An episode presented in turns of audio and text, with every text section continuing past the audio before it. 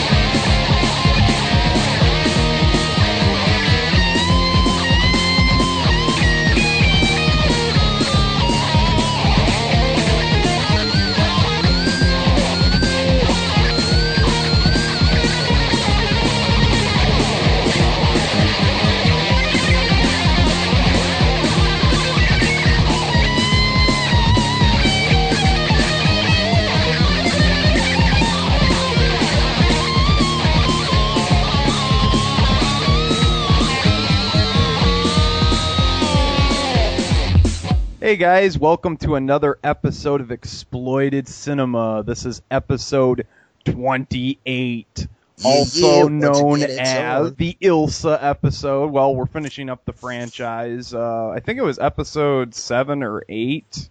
Uh, way back in the day, yeah, Yeah, we did covered the She-Wolf. first one. Yeah. Oh yeah, but now it's a fucking Ilsa titty fucking extravaganza. We got three Ilsa films by three different directors.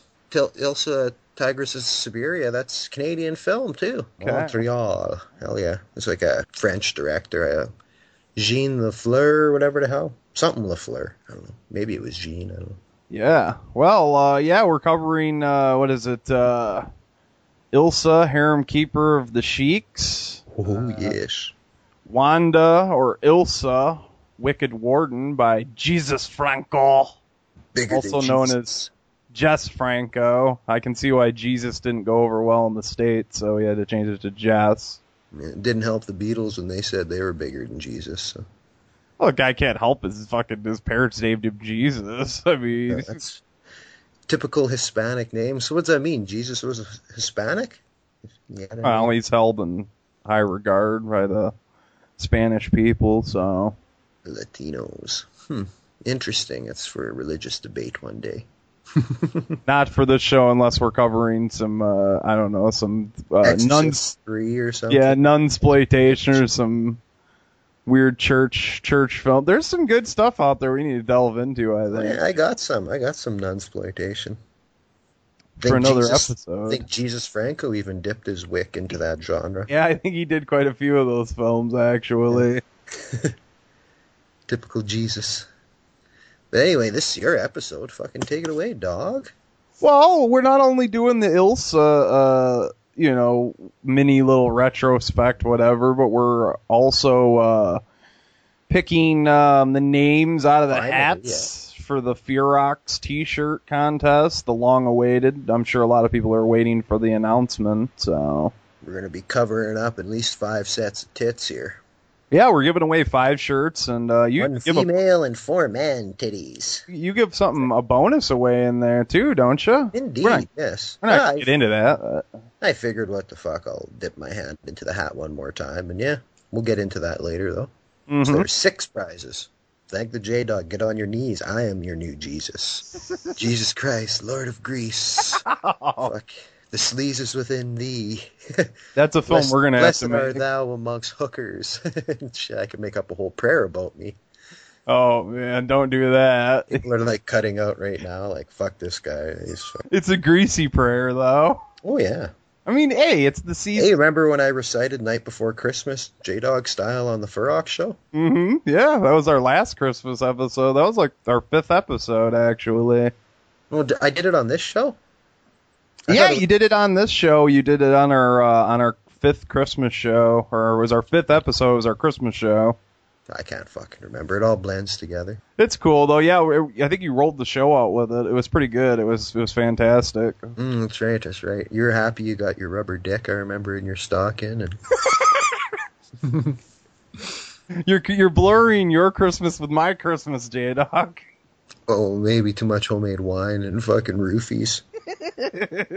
I get confused. I always forget them that I'm supposed to give the girls the roofies, and I always put them in my drink. I don't know. I'm kind of stupid. Well, you want to party just as hard as they're partying, Yeah, so Roofies just drop me. I have two drinks. I'm on my ass sleeping all night. Like fuck. well, that's what's supposed to happen, isn't it? to the chick, not to me. Oh yeah.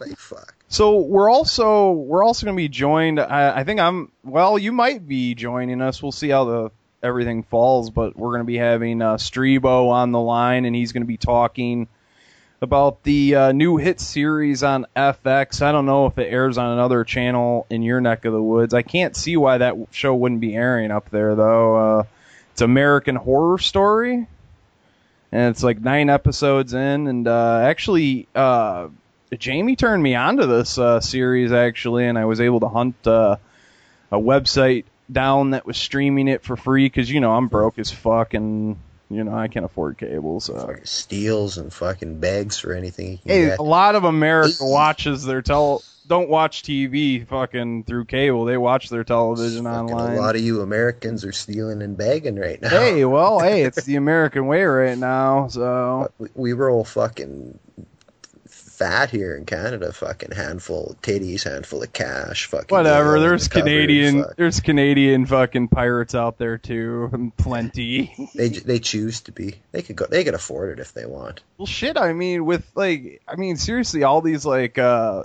fat licks of VHS fucking bolts that you come across in Canada, like, come on now. I mean, what are you telling me? You don't pay more than twenty five cents for a VHS?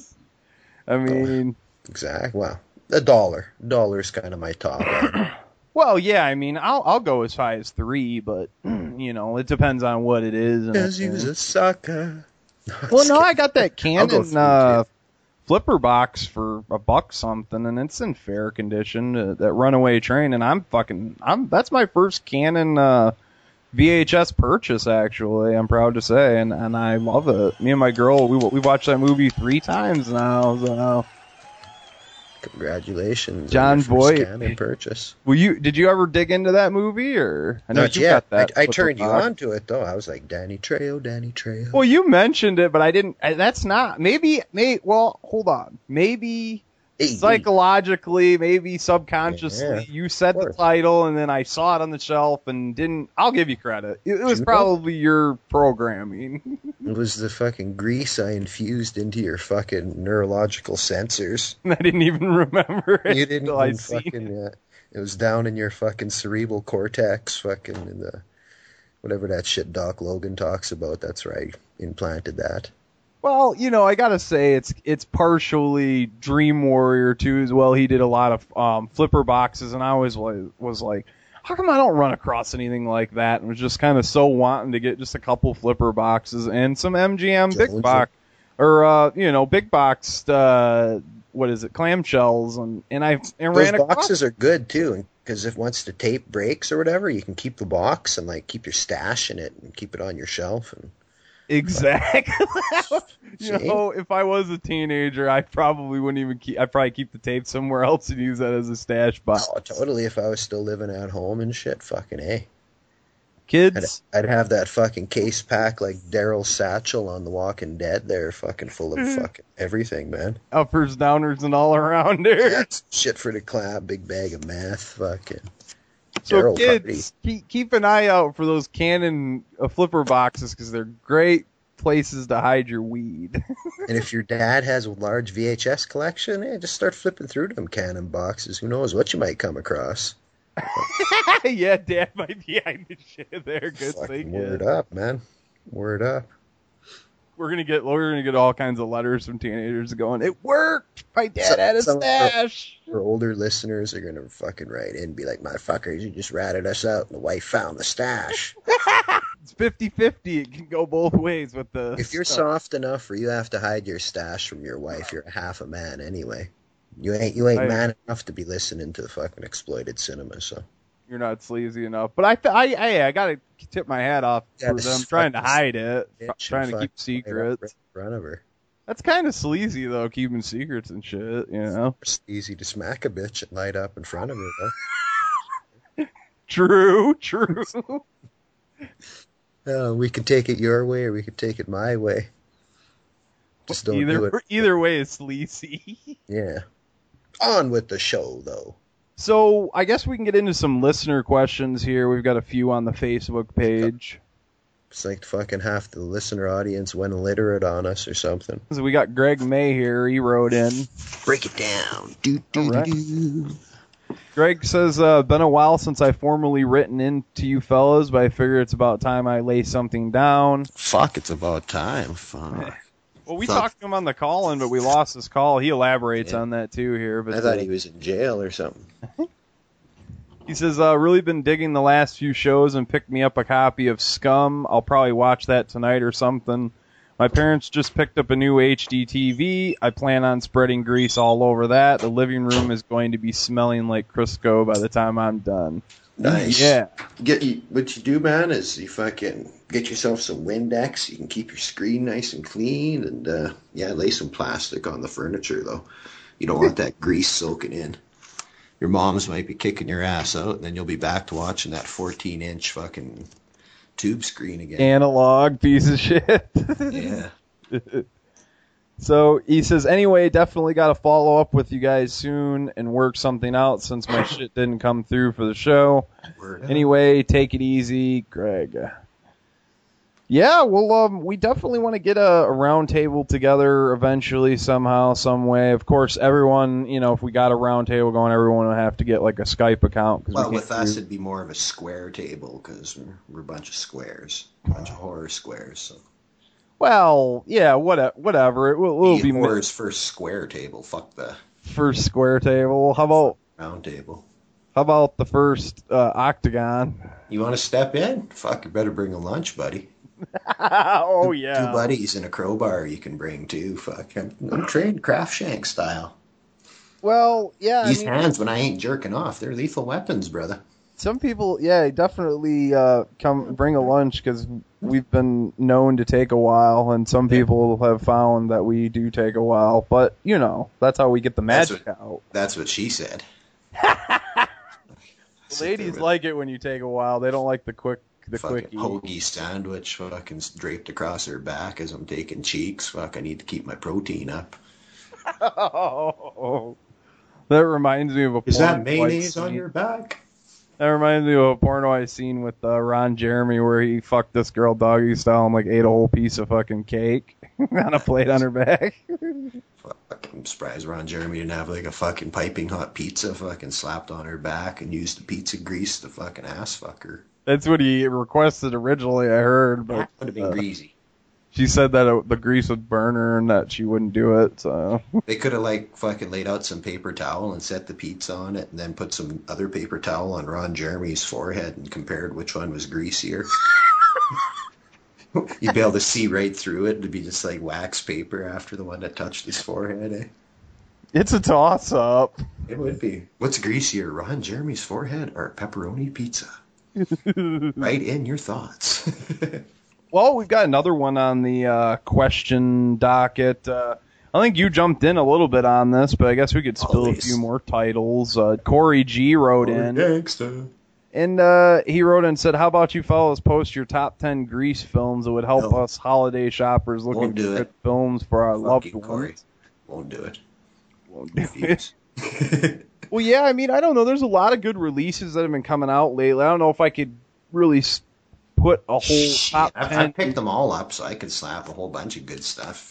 Well, yeah, you buy a lot of newer stuff. I, I get the titles brother. here and there, so, but Oh, what's good? Uh, Scorpion Releasing's been putting out some good shit. Like you can, from them, you can get like the Carpenter, the Picks. Uh, uh, The Devil Within Her, which has got Pleasence and Munro, like Carolyn Munro, Donald Pleasence. Uh, that's some good shit. Code Red's been pumping out some good stuff, like Night of the Demons recently come out, Mardi Gras Massacre.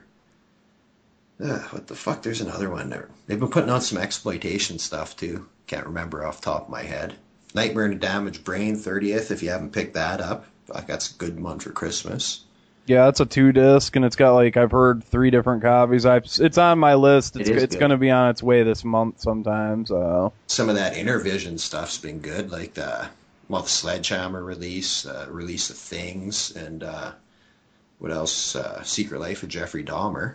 That's well, you picked up uh, who put out the uh, five five five that just came out, right? That's still out. Massacre Video, yeah, Lewis Justin from his site, Massacre Video. Uh, you can pick that one up. Five five five. Humongous just came out on. Oh yeah, I heard about that. I picked that up.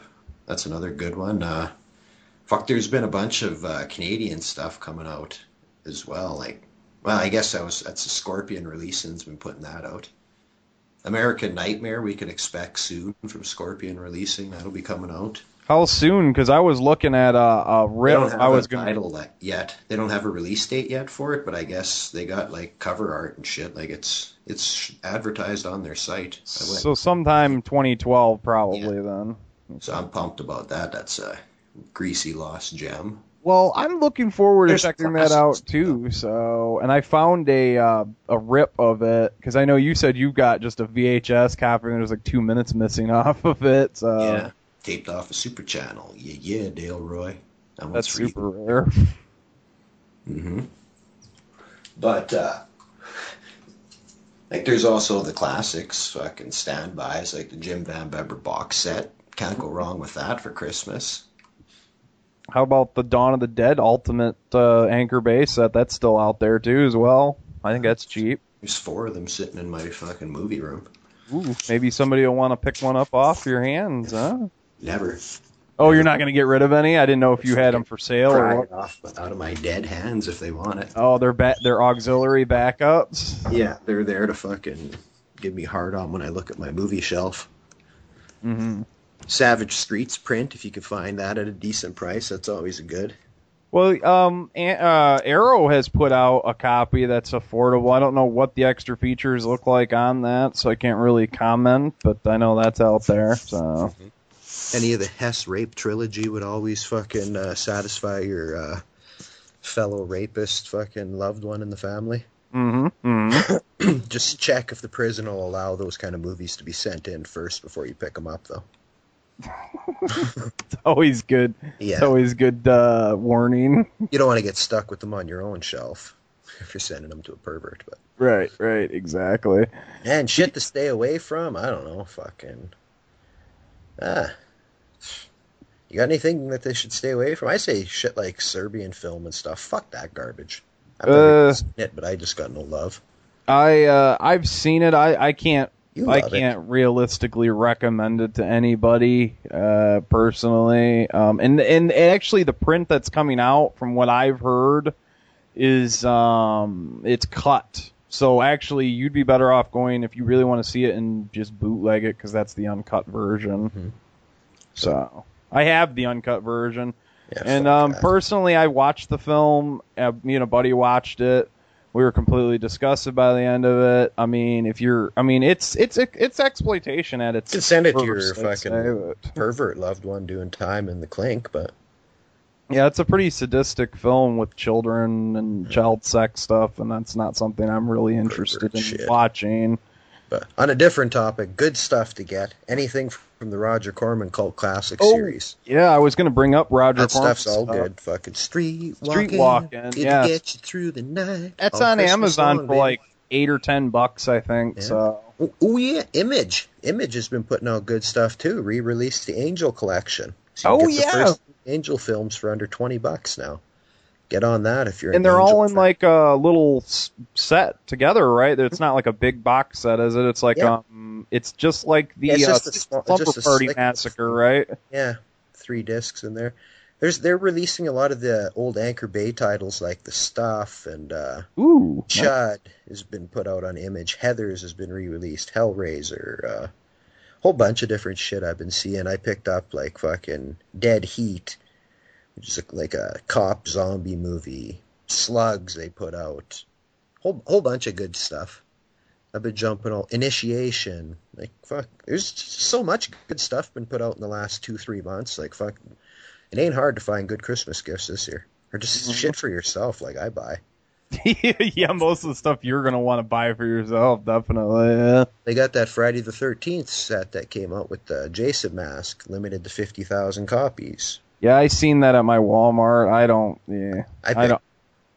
I've heard it isn't a very good release whatsoever. So I, never, I'm not. I don't have no plans to open it. I got how many copies of the films already? I just Well, isn't it? Or isn't it just fucking? Um, isn't it just? Uh, late ri- quality Paramounts.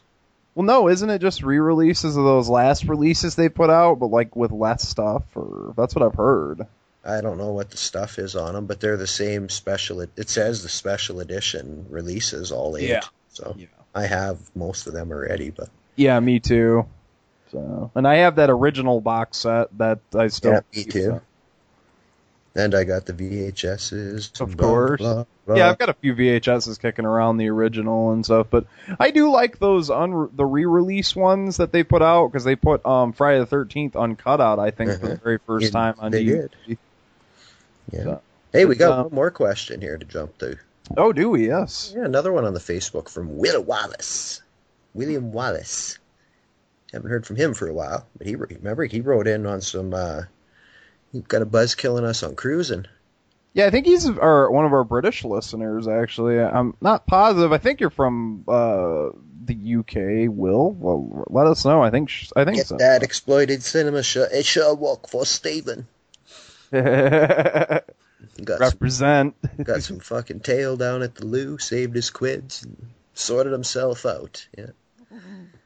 Anyway, he goes on to say the reasons for the criticism of cruising were the activists felt the main represented blah, blah, I got fucking dick in my mouth. He said uh, the main criticisms of cruising were the activists felt the representation of gays in the film would be seen by the viewers as representing mainstream gay culture as opposed to the underground hardcore subculture that it was uh, that it was. So yeah, I knew I knew that. Mhm. I remember. He said uh, not all gays in the 70s are into fisting in nightclubs. Uh, most of the ones you knew, weren't they, Bat? Well, not we're you know, uh, uh, um, Friedkin elaborates onto that when with the the friend from next door that uh, Pacino's character's hanging out with. He he doesn't go to the leather bars, so Yeah. yeah, he, they did show that side of it. The people that don't get into that, so he he wasn't just one sided. But uh, I don't. I think Will, William Wallace was just commenting on why. Because I think we were wondering why they thought they they were you know Why the activists were on. Yeah. Shit, yeah. yeah, totally, exactly. But he says the theatrical release had a disclaimer pointing out this distinction. It's nice to hear you on the Warriors, or hear you on about the Warriors. Cover some futuristic fucking gang flicks sometime. James Remar was part of the reason I saw Cruising, being a massive Warriors fan. I like to call his character in Cruising Gajax, as he's Ajax in the Warriors. Peace out, Will Wallace. Gay Jack, that's awesome. It makes sense, Gajax, yeah. Will we have plans for some futuristic gang films uh, coming up, actually? We're gonna fucking go all apocalyptic on your ass. Yeah, we've always got uh, all kinds of stuff up our sleeve. It's just when we get the episodes out, we're- hopefully can Bronx Warriors 1990. Do, do, do, do, do, do. some Italian uh, flavor. Yeah, you never know. It's coming, though. It's coming. Don't worry. Well, you know, uh, we we were talking about It's doing like a Clockwork stew, we're Orange, just brewing it. Clockwork Orange commentary. That's kind of a futuristic gang film too, as well. So That's gonna be like my fucking debut because I've never seen it before, and I'm saving it to watch for the commentary. So yeah, break out my old Warner Brothers clamshell VHS copy I got.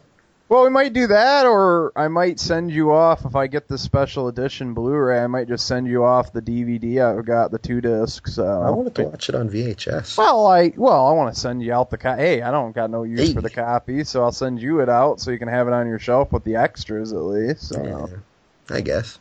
It's For it's it's a good release for somebody that doesn't isn't you know actually it's a great release for somebody that's into the film, but if you're not really into it, it's a great release too. So it'll satisfy your uh, palate. Mm. So Makes my dick hard. awesome. It's awesome. Well, so we don't we don't have anything on the email or No. okay. Jack shit. Corey G just wrote in trying to find Savage Streets, but he, I think he found it on Amazon for thirty bucks. So that's a pretty good score, man. It's like ten bucks more than I paid for it three years ago or whatever. Oh yeah, that's right. Well, I think he got the um the Arrow release. I think that's between twenty and thirty bucks now. So Mm, I think he found the other one. oh, the original the, so. bootleg release before it ever even got a re- DVD release. That's No, I think no, that's no, a rip. like the one that goes for like fucking a hundred bucks or seventy bucks there. The two Well- disc one, the one that I got, that out of print one. I think I think that's what he found. Good Oh, price. that well, I've got that one too as well. So the BCI one, right? yeah, Tony's got like three or four of them. Yeah, I've only I don't have as many as you. I know you've got a few of them too, don't I've you? only got one. Oh, you've only got one. Okay. Fuck, I know. Yeah, I've only got one I got too. two It's VHS copies. mint. So. Oh, mine too. Mine's still in the plastic. Oh well, it's not that mint. I mean, I watched it, but I mean, it's as far as I refused to open mine. I ended up, I got hooked up with uh, copies Mm. of it of that same release, like the both the discs. So I just watched my burnt copies. Still oh, have- so you, so you did get to hear Steinman's Oh, yeah. I, okay, I that's- have all the special features and everything. I just refuse to open mine up. well, my, hey, I my don't one blame you. VHS copy, I won't open it either. I got it sealed too. Still, I don't blame you. I don't blame you. Well, we got a little bit of news. I guess we could feed them here too. Um, it's about the uh, the Cannon documentary. I It guess is, it is. You, Alamo Drafthouse is fucking putting that out. Do you want me to read the article, or do you just want to give them a rundown? Or give them a quick rundown. It's the same cats that put out like that fucking not quite Hollywood, that Australian documentary. So you know it's good stuff. Yeah, basically. Uh, Shit. well, I haven't seen that yet. You told you put that over though quite a few times, and you told me about Didn't that. they do Yeah. Machete Maidens too? Mm, Not sure exactly. I believe they did. that. But I guess this is going to cover the 120 exploitation films from 79 to 89, and I man, this I'm wondering if this is going to be like um, it have to be a Never Sleep Again style documentary. You're covering an entire Mhm. studio. Yeah. know, and- Yeah, oh, yeah. I hope, I hope they have like Furstenberg and fucking that cat that did a lot of the Bronson films and stuff. get Like the Thompson, Arlie Thompson, or whatever the hell his name was. get uh the breaking crew in there because they're all around still. Yeah, yeah. Some boogaloo shrimp, breakdance. Boogaloo shrimp. You know, there's a rumor. I, you know, since we're on to this talk, uh, how we get into the uh, break and talk, I don't know. I don't know if we've commented, but I've heard You just jump on it any chance you get. Break well, there's, yeah, there's yeah, been there's been rumors that there might be a break in three, so I'm kind of excited. It's been men- kind of a couple years. Did I mention that? I hope it happens. Was it like be like breaking three geriatric boogaloo? Be like they'll all be in an old folks home and it'll be like a dance off and they'll be like with fucking canes and I cr- thought it'd be like a crutches and electric school. wheelchairs and shit. be like a breakdance school probably, and they could have. Uh, I, I they'd do it horribly though. It wouldn't be like classic. It'd be like, let's get all the hot, the the new cool hip hop Like acts and fucking Glee or fucking yeah, it, like, would- it would be. It'd probably be terrible, but I'd still watch it. You know. I'd only watch it if Cannon put it out, and they ain't no chance of that, so I won't watch it. If it's not an official canon release, you won't be. It- you won't it's not- touch it. huh? It's not really part of the breaking fucking franchise if it ain't Cannon. No, Yeah, it would have it's to like be like the a. Thirteenth films once they left Paramount and the bastard bastard films. It it would really have to be a fan fan made and produced film, wouldn't it? Yeah, if the Cannon didn't make it, it really would. That's the only route you could really do it right. getting Boogaloo Shrimp and the rest of the boys put up their own money and made it. Then maybe I'd go see it. Well, you know, I I'd, I'd go and see it either Then you know they it- got the original cast back. If it was like, um, Pop and Taco and all them cats too. if it was yeah, like get the get like the whole that'll be all reunion. and sag titted and shit now. Get what's his name? Um, Dickey comes back, then you got me hooked. well, she would She have to come back. good. Yeah, if, if Dickey's there, then I'm sold. If it's just fucking boogaloo and popping tacos and stuff on stage, I ain't giving a shit. We'll fucking pop a taco in the microwave instead. What they'll probably end up doing is just, um, breaking new the new generation or something. Like It'll be terrible. Will Smith's fucking kid that was the Karate Kid is the fucking. Don't say that. You're gonna jinx it. and They're gonna do that. I know they will. It's fucking how fruity Hollywood is. Will he'll he'll his dad will Will Smith will do the whole soundtrack and shit for it, Big Willie style. Will Smith will be like the fucking villain in it or something. Like it'll just be fucking. He'll be the evil Yeah. dance instructor. Yeah. Ving Rhames will fucking work his way in there somehow. Ving Rhames will play um the gay uh one Mike was his name Mike or what was his He'll be fucking Barry dude? the whack tea guy. He'll be whack T. Whack T would probably be like Little Wayne or something gay like that. Yep, that's exactly what they do. That oh man, that'd be terrible. See, we can't even talk. We don't even fucking talk about this shit. well, uh Stallone's trying to remake Death Wish, so Yeah, I know. Just because he wants to fucking finally have a good role to put to his resume. Fuck him. it's like Bronson finally. Charlie Bronson's dead. I can get a good role. Oh, he's finally he's fucking all them years of being scared. He can finally try to fucking get the role he wanted in the first place. It's like they didn't want you. Fuck, too bad. Did he really? uh Did he? Did he audition for the role No, for Death not. Wish? Probably not, but He'd have been all right. Yeah, too young, too young back then. Yeah, well, definitely. Uh, He ain't got the screen presence Bronson has. Bronson's face tells a thousand stories. Fuck. Well, I guess Stallone's looking pretty old and ragged now, but I don't know. I just Eh. hate. I. I mean, Stallone. I like Stallone, but he's a different brand of action than Charlie. probably be like the Walking Tall fucking remake, fucking kind of shit. Did you that- like that shit or? No, I, lo- I Oh. love the originals. We got to cover that shit sometime. We may very well do that. I don't know. It's You, all if I can get some rips and stuff. So. I still need the first and third films. I only got part two. Buford Pusser, oh boy, he kicked some ass. Those are some good films, man. Some ooh, good films. The first two, anyway. I've never seen the third. Good maybe film. we can check into them. Well, I'd be interested. In, if I don't like the first two, then we don't have to cover the rest of them. But I, I probably, if you like it, then I'll probably get into it. Most of the shit you send me is pretty good. So. Exactly. But I guess with that, Whoa, time to whoa, hold on, break, slow unless you got down. news, fool. Unless you got more news. You, you, well, you got some news. You're, you're yeah, making yeah. a appearance, aren't you? That's right. I was spreading my grease fucking all over the place onto new airwaves. Uh, doing a guest spot actually coming up. Uh, I should be on their next episode with the Profondo Cinema guys, actually. Jay Oh. Scott and Axel. Talking a whole array of stuff. So Oh, got yeah. three I'm on there for uh, well the format wars, and then we do Romero rocks and a little Walking Dead talk as well. So look forward to that. You can, well, you know the link. Fuck. ProfondoCinema.com. exactly. ProfondoCinema.com. We got the link on our site, so check that out if you can't get enough of J Dog. It's real good conversation. We even rip on Bat a little bit too, so check it Of out. Of course. Absolutely. You weren't there to defend yourself, so we Exactly. kind of shit on you. That's awesome. You gotta love it. Well, you'll have your turn to shit on me to, too, so they're gonna have you on solo. they can grill me about Night 90. Yeah, grill you about a- all kinds of things. exactly. Well, I guess with that said, we'll roll into uh, uh, the uh, Ilsa retrospect or whatever, mini retro. Which one we got coming up first for him? What is it? Uh, uh, Oil Sheiks, isn't it? Yep, harem keeper of the oil sheiks. Got mad titties and ass. Like Dale Roy was wondering if there's titties in this. Go get your hand cream and your paper towel, Dale.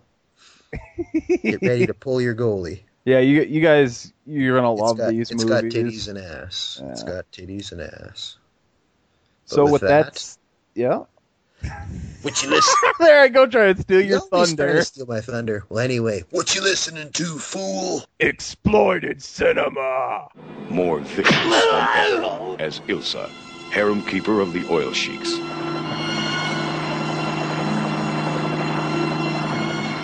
This time, she's Kadeen, guardian of the royal harem.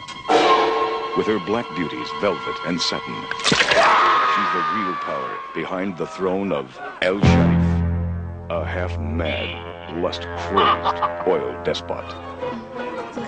More wine for my friends. With his unlimited wealth and power, he can indulge in any pleasure, satisfy every perversion. And if anyone betrays him, his justice is and cruel. Under his tyrannical rule, slave markets still flourish, where beautiful women are sold as harem girls.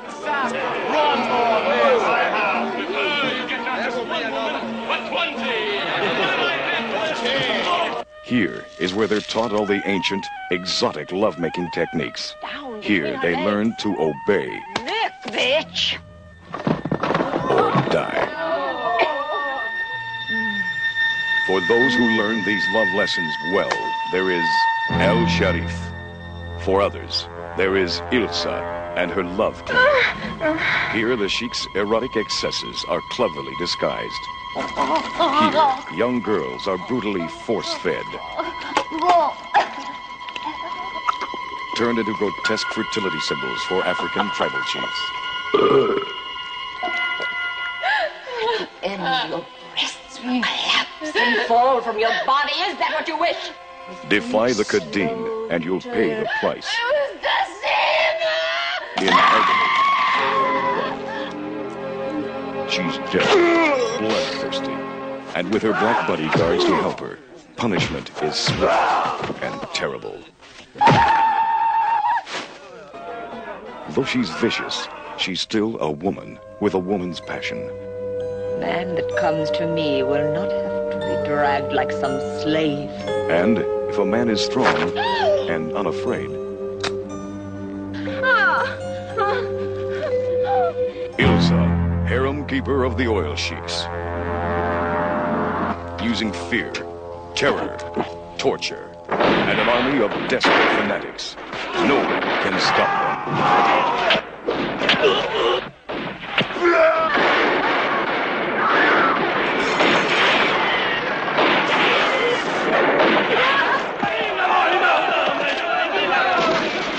With brutal fury, she enslaved an empire and shocked the world.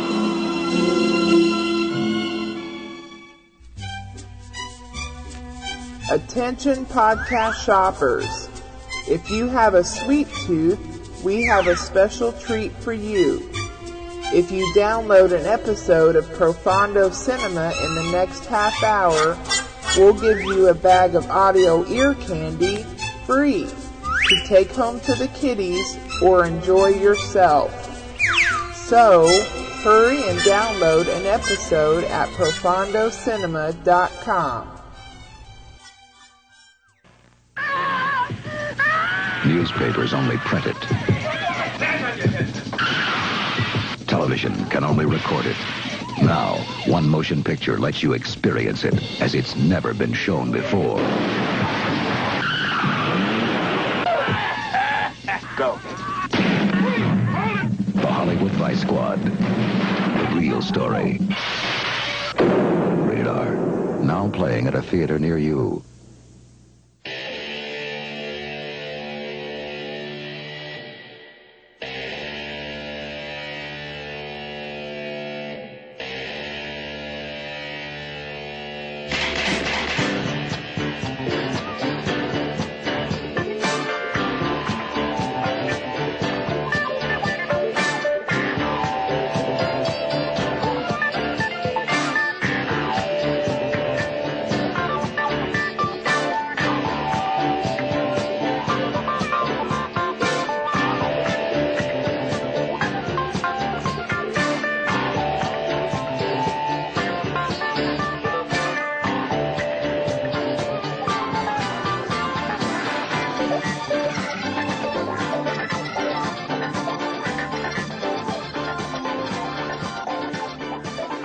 Hey guys, welcome to our Ilsa Spectacular. Uh, we're, I guess we're finishing up the last uh, three films in the uh, Ilsa saga, so to speak. Uh, we we covered She Wolf. Um, what was it on our wild card episode? I'm thinking episode eight or nine, wasn't it? Something like that.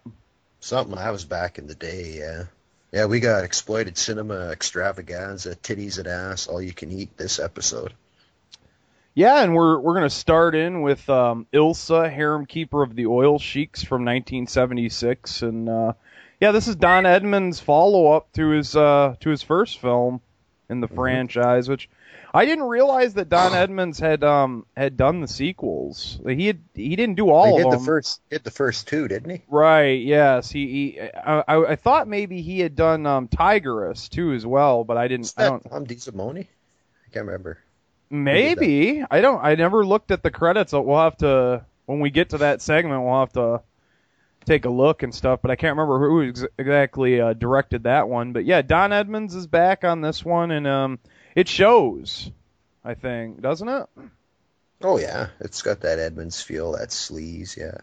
Yeah, and it's also it feels like he stepped his game up. Like maybe he had like a little bit better budget this time around too as well. Jean LaFleur, that's that's who uh, directed Tiger, Tigress of Siberia. Okay, all right, yeah, because Tigers had a um a close. That was a Roger Corman flick. That one. Oh, okay. Well, that had a Don Edmonds kind of feel to it too. I don't know. It had a good feel to it. So, but uh, yeah, this one uh, Ilsa's back, and uh, basically this time uh, she's in the Middle East. I'm thinking. Oh, we were talking. We're thinking Saudi Arabia. Hmm Yeah, she split Germany, World War II Germany, and she's living in 70s Saudi Arabia, looking fly as ever. Fuck, still fuckable. Hasn't aged a day. You know, honestly, with the whole how did she get you know to this place? Why does she look like the same?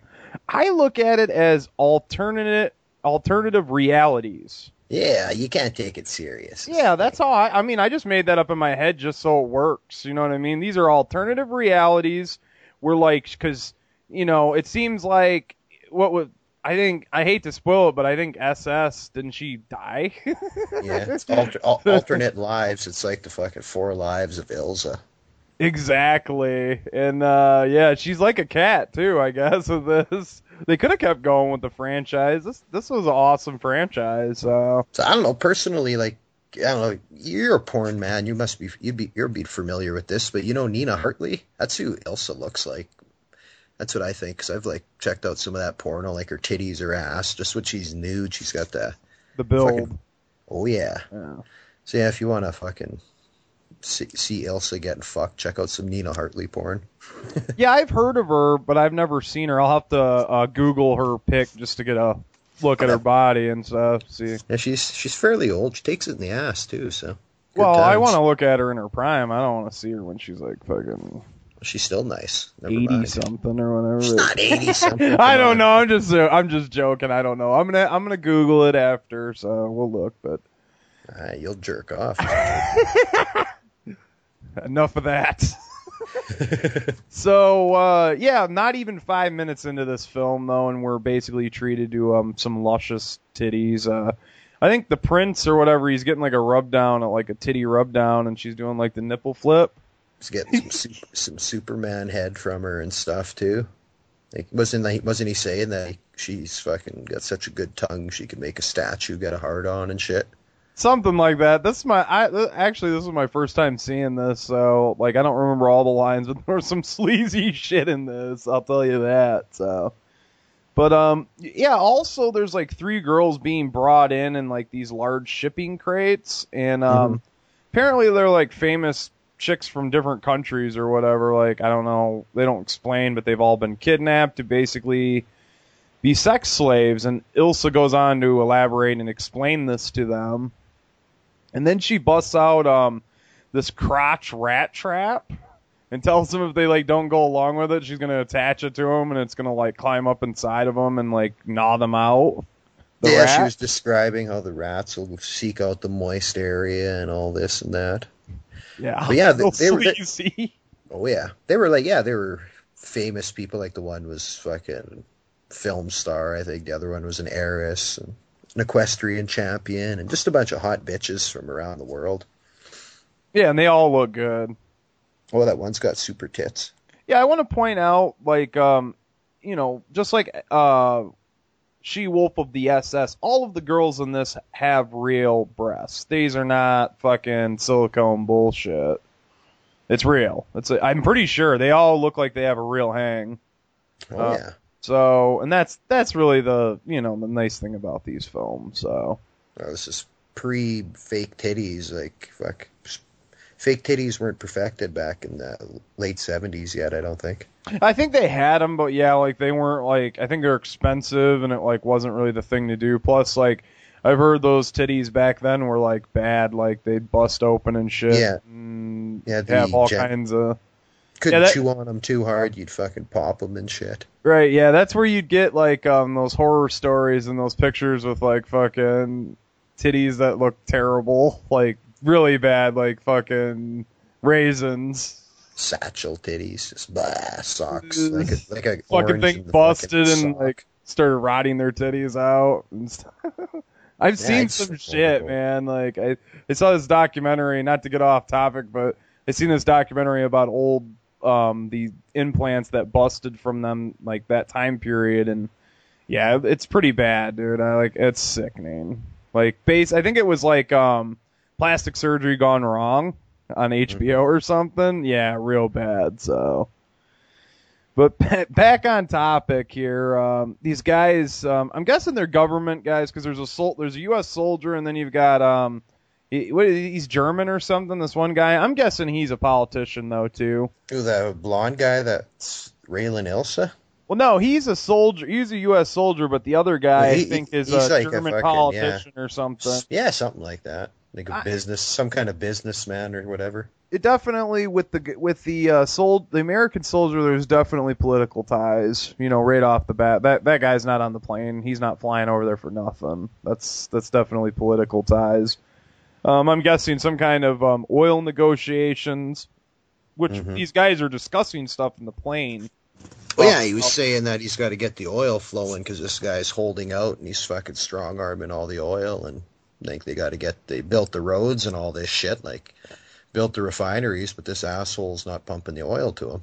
He's fucking asking too much money is what the problem is. Right, right. And uh, we get a we also get a brief scene with um Ilsa and the prince where the prince is kind of talking to Ilsa about these guys coming along or whatever. They're going to be showing up here soon. And um, they're I, wise to the, what they're up to, yeah. I just remember this scene because like during the scene, um, one of his sex slaves, the prince there, like is got that big huge vibrator stick, and she's just Mhm. playing with herself the whole time. That's all you hear is like, mm. Hell yeah.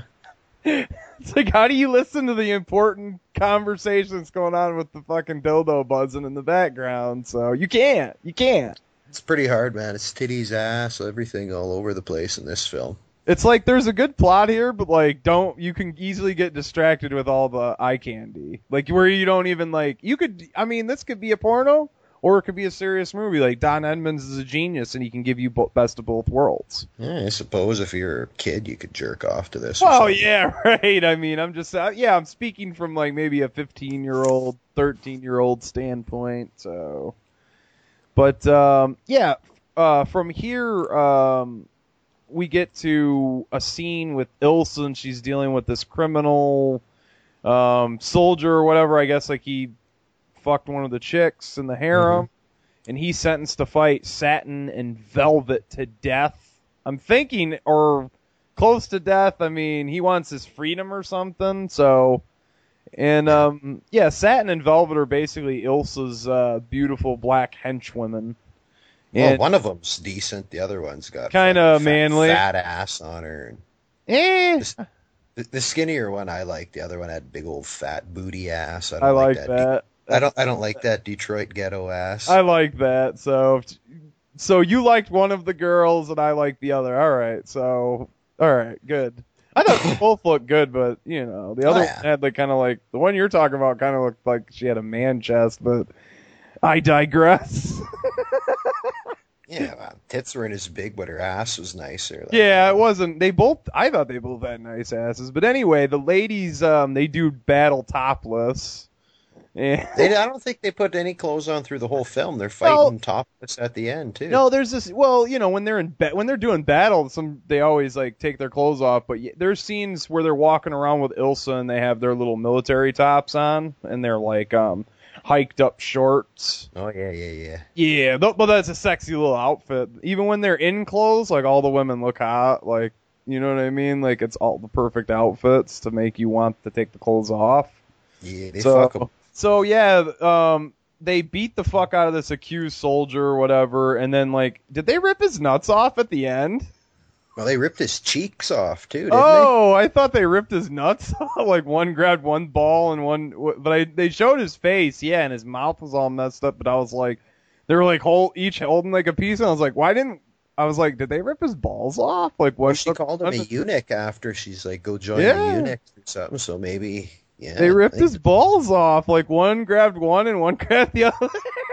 And I guess their their uh, claws must have just ripped his cheeks out because he had no cheeks left either. I think that was from when they were fighting, when they were clawing the fuck out of his face and he was spitting up. Man, that was wicked, and the, the effects were good for fucking seventy six. Those fucking Yeah. effects were excellent. The blood was mixed perfect. I mean, come on, let's talk about especially some of the leading special effects artists of the time. Like Savini was buying fucking prop blood that looked like fucking crayons melted. Motherfucker, let me talk on, on Savini's behalf here.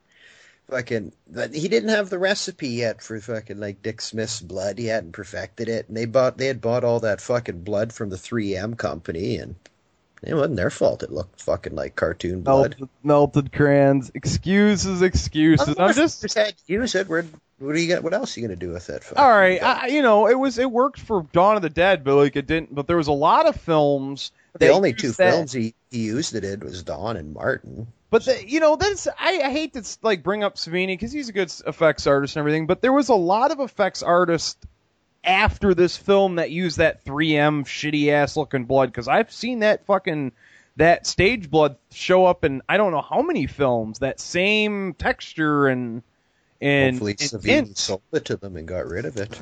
Well, you know, I, I'm wondering who did the effects on here because this guy's actually whipping up his own blood, obviously. Mhm. But I'm no, I mean, I'll, I'll, I'll, I'll, di- I'll, I'll, you know, touch upon She Wolf of the SS, and they were using the 3M blood. Wouldn't you agree? I mean, that blood looked fake as shit. Wasn't as good, no. No, but this stuff, yeah, this stuff looked real. I don't know what they were doing different, but um, so we're we're treated that awesome battle scene. Um, we jump to uh, the new girls being shaved and cleaned. Um, kind of a kind of homage to the first film where they had the whole shaving scene, but it's only like one girl in this where it was like a Man, With this though, they were shaving the bodies and not the pussy, and in She Wolf they were shaving the pussies. So Yeah, and that was for uh what was it like uh pubic lice and stuff like that. This was just I think you'd get pubic lice in the desert more yeah, like well, wouldn't you? the she- the Sheik liked fucking hairy Box, Yeah, they did like the hairy box, you're right. hmm sicko. So we jumped to sex training by Ilsa with the with the three new ladies, and um, then we jumped to it. I don't know. Was this one of the girls? One of the girls that had been brought in, or was this just a random girl, the one that was being um, systematically fed to be fattened up like every hour? Oh, they were just they're fattening them up for auction, I think, weren't they? Yeah, that that was fucking that was disturbing. That's that whole scene was disturbing that they were fattening these girls up like they were skinny at one time, but they like just kept feeding them like every hour on the hour. Oh, yeah, they're f- trying to fatten those hoes up because there were some chubby chasers, I think, coming to the auction. So yeah, we jump to another scene where this girl gets like um they're they're getting the girls ready for this auction. And um, they're pat. Some of the girls are in not, you know, they're like used cars, you know, and, like they need some patching up and some love. So, you know, Mhm. one doesn't have a big enough ass, so she gets injected with some silicone, like straight Little- into the ass cheek. Hell yeah, a little silicone. That's not good. Fatten her ass up. Her ass is gonna rot out within like fucking a month or so. Whatever, there's no refunds. They just wanted to sell her. Like, just stick a caulking gun fucking right in her ass and pump her full of silicone. Yeah, another girl has some like weird skin eating virus that they don't really get into, and then like the doctor, they're like, "You can't fix that up," and he's like, "Do you doubt my talent?" and he's like, just little starts- makeup. it, "Yeah, it looks like it looks like he's using liquid latex to patch the fucking opening." Is basically mm-hmm. what he's doing. He's probably gonna fucking put yeah makeup in, patch it up, and then by the time that fucking liquid latex starts fucking peeling off and shit, you know, he's gonna know he got a fucking oh Leopard. man, he's gonna be he's gonna he's gonna know he got fucked literally when that skin eating virus starts fucking him over. Eh. Hopefully he got her cheap. so um, yeah, these government guys seem to have like a spy in the harem, and uh, she's got this little jewel thing in her stomach that she's using to record um, conversations between the Yep. prince and Ilsa. A belly dancer there, yeah. Yeah, she's caught um, listening to one of the recordings, and uh, she's brought into the tor- torture room basically to spill the beans. Who she's working for. She won't. She won't give up any info, so they uh, put her tits into like this vice. You remember that? S- squishing her big old fat tits in that vice, yeah. That was awesome. That was good times, Some man. free, there's some freaky fucking S and M dominatrix shit in these films. When you Ah, when they when they put the bitch's foot in that thing full of rat ants too, and they eat it to the bone, like, eh. Yeah, later she won't she won't talk, so like yeah, put the fucking ant box on her foot. And they just keep fucking feeding ants in there and uh yeah, pretty that, soon she got no foot left. They showed it's just a skeleton with a, sort of little bit of meat hanging off it. so yeah, she uh doesn't she end up giving up info or something like that or just they just keep torturing I can't remember but Nah, she she talks once they fucking has she has Uh, no foot left. and Yeah, and uh, yeah, she tells them. I think she tells them who it is, and they find they know for sure now that it's this like U.S. Uh, military soldier, and um, I don't know this German cat. I don't know exactly who they are, but they come in in like a government limo with flags on it. So that that again, uh, they come as guests. Yeah, they're guests and they're it seems like shake shit up. yeah, it seems like a politi- whole political thing, but yeah, Ilsa, she um she's attracted to this uh, soldier, and she um they're gonna have like a party or whatever, and she dons like the sleaziest thing she can like uh, put together. It's like this one piece with like the tits busted out, but it's got like some kind of um what is it like.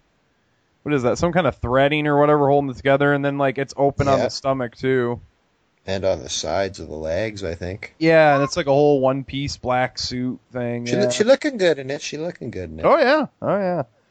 And um, the prince and this government cat, they're talking like oil, and yeah, the prince says the people of the land are ignorant to the wealth under their feet, and um, I think this this German guy, he's like, well, eventually they're gonna figure it out and revolt, and he's like, you want to know why they're never gonna revolt? And he basically has them bring in this um, this guy who. What did he do? He stole. He tried to steal that gem or whatever, and Yeah. so they cut his hand off right in front of everyone to show him this is why people won't be revolting anytime soon. So Yeah, they're scared shitless. Yeah, no one's gonna say fucking nothing. And he keeps them ignorant. He doesn't give no info. Doesn't let the fucking media get in. Shit like that. So yeah, the U.S. soldier he gets wild with Ilsa ripping her outfit off and pulling the Damn. knife on her and a bunch of kinky shit. That's Ilsa how I. totally- That's how I get down with the bitches. I pull out a shank on them and cut their clothes off, and scare them into it. real roughy style, huh? Oh yeah, choking hose and stuff. I'm, I'm doing the carradine on them. So, um, yeah, we jump to this other scene where they're um, they're loading this bitch up, uh, the spy. They're like, we got one last test because she's useless now. Like they fuck cut her, fucked her tits up and Mm-hmm. had her foot eaten off. And oh yeah, I forgot to tell. I probably Ain't no one gonna want to fuck her no more. No. I forgot about the um the the German government dude. He like every um like Middle Eastern prince or whatever he goes and sees like it's like this custom to eat like a goat's eye. Well, so he they end up bringing him an eye, but it's like the spy's eye, I guess, and like he tricks him into eating it or whatever. But yeah, so her her eye's been gouged out and eaten, and um their last thing is they're gonna shove this um plastic explosives up her like pussy, and then like to detonate it, they have like this fucking uh fuck machine. That's like, that's one the- probably one of the very first fuck machines. Those are like big time now. You see them in Oh, pornos yeah. and shit. But like, that was old school one man with the fucking dildo on the fucking hydraulic thing, just duk, duk, duk, duk, duk, giving it to her. That was that was that was real sleazy when they brought the sex machine. Up. So That's that's fucking vintage, man. That's fucking old school. So yeah, like I, I don't know if it's just the um, vibrations, the motion, the heating up of the vagina. I don't know what it is, but like it heats up the plastic explosives or something and blows this bitch's stomach out. And um, basically, the plan is to plant this um, this other sex slave with explosives. The one with the nice tits, ugly face. Yeah, yeah, real ugly face, real nice body, but yeah, send her off to this um this German government cat because he's already left. And I forgot to mention that scene where they send him like a little boy, like all government guys, like little young little boys. To Well, they offered him a woman at first, and he's like, "No, no, I'm married." So they kind of they thought maybe he was gay and didn't like chicks, so they sent him a, a little boy. Yeah, well, here you go. Like fucking fucking Jafar, the fucking sheik said, "You don't like women. Here I am." they sent him Mowgli. That's funny. He was didn't take him long, and he's like, "What is your name?" yeah, Mowgli. Hell yeah.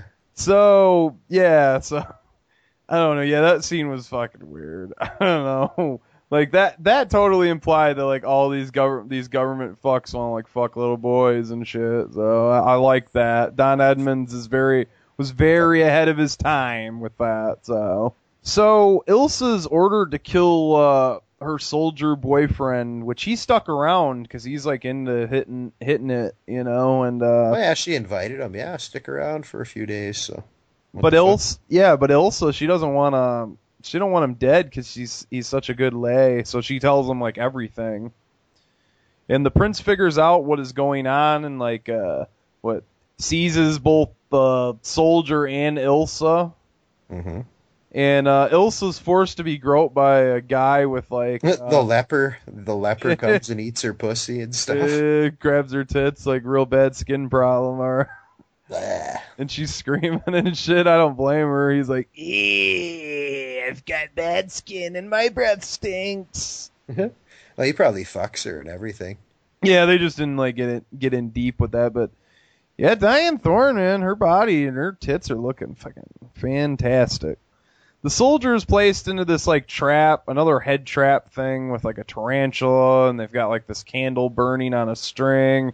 Mm-hmm. I don't know why they went in all. Why didn't they just be like, "All right, we're gonna shoot you, we're gonna cut your head off"? Why is like Yeah, dramatic. I guess. systematically like we've got to save him, the candle's burning. But uh, yeah, some early Saw kind of fucking torture device kind of shit going on, eh?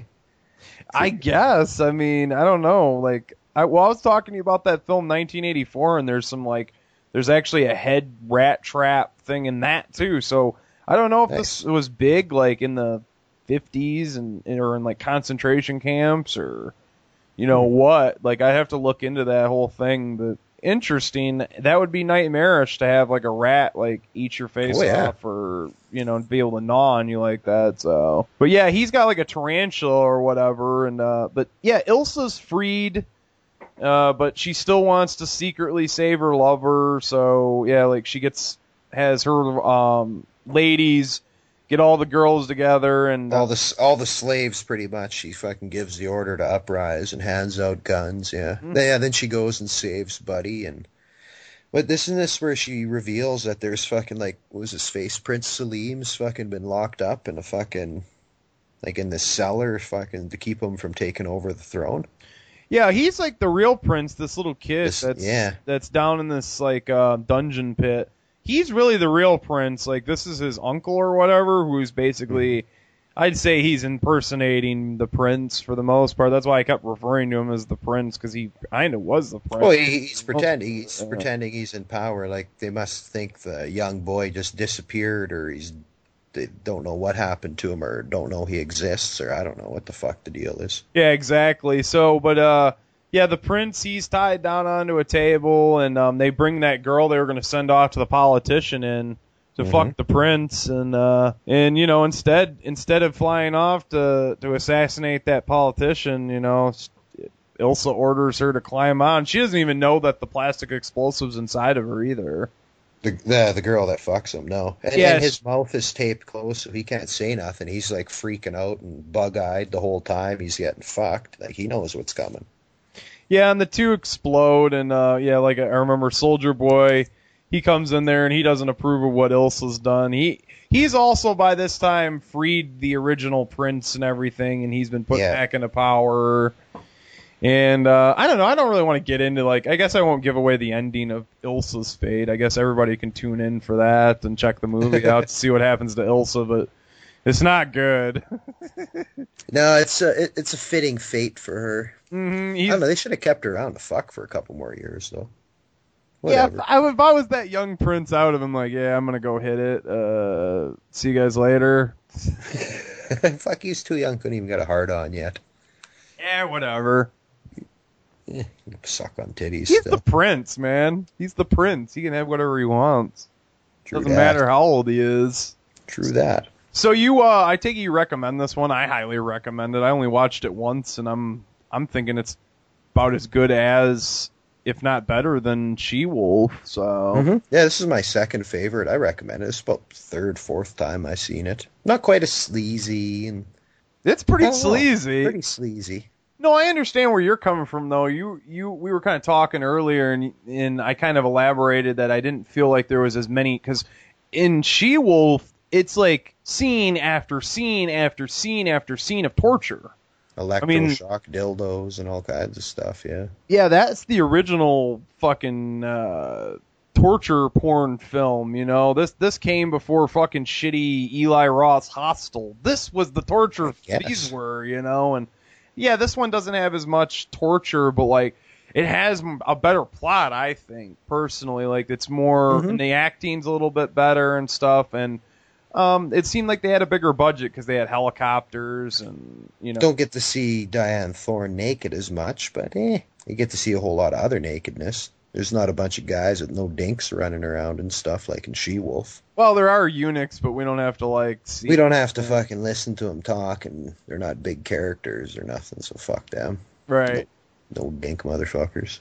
So uh, yeah, I mean this is this is a great film. I, I recommend anyone that- if you guys can find it, go and pick it up. I looked on um I looked on Amazon and this is going for like I think the single copy is going for under 40 bucks. I'm thinking 38, 39. I mean by the time you ship, it's going to be and that's used. By Yeah, the time you cheap. yeah, by I, the time you yeah. ship this bad boy, it's going to be about 40 bucks. And um, I've seen a few box sets used, and they're going for 80. I'm thinking like if you're really interested in checking these films out, I would I would definitely think about investing in the box set. Um, there's other routes to go. There's a lot of there's a lot of websites that have DVDRs you can buy. Your real tech savvy, um, torrents. That's where I got them. So Mhm. you know that's that's the last ditch effort, and uh, I you know I'd really love to buy this. You know if they put out a Blu-ray set because the the rips that I've seen that's already out, other than I think Tigress, I've got a VHS rip actually, but um, Okay. all the yeah all the other rips I've seen um, that are DVD re- remasters, they look fantastic, and I can't even imagine what they'd look like on blue, but I'd I'd love to see it. You know I think yeah, I got rips of the Anchor Bay releases. Like L. Juan sent them to me back in the. That's who put it out was Anchor Bay, wasn't it? I think they there's a couple different box sets out now, and there's there's also foreign releases, but I think those are Region Two DVDs. They're Yeah. not, um, you know, no region or whatever. Um, but like I said, these there's there's a lot of uh, torrents and stuff floating around out there, and there's a lot. You know, if you're not if you don't want to get into the torrent, you know, I think there's some websites out there, probably 12 bucks for a DVD-R rip, and it probably will be a, a, a DVD rip of the remaster. So Oh, I should hope so. Anyway, these didn't. No, you got the box set, right? Or didn't you say you had the box set? Or no, I have rips of the box set. someone has? I think Tony has the box Tony set. Tony Pepperoni has the box set. That fucker. Yeah, I wonder if those because I.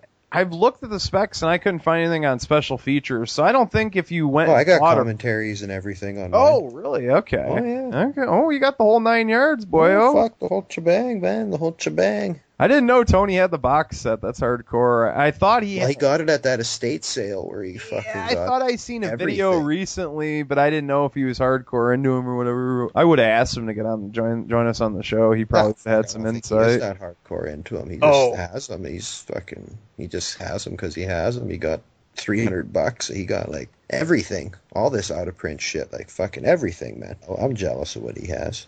Oh yeah, I mean, I'm jealous of the actual physical product. I mean, uh, and if he's listening, I don't think he listens, but if he is, hey, if you're looking to make a couple bucks, you know, me and J Dog, we're uh, we're we're saliving over here, we're, we're drooling, and we- we'd love to we'd love to take a few of those box sets gimme. off. Yeah, gimme. Gimme. Gimme. oh, but yeah, I recommend this shit. Check it out, man. Definitely. Uh, so I guess we're going to jump into a break, and when we come back, we're going to be talking um, Ilsa the Wicked Warden, also Wanda the Wicked Warden, only on Exploited Cinema. Wanda, the Wicked Warden. starring Dyanne Thorne as Greta. You knew her as the ruthless and evil Ilsa. Now, in a role even more cruel, sadistic, tyrannically insane. Protected by the authorities, she is free to reign over an hallucinatory world, a fraudulent mental clinic for sexual delinquents, more than that, a prison for the sane. They beat our brains out. We're not really crazy. We're political prisoners, that's all. Ah!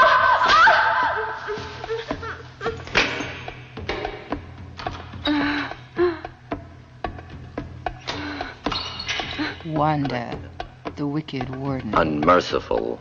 She's lost too much blood. She shouldn't be moved. That's unimportant. Take her away. Yes, take her away to the hellhole where the victims tear each other apart. A nightmare world of primitive passion and bloody sexual violence. Ah, ah well. We must cauterize you before you cause more trouble.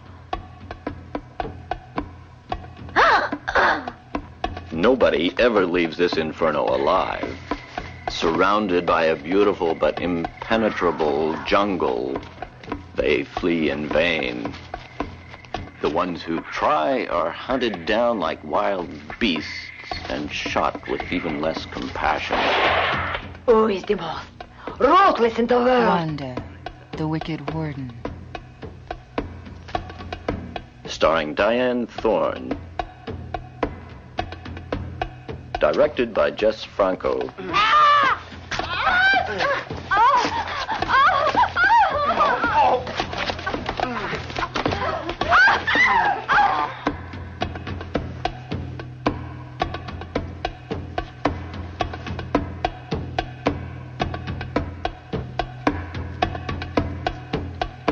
Wanda, the Wicked Warden.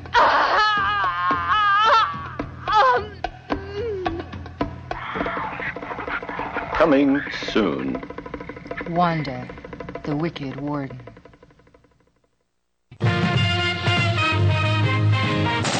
Everybody knows when 42nd Street Pete is in the house, anything goes. At the Grindhouse. Turns you on, doesn't it, you little maggot? Yeah. Every Saturday night. 9 p.m. Central. Mm. 10 p.m. EST. If you want to be a party animal, you had to learn to live in the jungle. This is my Grindhouse. 42nd Street Pete.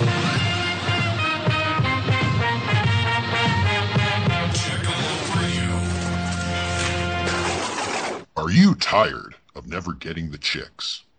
Are you sick of wasting time jerking off or trolling for hookers? Do your pickup lines stink? Well, worry no more, because The ice is gonna break! that's right, folks. The ultimate icebreaker is now here. If you want to impress the ladies, forget the usuals like Coke, Cash, or Car. Get yourself the official icebreaker, the Exploited Cinema t-shirt. Yes, you will be pulling wool in no time. So go get yours today at www.fastcustomshirts.com. Take it from these satisfied customers. Cecil here from Kentucky. I just want to say that their um, uh, exploited cinema shirt it done there changed my life. Before I got I spent all my time down yonder down in the holler looking at the pornos and, re- and drinking at them moonshine. And since I got this shirt though, I done banged me four mat heads in a midget. It's like shit, I think my dick even grew a couple inches. So what you got to say? You go down there and you order that shirt today. Get it. This is Willis from Detroit, here to tell you about the Exploited Cinema t-shirt. Since I got the shirt, my pimp hand is stronger, trapping's up by 60%, and my nine millies spilling faster than chili. Go ham in this bitch and grab one up. Fast custom shirts, you dig? Cheers, exploiters. Uh, my Stephen here from the UK. Before I got this shirt, mate, I was one sorry chap that couldn't get no lasses. But I saved me quids and got the shirt and got myself sorted out. Just the other day down at the pub, I got me a blowjob in the loo. So if you want to be a real geezer, you get yours today. Everything else is bollocks. The ice, ice, ice, ice, ice, ice, ice, ice is gonna break!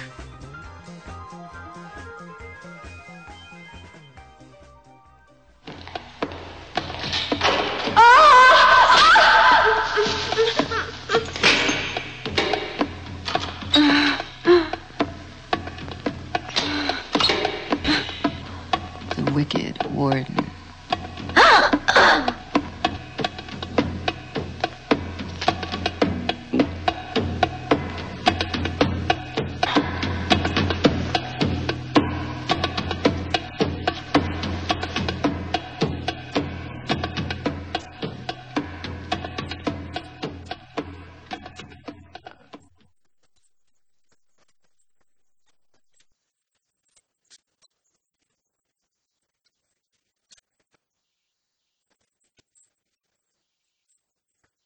This is also That's- known as Wanda, the Wicked Warden, too, as well. Although the woman's name, or Ilsa's not even Ilsa, her name's Greta in this, right? hmm Or Ilsa, Absolute Powers, another has many titles. Like I'm under the I'm under the impression that this wasn't supposed to be an Ilsa film, and then they just slap slapped the uh, Ilsa title on there to sell it. Yeah, it loose loosely fits in the Ilsa world. Nah, I bought into it. Yeah, oh, it worked. It worked. This film was originally rated X too, as well. I can see why. As yeah, we'll I get can see into it. why too. Fuck, just fucking chicks are having to lick dirty assholes and stuff in this movie. Like, yeah, Yeah, there was no insertion though, so it didn't really monic. It didn't really I don't know, deserve but the that chick rating. was taking a shit, got off the toilet, and made the other one lick her arse. That's pretty dirty. Eh, well, you know, it happens. I guess. Sleazy women's prisons, but yeah, I don't know. You got some fucking. Should we break down uh, the plot of it? I guess. Sure, sure. Bust Um, into some sleazy talk. the film opens on uh, a shower scene, uh, and then like at this point, like you pretty much friend, know famous what, for shower scenes. yeah, you pretty much know what you're in for when you see this scene, and it's pretty good. I would have compare it to uh, you know uh, a Danny Steinmann or Tom DeSimone shower scene any day. Those guys Mm-hmm. probably were inspired by uh, old Jesus Franco. Gets my dick hard. Fuck yeah, real It's like my it's like my new tagline. the scene is uh, also accompanied by a bathtub scene with Ilsa like washing up her big old titties and shit, which I really Big old appreciate. titties too, man. Looking Some nice good. tits. Yes. Yeah, she's she's looking good. Real, real tasty. Yeah, I'd fuck her. So this time, uh, Ilsa's running uh, basically like a ca- concentration camp style clinic for nymphomaniacs and sexual deviants. Yeah, like women with mental problems, yeah, like nymphomania, fucking a couple other different things, like fucking chicks with syphilis end up there, all all that shit. Well, yeah, sexual transmitted diseases would fall in, I guess, to that whole category. Prostitutes would be sent there. Mm-hmm. That was So- more or less a place where they fucking they they could just make up a title like, oh, this chick's a nympho and just send her there for shits and giggles, pretty much. Right, exactly. Yeah, th well, this is, I mean, we, we learned that the government kind of thinks this place has got some strange going ons inside, and it's, it basically, like, the government can't do anything because they need, like, a legitimate, um, spy inside to be able Someone to. needs to talk. They need to call one eight hundred prove it. Fucking get some answers. But no one's answering right now.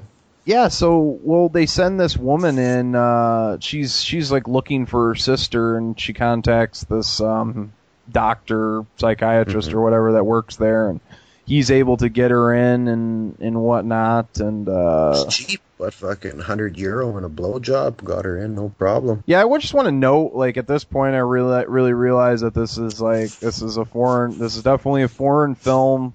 It's not like shot by American production, and you can tell because of the shitty dub overing. Like it's terrible. Like most of the actors must have been uh, foreign. I'm guessing.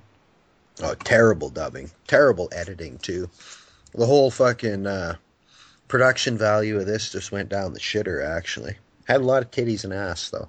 Well, I'm not going to knock the production production value too much, but it, it could have been better. Well, the production value of the editing and the dubbing is terrible. Oh, everything yeah. Else is, everything else is decent. The sets and everything is good. Like the titties they paid for, they're good. And production value is decent, I guess. It's the fucking technical aspects is shitty. well, Camera ain't that bad either. Foreign filmmakers, yeah, the camera work's always great, but like they don't give a fuck about the dubbing. They're like, yeah, fuck the American pigs, and you know what I mean. exactly. English they play it back fucks. in the language they, the language they speak. It fucking the movie plays fine for them. Well, you know, us Americans and Canadians. And, some of these releases, I think, um, I'm not sure on the ILSA, but some of the foreign releases you can get them in the original foreign language with subtitles, and sometimes I prefer that because it's it's bad sometimes. Before you get too far, I just wanted to say, what's up with all the fucking Dawn of the Dead music in these movies? Have you noticed that at all? Well, check this out. I mean, Don in Edmonds. this film, and then the other film, like Tigers of, of the Siberia, Mhm. there's a scene where she's getting double penetrated, and it's got Dawn of the Dead music going. And, and in this movie, when there's sex scenes with Oil Ilsa, Sheik's had it too, and uh, we commented Yeah. on um, She Wolf of the SS had it. You, well, you got to look look at the dates, man. This is predates um, um, Dawn of the Dead. I'm guessing these were um, library tracks that because remember George liked to pull from library tracks, and those are those are library tracks for anybody to pull. Yeah. I just find that ironic. Like it just makes me fucking think of right after they took over the mall and they're panning over all the zombies laying there, but there's fucking Ilsa getting double teamed by a fucking couple greasy Russians and I think it's great. yeah, it kind of fuck. I don't know. It fucks with my senses because I'm picturing like fucking Peter and the crew, but there's like titties and ass in front of me, and it's like confusing me. You Like, could splice those two films together seamlessly with these soundtracks, huh? well, not seamlessly, but Well, yeah. When I'm an old man, I might. When I have Alzheimer's, I'll be confused and I'll think scenes from this are actually in Dawn of the Dead, and fuck, That's fuck me up. It's fucking. It's fucking with my head, man.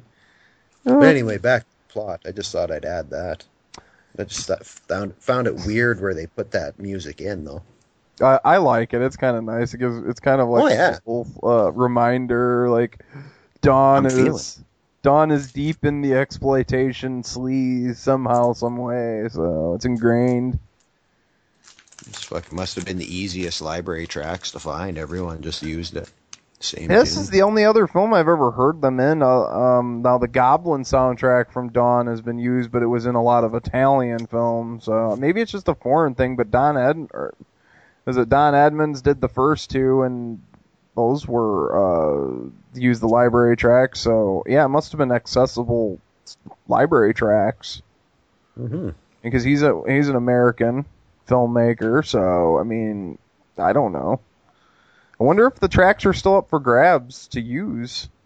Maybe you could use them in your next film or when you put a film together. A little Make a nod. porno with that. exactly. Hmm.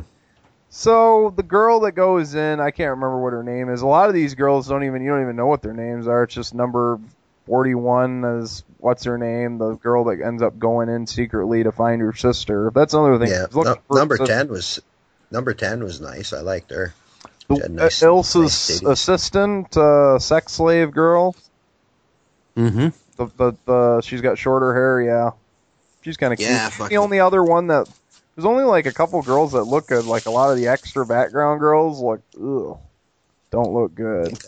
Kind of oogly. Put bags over their heads, they'd be alright. Yeah, I'd have to say on like the extra like girls in the back, this is probably the worst one as far as like extra Mhm. titties in the background. I'd have to say Oil Sheiks is the best. That's really why I like that one. Like I pretty much had a hard Oil on Sheik's the whole way good through stuff. that. That movie. Tiger of Siberia. Wow. Tiger you don't says see much good- tits. Yeah. You don't see any tits really until they hit Montreal. Yeah, right. Well, we'll get into that. Then one. it gets greasy. we'll get into that Canadian connection, but uh so yeah, number forty-one is brought um in, and she gets to know some. of Forty one's got like little tiny titties. She's still cute titties. though. She's still I'd fuck fuckable, yeah, fuckable. And uh, you, you like the fucking one that we used to be the dude the best. You were saying the fucking Fuck one that no, got that she was. it was so bony. I can't even say she. It it was bony. I think they dubbed the it was- man doing the voice over. It was a dude, wasn't it? yeah, it had like a full sex change. So, but um, yeah, Number uh, ten. That's where it's at. we're we're also treated to another scene where uh, the girls get to feel up number 41's body. Uh, that was kind of a strange scene, huh? As soon as they come in, well, fuck, they got to see what she's all about, man. Taste test. Yeah, taste test. Fucking make sure she don't stink. I don't know. Sleazy. It's Jesus Franco. It's just fucking any chance. Fucking just it's just all about molesting and sick stuff. It's Well, film. well, Needs yeah, no we- explanation. We jump to another weird scene where number 10 goes in and we It's a find out- women's prison. They're lesbians. Yeah, well, yeah, of course, but we- Even the guards were saying, "Oh, we haven't touched her yet." Like fucking, we had to fucking delouse her and fucking more or less fucking defungify her box first. So they were letting the prisoners have first crack just in case there was some gribblies in there still. Then the guards will go in there. you know how this goes down. Uh, Pretty much, yeah, yeah. It's yeah, women prison in my city, so yeah. is there a women prison nearby you? Oh yeah, there's one in my city, yeah. Oh, okay, I see. Sweet.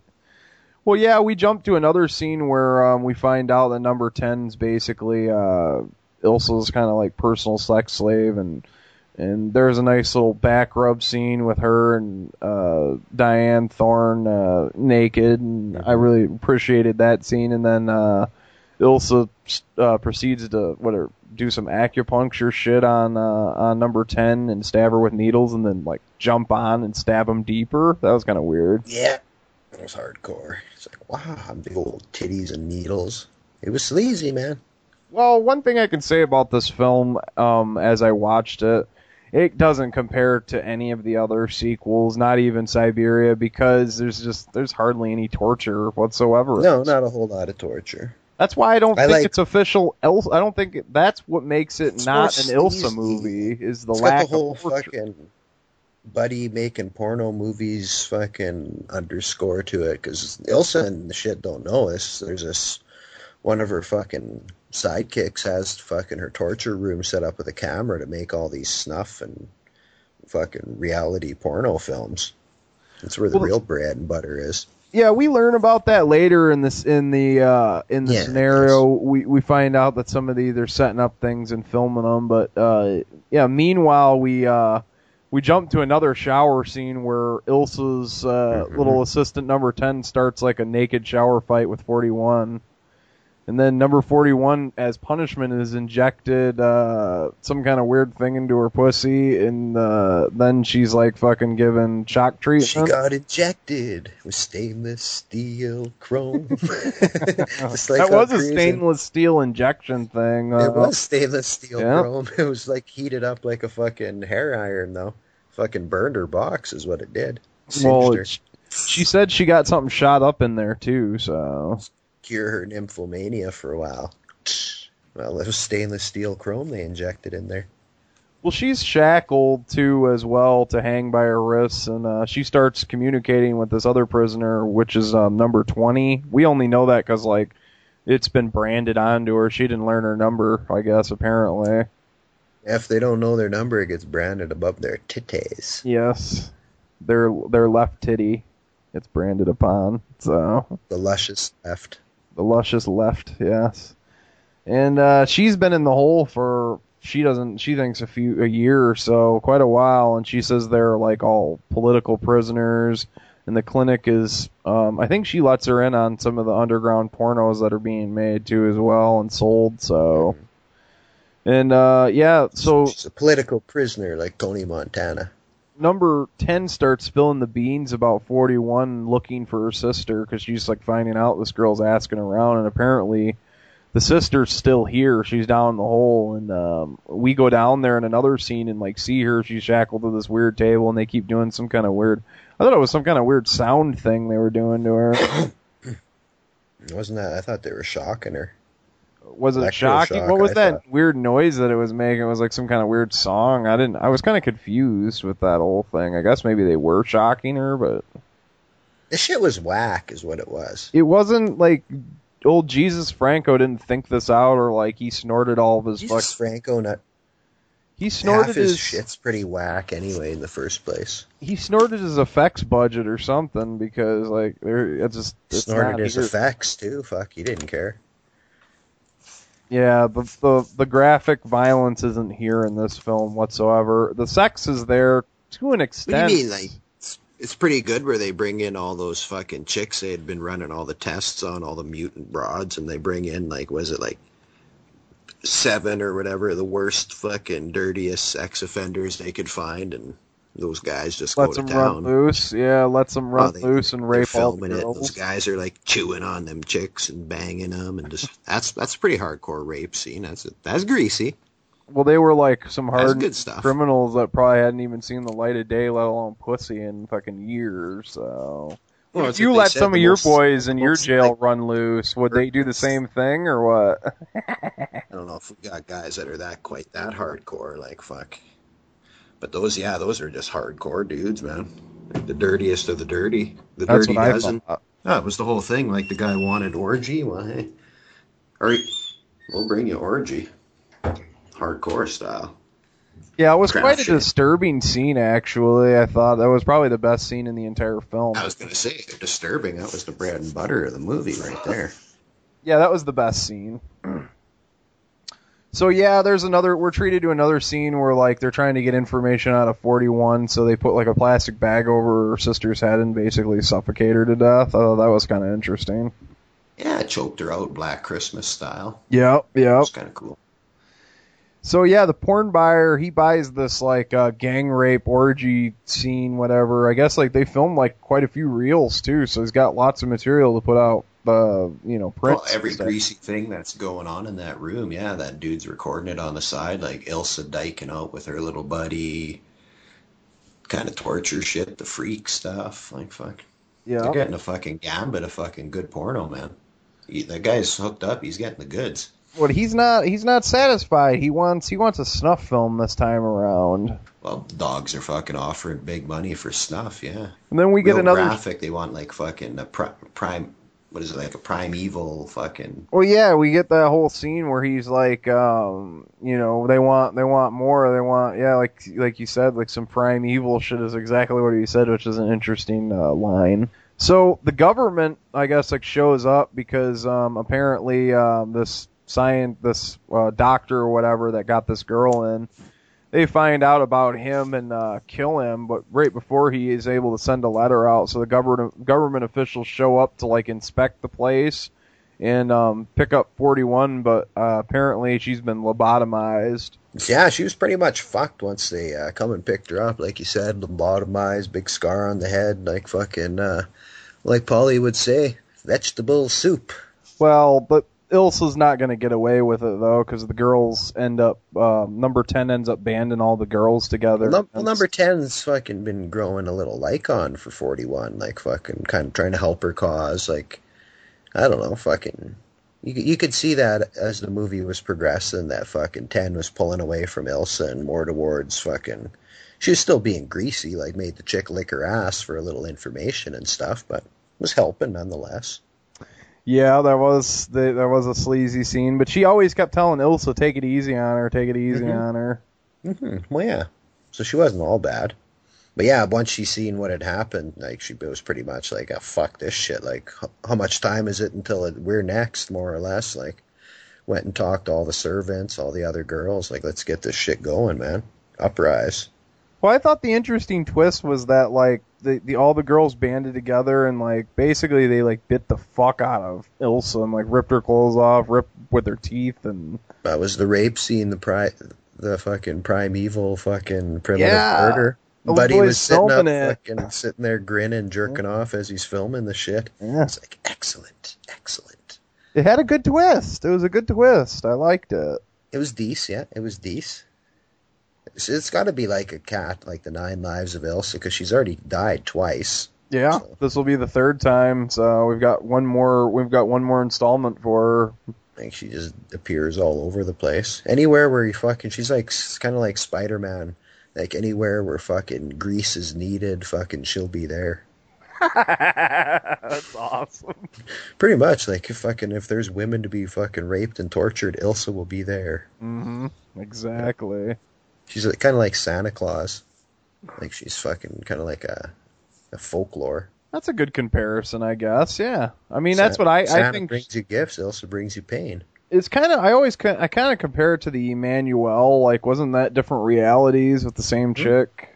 Yeah. So. Almost like dreams. Yes, exactly. Or nightmares. Yeah, which way you ever want to put it. Well, what it depends on what side of the coin you're on. So. Yeah. Depends how sleazy you are in the first place. Dreams for me, I guess. Nightmares for others. Mm-hmm. So this uh this this is out of print too as well. Um, I don't. It's kind of hard to track down. I think it's like thirty bucks on Amazon. So you'd be better off trying to find a rip of it. I think. Yeah, it ain't cheap. Fuck, I ain't got original copies. I got rips. Shit, actually, my Tigress of Siberia looks like a VHS rip when I was watching it today. That's what mine is. That must not be released. Maybe that's VHS Vault. I know we didn't say we had a VHS Vault this this episode, but that might technically be our VHS Vault. I don't know if that ever got a release. It might not have it. Yeah, that box set not, might only be three of those Ilsa films. Or it might be they couldn't find the original materials for It might Tigress, not, and it's uh, a VHS rip in that box set. Yeah, I doubt they'd do that. It just might. It just might not have the fucking LaFleur fucking sequel. Not sure. I know uh, this film, uh, Wicked Warden, looked cleaned up. It looked decent. I mean, it wasn't the greatest print, but it was it was decent. Oil Oh, yeah. Sheiks looked good. The other three all looked good. Yeah, so I don't know what it is with that. Not sure. You probably have the same rip than I do of uh, Tigress, so because mine was a VHS rip. It looked about the same quality as the uh, trailer that I put up. Yeah, it did. Interesting. We'll have to look into that, but uh, that'll be our next film. Uh, I think we're going to jump into another break, or we might be bringing the contest next. I'm not sure. I, yeah, I think we'll roll into the contest and Yeah, um, get those announcements Bust, bust out, those names out. and we'll come back in and finish the Ilsa uh, retro out. With that said, I guess roll us out, buddy. All right, you guys know what you're listening to. Grease fiends. This is exploited cinema. That infamous Ilsa woman, Dyanne Thorne, is back. Cinema's number one female villain in her latest role as the Tigress. This time, she's running an exclusive Siberian resort. Accommodations might be crowded, shower facilities a little old-fashioned, but there's still all the comforts of home. Electricity, good food, and lots of outdoor things to do, like water sports, organized group games, or if you prefer being alone, you could play with the animals.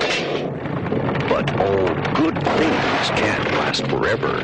Sometimes things get too hot to handle, and a girl just has to move on and try something new, like the massage parlor racket. We Magazine says Dyanne Thorne is a female James Bond dedicated to evil. She's meaner than Dirty Harry.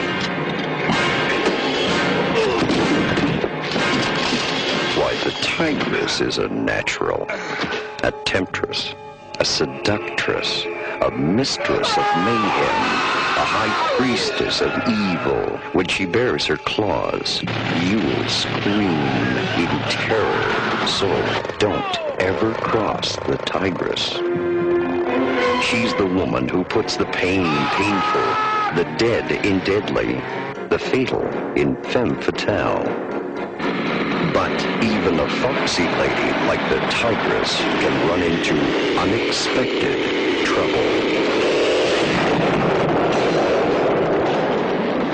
With a new gang of underworld heavies who have the syndicate running scared.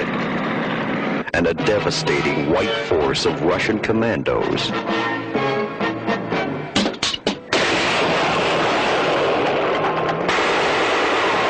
Miss cinema's number one female villain, Dyanne Thorne, that woman you love to hate, in her newest, meanest role as the Tigress.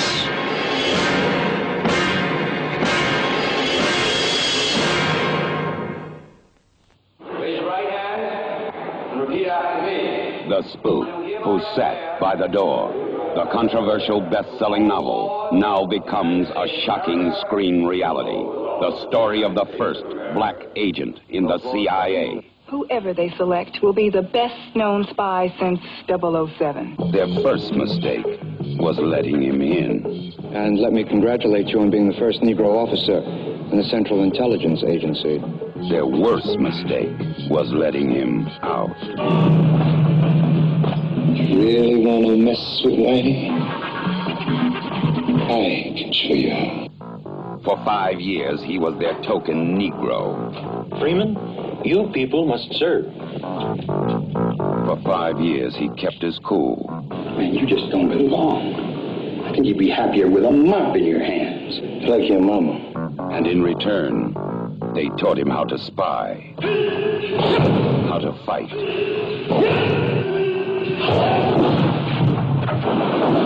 how to kill. For five years, he was the spook who sat by the door. And then, he turned gangs of ghetto kids into a highly trained guerrilla army. We live off the land. We match technology with spontaneity and improvisation. Men against machines, brains against computers. Now, if you don't think it can work, you check out Algeria, Kenya, Korea, and Annam. Can you dig it? He turned a summer riot into a revolution. This is not about hate white folks. It's about loving freedom enough to die or kill for it if necessary. He turned the American dream into a nightmare.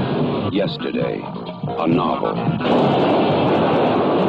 Today, a movie. The spook who sat by the door.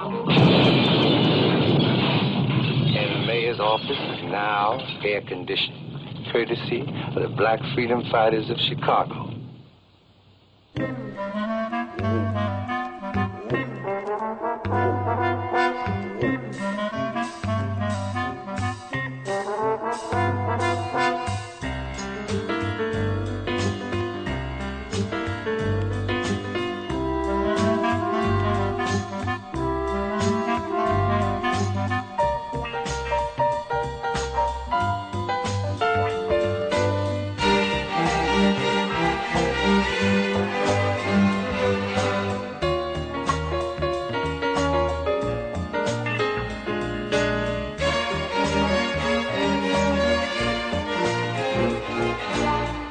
This is Bone Crusher from Deadbeat at Dawn, and you're listening to Exploited Cinema. I am the baddest motherfucker that ever lived. What's up, fags? J Dog for Exploited Cinema. The time is finally here. It's the big, huge, the enormous, humongous, if you will, Exploited Cinema t shirt giveaway. Fucking A, you can finally cover your fat man tits, all you gelatinous fucking fans out there. Yeah, I'm just fucking with you guys. I don't want to piss anyone off. But what's up, Bat? You there, bro? I ain't Yeah, hearing what what what do you, what do you is don't you think it's kind of like ironic that like we're giving away like a T-shirt for like the podcast that you used to do on the podcast that you do now? It's just kind of like, oh, is there some irony in there or something? Some like weird joke or I don't know. It's a great contest though, either way. But it, it's just whack, yeah. But yeah, it, it's awesome contest. So like we're gonna hook people up. We're trying to bring back the Ferox like archives, just keeping the memory alive, keep the flame burning, if you will. well, hey, you know, like New Year's on the horizon. Who knows? I mean, cats could hear maybe something down the line. Who knows? You know, I don't know. You know, we've had Tony on a couple times. He's, you know, delight. He's been delighted with you know coming on the show, and it's like the flames Mhm. not getting relit, but like I don't know. You know what I mean? It's like The joint's still smoldering. right. It's kind of like yeah, I could do coke just tonight. rock on, bro. Right? I can be I can be fucking uh, Tony Montana for the night, you know. The old lady doesn't have to know. Hell yeah. Now we've But- been full of guests lately. Like we've had all kinds of people. Yeah, the the legendary Runk was on the last episode, and uh, yeah, that was fun. I don't know, maybe I don't know if we're gonna do that for this episode, but that would be fucking awesome if uh, you know, we could um, knock out something, you know, with the outro because those outros are just kind of like, yep, this is the outro, and like make it like kind of like a guest slash interview slash bullshit fest, maybe. Well, the thing is, is the whole podcast thing's finally starting to take form. Like we said, we wanted to involve the fans, get the fans on the show, just give people like, because I know like when I was on Dead Pit and shit, it was a big deal for me. Like, so I know it's probably same thing for a lot of the fans. It's it's cool. It's a big deal to be on the show. So uh, just like sharing that and hooking people up. Yeah, I totally agree with you. I think it's like um it's like people be feeling like they are more active in a like um a, a community, a film community and stuff and like you know, we don't do a message board, but like, you know, the call in or let, having people write in or even maybe, you know, like we've said down the road having, you know, um, listeners on for a roundtable. You know, these are things we want to do and stuff just because we want to take it to that next step. Yeah, we could read your messages on a message board or whatever, but we want to take it to the next level, you know? Mm-hmm. See what you sound like on the show. Right. But anyway, we're fucking rambling on here. We got a contest to do. We got what five shirts to give away, various Yes. sizes. Um, I think I think there's I don't know, fuck. I think there's like three larges or two larges and like three extra larges. So I don't I don't know exactly how this is gonna work. Like I guess when we call the names off, there'll be five names we're gonna pull. Um, I've got half the names, you've got half the names, and I think like first come first serve to like claim their shirt kind of thing, wouldn't it be? Well, you got to message us like, yeah, you win the shirt. You message us like with your size, and we Mm-hmm. try to accommodate it the best we can. Yeah, out of the two sizes we have, I mean, yeah, I Yeah. mean, I mean, Joe, he this is just what was laying left. It's not like here we've got a whole array of choices. It's just this is it. You know what I mean? So, you know, I guess hey, we should. We got to say who's putting this contest on, eh? Like it's, that's uh, right. T-shirt Joe at fastcustomshirts.com, like the whole pimp of the T-shirt game, like it's pimpan fucking coast to coast, man. His shirts are fucking. Hate to sound cliche, but they're the most, man. Very classy, and uh, I I gotta give a shout out to Joe. I like the uh, the new shop security system he picked up. That that's that's Yeah. that's how you take care of business. Ma- Maverick's a mighty fine shotgun. yes, I was I was drooling when I seen that, so I'm I'm glad that you're a proud owner of that now, and uh, with the pistol grip and everything. That's just that's that's yeah, that's my dream gun. So Yeah, I would have went with that or a Winchester Defender. Nice, nice cheap guns. Like, yeah, probably get them for under three hundred bones. and enough to blow somebody through the fucking out the doorway the way they came in. I guess, man. Three inch magnums, hit them with some fucking number, probably you know, number two shot. Fuck, blow them right arsehole to breakfast. Splatter their t-shirt. yeah, yeah, fucking part their hair for them with it. But yeah, Hell we yeah, got we've got the boss T-shirts to give away, and um, you know, uh, uh, it's all it was an awesome design. I know Joe says he's gonna keep the uh, what is it, the screen around. So I mean, but uh, I think these are the only ones that are like physically still left, huh? I mean, other than the ones everybody's still rocking on their back and or have hanging in their closet. So I think so. Yeah, this is like the last run of the Ferox shirts, so it's kind of a piece of history as well. Yeah, it's you should you should have fucking got the shirt so you could sign them all and shit for them. So, but that would have been cool. I'm Put sure. shit stain on each shirt for each of the fans. So I- Well, we'll know it's J Dog because it'll have the fucking poopy butt print. shit stain on the fucking back of the shirt, fucking where I just tucked the shirt in to wipe my ass. no, you'll just take one of your uh, your cougar girlfriend shitty depends and wipe it on there because that's like your signature, huh? All right, we won't get back on that. Fuck you, fuck you. No. We won't get back on that. But anyway, I got the first name in my fingers right now. I've been stirring around in the hat and I've pulled a name. Oh well, I'll get I'll get I'll cue the porno music and get that rock, and we'll have some ambient background music while while we rock it. Little drum roll and shit. Hmm. Anyways, the first lucky winner of the Exploited Cinema T-shirt contest is da-da-da, Grant Gory. Is that Yeah, how you I- pronounce that? Yeah, I Grant think so. I think Grant hit us up through the through uh, email. I'm thinking or something like that. He must be um one of the listeners in the weeds. Uh, he he heard about it, and he's not. A, I don't think he's a Facebook guy, so he must be just a regular listener that doesn't really like Facebook. So Yeah, so that's cool. We got uh, someone from the Yahoo mess- messages. But yeah, Grant Corey's our first winner. So yeah, get up, get up to us. Uh, send us a message. Let us know what size will work for you, Grant, and you're the first lucky winner. yeah, like like we said, we've got the large and the extra large. I can't remember how much of both. So like I said, it's like first come first serve. So but uh, yeah, I've got a name here too. I've pulled out of the of the mighty of the mighty hat, and I pulled out Ed Quillan. Quillian? Did I did I pronounce that right? I think he's a Facebook guy. What, what, who is he? Ed Quillian. Oh, okay. I think that's Cool. sorry, Ed, if I didn't pronounce your name right, but uh, yeah, you're you're the second uh, shirt winner. Oh yeah, I'm familiar with that name. Hell yeah. Is that is that one of your boys? Mm, Maybe no, he's a- that's maybe he's a Ferox. someone I talk to on a regular or nothing, but Is he a, is he a Ferox? He must be a Ferox regular or something, maybe. I'm not really sure how he heard of the show. Maybe when he sends us his size, he can let us know. Yeah, definitely. Uh, love to hear from you, Ed. Hit, hit us up, man, with your size. Let us know what you what you're looking for. We like to hear fan backstories too. Yeah, that's awesome. Anyway, I got the third name here right now. Whoa. What do we have here? Let's check it out. Ah, Alana Quinn. Now she's gonna have two Ferox shirts. She's already got one. Hell yeah, she's uh, she, she was a hardcore listener of Canadian Ferox, so that's very fitting that the, one of the shirts go to her. Actually, like there's a, a picture that she tagged me on Facebook with her partying in her Ferox shirt, and I think she has the black one as well. So she'll have two now. She'll have one to wear and one for spare. Fair, yes. You'll have a backup Ferox shirt in this world where Ferox shirts are running low. So that's awesome.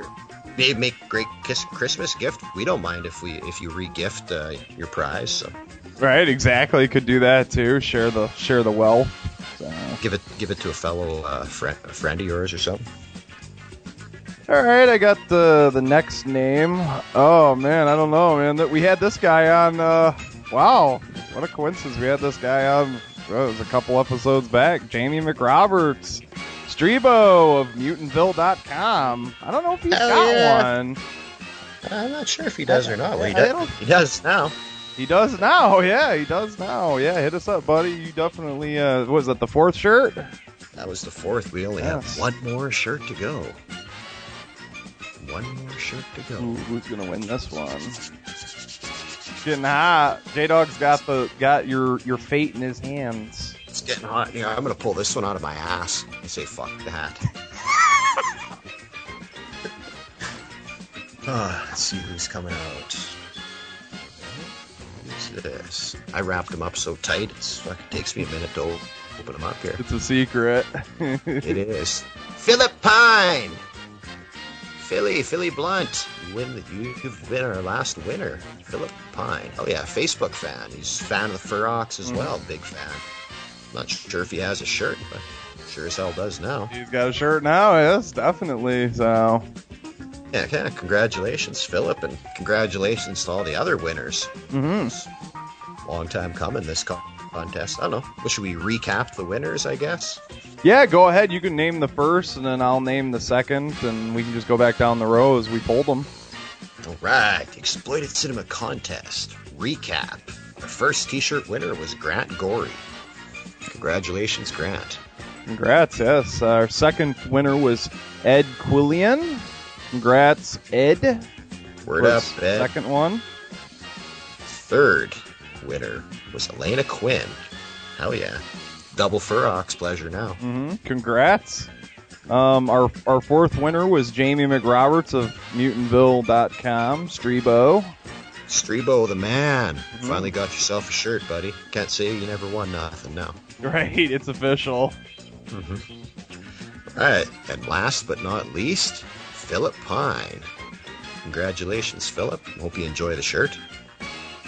Yeah, and I just want to thank everyone for like getting involved. Like a lot of people came out the woodwork, and I think I think Joe even helped promote the contest a little bit, and we got a few um, uh, his regulars, uh, fast custom regulars. I don't I don't know if any of fast custom regulars won, but uh, well, there might be some regulars that, that shot from there that we pick. I know Jamie, he's done his shirts up through Joe, so seems to be unanimous on the internet. Joe's like the best, and uh, you know, fuck the haters out there. I don't know who the fuck. I never really caught up on who the fuck uh, who was who was beefing with Joe, but like straight up, fuck you. Like I've got shirts that I've been wearing. Like I wear like at least once a week, and they're still, you know, together, and like the print's still there and everything. So fuck you guys.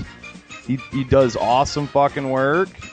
He put up these boss shirts. He fucking designed our shirt. This guy is the fucking most stand up guy that like I've probably ever met on the internet. Mm-hmm. Straight Hell yeah. up. So Straight up and down, man. Joe Joe is a god. Yeah, Joe, uh, you know, my hat's off to you. So thank you for uh, putting on this contest and uh, putting the shirts up and everything. We really appreciate it. And, uh, you know, we, we'd love to see this happen again with some more contests. It's like opening my eyes up because I was so, like totally disappointed with the Mutilator contest. But, you know, I'm thinking maybe, you know, that was just early on and, you know what I mean? Maybe not everybody heard about that contest, but uh, we promoted the shit out of this one, huh? Mm-hmm. This one definitely had some heavy promotion. Yeah. But I, you know what? For the fuck of it, I reached into the hat one more time. I figured I'd fucking pull one more name just for a bonus surprise prize from the dog. Kind of a surprise prize. I'm gonna send you a fucking used dildo I found in a dumpster or something. But What, on one of your random find uh, destinations. hell yeah! This lucky winner of this, huge fan of the show, Mr. Zach Wells. Wow, that was a nice little cherry on top. Zach's probably blowing his load. Little cherry he's probably like, fuck, I didn't win nothing. Yeah, I was just kind of finger in the hat, fishing through the names, and I'm like, ah, fuck, I'm gonna pull one more for the fuck of it. Who pops up? Zach Wells. So what there you, you go, send- bro. So what you sending? The, what's the mystery prize? They're gonna reveal it or what? Well, it's a mystery. He's just got to send me his address, and he's just gonna get something, and uh, whatever. Enjoy it when you get it. well, you know, you've got quite a cachet of awesomeness at your place, and so I'm sure anything that comes from the J Dog is gonna be awesome. So Mm-hmm. Might uh, hmm. actually, I know. I I kind of got an idea what I might send him. I'll have to look. I think I have two of them actually, so he might be the lucky winner of one of them. I ain't saying what it is though. you're gonna you're just gonna wait, and when it rolls into his mailbox, he'll just he can shit a brick. Oh fuck yeah! There's yeah. I, that's why I just kind of like fuck it around. I still got to get out fucking one of the prizes from the mutilator contest still, but uh, Oh yeah, some bonus discs. Uh, I think what were they copies? Yeah. Well, Yeah, your was slow. burner's been down and shit like mine, so even I don't even know how we're doing the show still. So miracles. but I did get Matt Anderson's stuff together, so Matt, that's coming to you soon. Awesome. You not worry, bro. Doing some Yeah. Trader Reno, are ya? Well, no, I'm just fucking making making good on the fucking prize that I gave out on the mutilator contest. Oh, oh, oh, oh, okay. I forgot about that. All right. Well, I, I guess we can tell these guys. Um, I don't know if you guys aren't familiar with the Facebook page. If you're coming from Yahoo or whatever, um, yeah, just hit us up at exploited underscore cinema at yahoo.com um, with your information. Also, you know, if you're paranoid about Facebook trying to grab up your info or whatever, you don't want to message on there, you can email us too as well. Just let us know who you are and everything if you're not familiar with the email address. And hit us up with the address and your size. And like I said, first come, first serve. If we don't have the size you asked for when, when you hit us up, I'll just let you know what's left. And I guess, you know, whatever it is, what it is. So, but, and, um, hopefully I can get those out. I want to, I'm going to make like a huge effort to get them out before Christmas. So, and I don't know what I guess what should be like the Like if we don't hear from you in like two months, Two months. I don't know if we don't hear from you. I don't know. What do we want to say? Like uh, What the by the up- what next the- episode. What the next episode? Wow. That's two weeks. two weeks. I don't know. Maybe let's give them a month. You want to give them a month? We'll give them a month to get to us. Like, hope get to us as quick as you can so we can get the shirt out. Right, you know, exactly. Because I'd like to get them out quickly. So But just if by chance one of the winners gets busy or something and they don't get to tune in for a week or two, like I hate for them not to get their prize. So I think well, we we're gonna post on the least- Facebook at least a page too, and I think I'm gonna try to contact. I mean, I don't, I don't have everybody on my friends list. I don't think so. I'm gonna try to contact everyone the best I can. I think even if you're not on my friends list, I can message you. So, um, we'll try to get a hold of you personally, either me or J Dog. Uh, we'll try to message you personally. We'll also post on Facebook and. If you're coming through email, we'll we'll try to hit you up through the email if we can. So we'll we'll try to make a note of that. But if like if we don't hear from you in a month, the shirts are gonna go ba- back into like a bonus prize for the next contest kind of thing. As sh- as shit piles up, I guess. I guess we could do that too. I was thinking maybe we could pick another name, but we know, we, just we could throw them. Yeah, we could later. throw them back into another contest. I guess I don't know. Like a That's not our plan though. Definitely. right? Like, no, no. prizes. Yeah, definitely. We did we did this contest because Bloody shirt. yeah, I want to give away cool shit, and so Gets you yeah. Mad, gets you mad pussy, man. A fucking shirt broke Derek's fucking virginity. So Did it? Oh, it's awesome. I, I don't know if it did or not. I'm just fucking. D, hit us up, motherfucker. We haven't heard from you forever. Missing you, bro. Yeah, what the fuck? He's been like working like a madman. I don't even I don't even ever see him on Facebook or anything. I'm I'm I'm missing the guy. He needs to hit us up. Tisk tisk. But I guess with that, that's the contest. Hope you guys had some fun with it. Uh, hope you guys are happy with your prizes, and we fucking look forward to doing the next one. Hopefully, it's even bigger and more badass. Mm, Exactly, and uh, yeah, I definitely think there will be more uh, contests down the road, and uh, we- we'll think of something. Who who knows? Maybe we'll get one rocking, uh, you know, uh, for the new year or whatever. Who knows? You know, who knows what'll slide across our tables, so so to speak. But with that comment, this is J Dog, and you're listening to Exploited Cinema.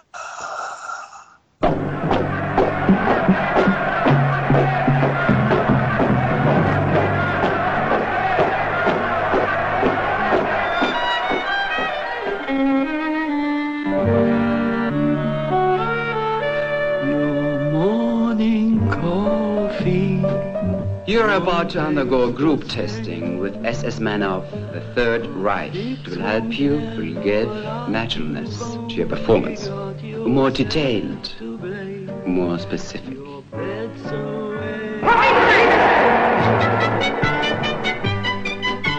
Salon Kitty, a notorious house of forbidden pleasures in Berlin under the Nazis. You're lovely. Making love with you is just beautiful, even if you are a whore. A brothel of power frequented by the hated SS, Wehrmacht officers, and high party officials. A luxurious bordello used for spying, blackmailing, or denouncing those contrary to the regime. I want to compare the recordings with the girl's reports personally. Is that clear?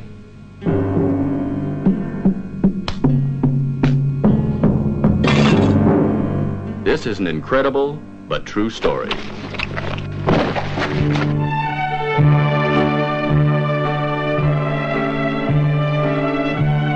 Himmler, von Ribbentrop. They are all my clients, except for Goering. Have they gone mad too?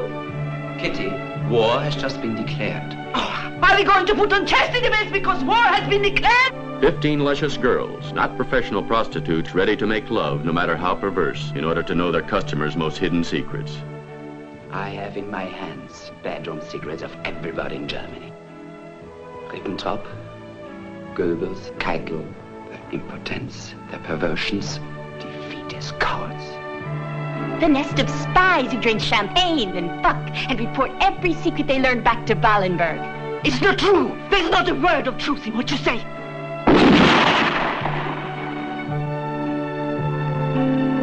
But here's some news. I'll make it plain. Friends, you haven't a thing to lose. Just forget all the old taboos. You've got really much more to gain. Just get close. You're not a National Socialist. Ah, my dear child. First and foremost, I am a madam, above ideals. Just as, despite Hitler, your husband, your child, you are a whore. I am not! I am not! The girls at Salon Kitty were used as tools of pleasure and served with a twisted sense of duty. We need your help. What for? To destroy him. They were the executioners and the victims of a monstrous ideology because the sex they dealt in spotlights a horrible, stark reality, opening the rotten sores of the world they lived in. It reveals its contradictions, its most obscene aspects, but above all, it shows the ways of defection and rebellion, the courage and sacrifices needed to reconquer human dignity. What can you do? When I get back to my base, I'll simply defect to the other side with my aircraft. It's treason. Are you crying? I swear, I don't know why. so stupid. With sleepless eyes. You Salon Kitty is a motion picture directed by Tinto Brass. It is also a love story, and the shocking scandal it shows is both necessary and moral. the night before.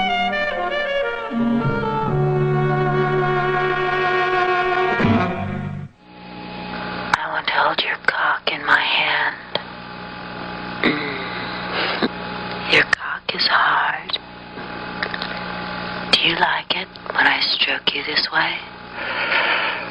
Oh, yeah.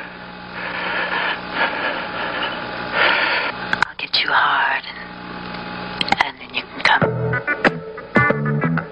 Vicky Lyon. My name is Gloria Chin. I'm 32 years old, and I'm Eurasian. My mother is Chinese, and my father is a Caucasian. Now recording my memoirs. I don't know what's going to be done with them, but I know I must document my other life. The beautiful and seductive Vicky Lyon. The Midwestern housewife who just two years ago made her debut in Essex Portrait of Seduction, has just completed her second adult film, China Sisters. You see, feel every woman should know the true meaning of sexual pleasure. Miss Lyon is even more sensuous and more erotic the second time around. I love it, Jimmy. I love it. I love it. I love it again. You love it, don't you? I teach 10th grade English at Glen Road High School. But when I finish my job for the day, I am consumed by sexual vibrations that seem never to stop until I have been made love to or, until I make love to someone else. I have a younger sister. I knew she was special from the time she was 15. She's very beautiful.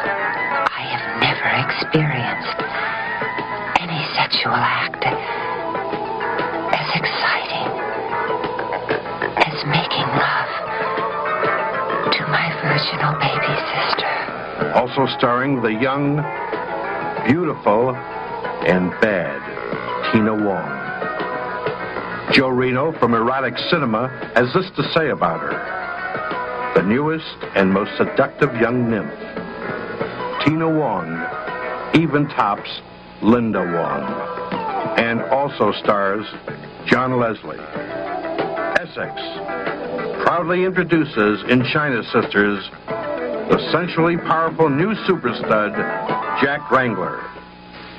I'm going to fuck you. If you miss seeing China Sisters, you'll have only yourself to blame. China Sisters, coming soon to this theater.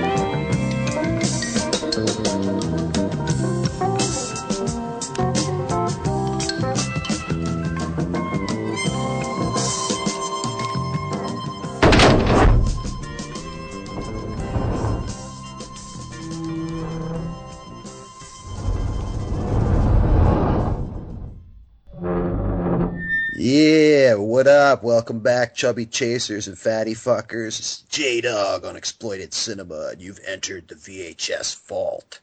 Yeah, I know we said earlier in the show that there was no VHS vault, but yeah, we were fucking with you. We lied to you. We were did a little. mistaken. We were mistaken. Yes, we did a little research, and it uh, turns out that Anchor Bay couldn't actually obtain the rights to this film. So, uh, yeah, the owners wouldn't sell it. So it's VHS vault, baby.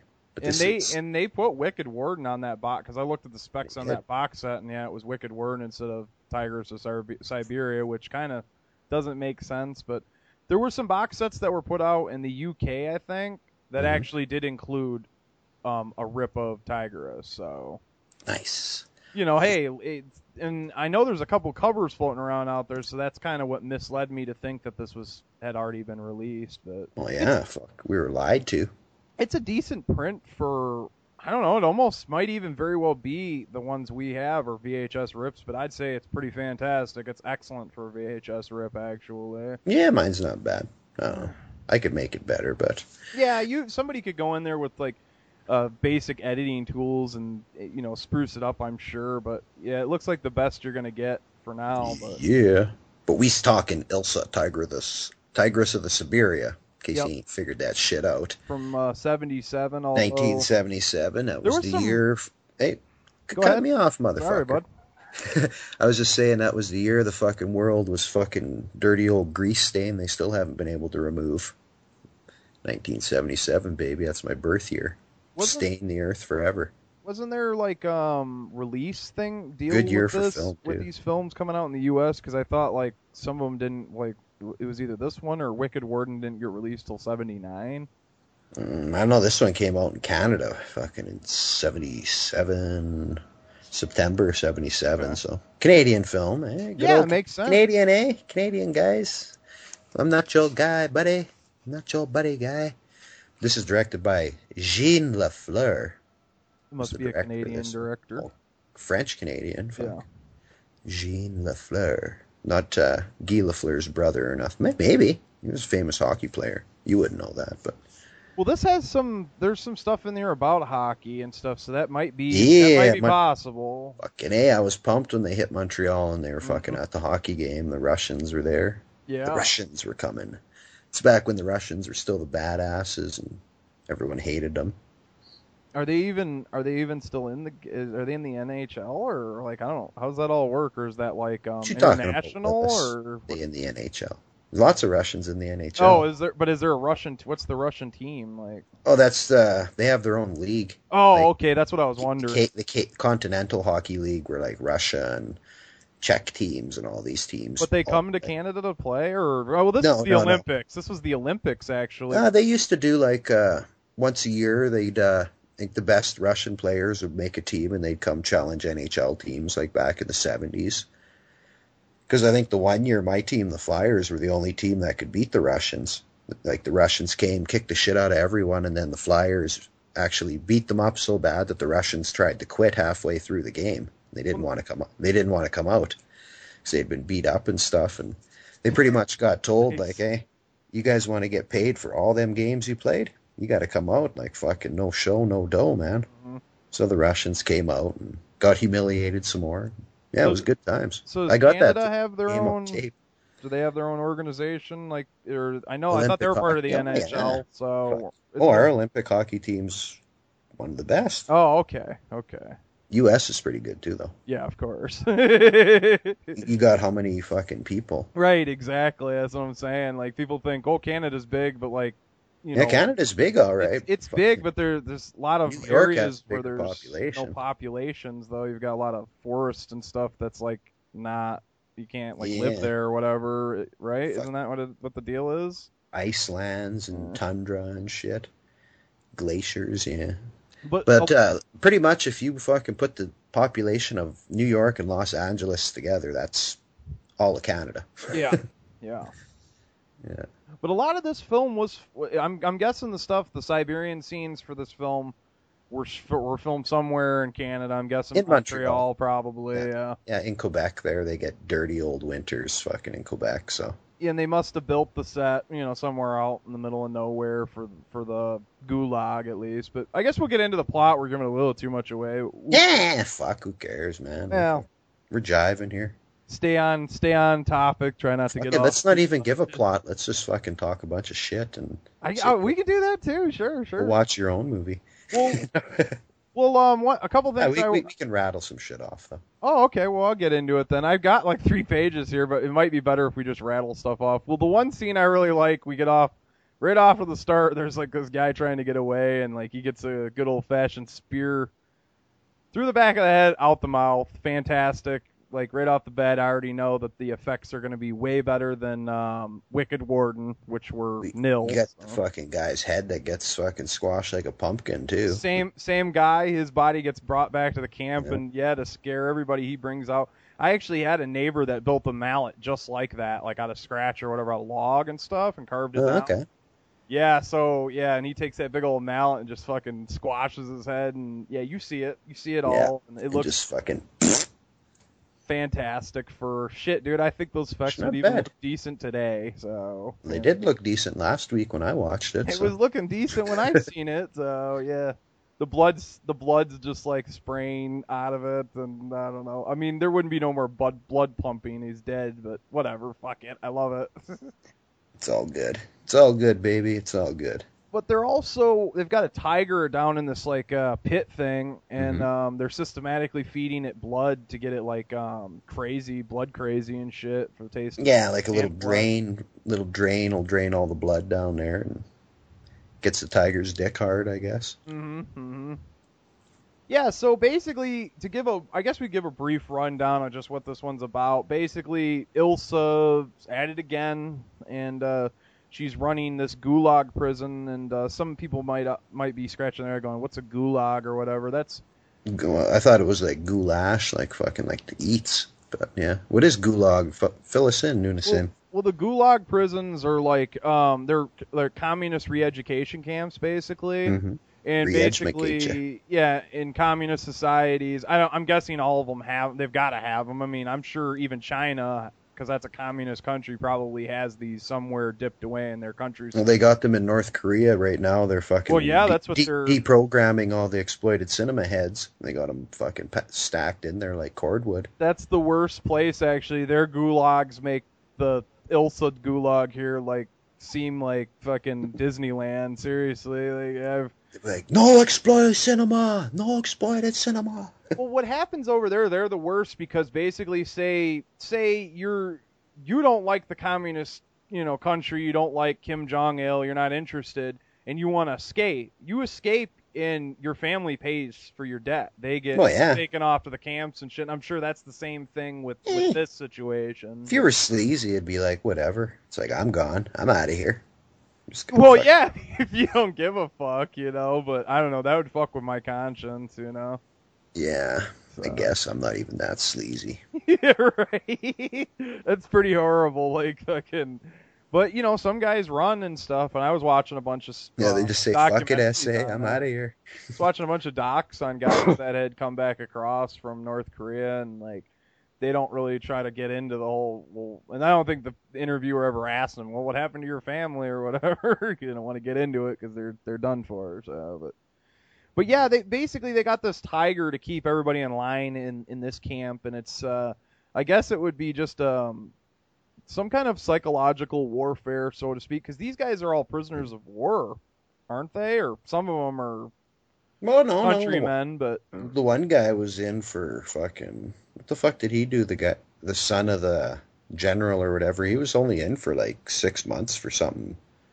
uh, some windows got broke, and he said he was Yeah. nearby when they were like, "Who broke these windows?" So he basically took the fall for it. Well, no, didn't he say he got into like a scuffle with someone or something, and some shit got damaged and They were drinking. or something? Yeah, they were partying and drinking and shit. He shit didn't break the windows, he said though. Somebody did, but he just happened to be there when Yeah, when took the rap.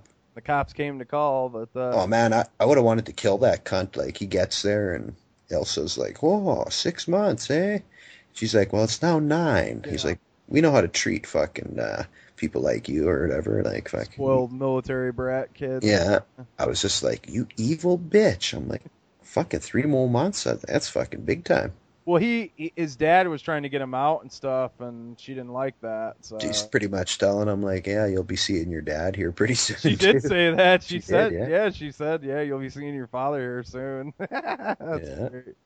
So yeah, there's this prisoner though. He's like sick with fever, and um, one of the one of the guards brings him to Ilsa and says, "This this one says he's got a fever. He's burning up. He won't work." And Ilsa says, "Oh well, we'll just cool him down." And Yeah, we know how to cool him down. This is awesome, dude. This is so fucked up, but it's it's it's sick, but it's it's genius all at the same time. Is evil. There's some good stuff in this. Yeah, so basically, like, it's basically these pulley contraptions, and like, you've got one hole on one end and then one hole on the other, and basically the pulleys connect, and Yeah, there's they- a rope running underneath the ice. Yeah. yeah, one on- when they tie one on his legs and one on his like what around his neck or around Around his wrists or something, they kind of fucking stretched him out like that. And- feet and ri- feet to arms there.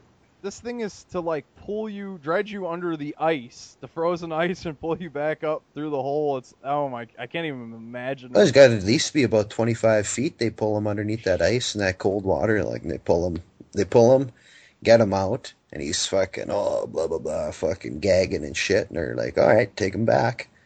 They pull him through again, and by the time they get him back, like poor motherfucker was dead.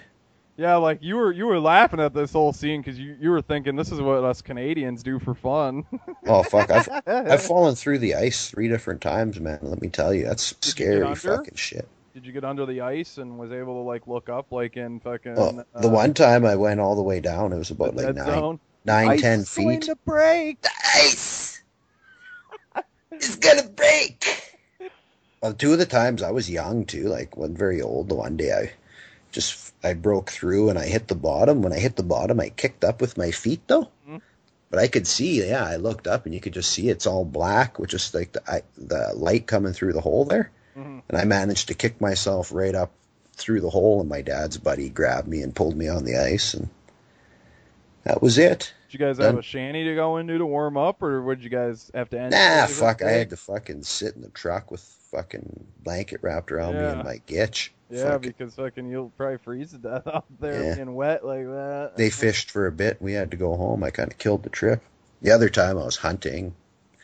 Yeah, it was, it, it- you don't want to fall through the ice, man. It's fucking You whack. fell through the ice when you were hunting? Like what? You guys were crossing the ice to get. To I was by? I was by myself. I was walking along a creek, And I stepped on a beaver run and broke through the ice. I was two and a half, three miles from my truck, minus thirty that day. Oh man. Yeah, I thought I was gonna die. Actually, I was fucking um, pretty much frostbitten my toes and shit. Like my fucking skidoo suit was frozen solid. Yeah, it was. ice on it and shit, or what? Ice. it, it wouldn't break on the skidoo suit anyway. Oh shit, dude, that's I, I bad. fucking sucked, man. yeah, didn't even get a deer either. Fucking blue horn, man. Well, Well, traumatized me, making me think of that shit. Yeah, That's fucking crazy, movie. That's what I thought of when I seen that scene. No, it's like, oh, the ice. It's pretty horrifying. Yeah, I did love that scene. That uh, yeah, there's there, well, basically, um, this what is his name? Um, Kochorin, Kokorin, or is that what his name is? The one Fuck guy. is that cat's Chikorin. That's what it was. Chikorin. Chikorin or something. I've got it yeah. noted here.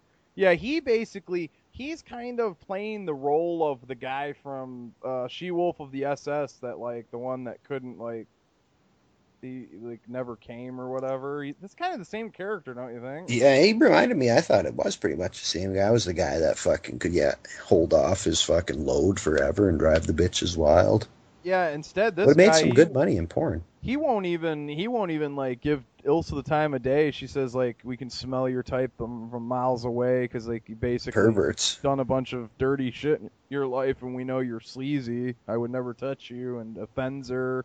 One of the scenes he- she wants him dead, doesn't she? That's when every all hell's break, breaking loose around the camp. Yeah. Well, she get mad because fucking at first fucking uh, Ilsa couldn't get his dick hard. Yeah. Once they get back to Montreal, that's a different story though. Well, yeah. Well, let's get into um basically what happens with the camp is uh I, well, I, I just sorry, I just Oh, wanted to cut in on like uh, I guess it doesn't really have much to do with the plot or anything, but like the dudes that Ilsa fucks, Mm. like all these big Siberian Russian dudes, like hey, like fucking, it's funny. Like she makes them like uh, go through a series of challenges, like in the evening when they're chilling, like to decide Who's which ones she's gonna. her? Yeah. Like the one, there was two guys wrestling, and there's two guys having a drinking contest, and the winners got to fuck her, and man, the losers they get off pretty good too. They get the servant girls, and they get the fucking whole treatment as well. Yeah, But I mean, they, the two guys arm wrestling with of the chainsaw in the middle, though. Oh, that was great. Yeah, the guys fighting times, over the man. bread. Two prisoners are fighting over the bread. So, um, and he's like, "Oh yeah, he stole my bread." And Ilsa's like, Mhm. "We will see who's the thief." And yeah, they saw two saws on each side where like the basically the wrists are gonna fall. So basically, if you lose this arm wrestling match, you're gonna lose your hand. So Yeah. And uh, yeah, I don't remember which one loses it, but someone loses. His hand off, and he's like throws Ilsa the hand, the hand of a thief. Mhm. It's like, yeah, all you have to do is win, and you're innocent. And then they take the guy that lost in the back, and you hear the saw revving, and pretty much they're finishing him off. They, they Tony Montana his ass, up, yeah. Took him in the bathtub. like Angel on Scarface. Yeah, he got all fucking chopped up. At least Chi Chi got the yayo, so it wasn't all that bad. Right. That's for another review for another day. but yeah, no, I really like the fucking like uh I don't know, I guess set pieces and shit in this movie, like like the kills and the effects and like fucking some of the shit Ilsa had rigged up. It was ingenious stuff. Mhm. Yeah, well, basically, yeah, like um, the camp, like uh, they get word that Stalin has died or whatever, and like you know the communist country's falling, and like I don't know, I'm guessing impending troops are going to be coming to the camp, so they just start burning everything like the Nazis did when when they Mhm. knew their camp was going to get taken over. I mean, that's exactly how all these communist countries do it. So start burning everything. And they're even Well, trying to burn the prisoners and uh, the fucking uh, inquiry, yeah, and they didn't want to fucking anything left. Like that's demolish this place to the ground. Who, who's to say it was even ever here? Yeah, Chikorin, he's thrown down in the pit with the tiger, and uh, to battle battle that like the fucking Rancor pit style. you know what I mean? So, yeah. well, this is before the Rancor pit, so I'm guessing Lucas must have stole this stole this concept. Of course, Lucas stole it. Yeah, of course, from the best. Luke, Lucas is out here watching all these exploitation films, and then he's like ripping or- off Jean LaFleur. or Tarantino. That's what Tarantino figured it out too. He's like, you just watch all these shitty fucking exploitation films that nobody but the heads have ever seen. Put out a Mhm. bunch of regurgitated bullshit and pass it off as something brilliant. It's Yeah. basically they're taking Steal all- their basic ideas and put some money behind it to do what these people couldn't because they had no money. Yeah, they they just sit and they cherry pick all like they'll take ten movies and cherry pick ten little things from them and put them all into one. Like Kill Bill was that was like five, ten different fucking exploitation films all rolled into one. You know. Fucking Kill Bill was like they fucking mopped the floor of a 42nd Street theater, fucking siphoned it off, and fucking transformed it into a movie. It looked like yeah, it looked like all the cli leftover clippings that didn't make it into the film or something. Cum stains off the floor and shit, cigarette butts, and just fucking the power of the fucking 42nd Street produced that. Glued and taped it all together. Pretty much, yeah. Fucking condoms and stuff instead of film reel, running it through the projector. A bunch of fucking get some funky images of a jizzed condom running through a projector, I bet. Only on exploited cinema. right. So um, the camp falls, and yeah, Chikorin, he's like the only one, seriously, like the only one left that's still alive. So Well, homeboy threw him. What was it? A fucking uh, the what do you call those fucking things that you rough the hay up with? Pitchfork. pitchfork, yeah. Yeah, yeah, pitchfork. Oh, I thought he killed that tiger with the shovel, though. Well, that's what it was. A yeah. shovel. Yeah, I couldn't he, remember if he threw him a shovel or a pitchfork. But yeah, he killed the tiger though. yeah, he brained that fucker in the head with the shovel a couple times and Fucking a man. killed it. And then one guy tried to come over and dump a bunch of gas, but it didn't light quick enough or whatever, and ended up blowing up after he got out the hole. So of course, snuck out, and Ilsa fucking and a couple of her cronies disappeared across the frozen Siberian fucking terrain. And henceforth, we go to Montreal. Yeah, it's now 1976. it's like uh, right around the um, 70. I didn't know you. I didn't know you guys had the 76 Olympics up there in Montreal. There's. Uh, Of course, we did.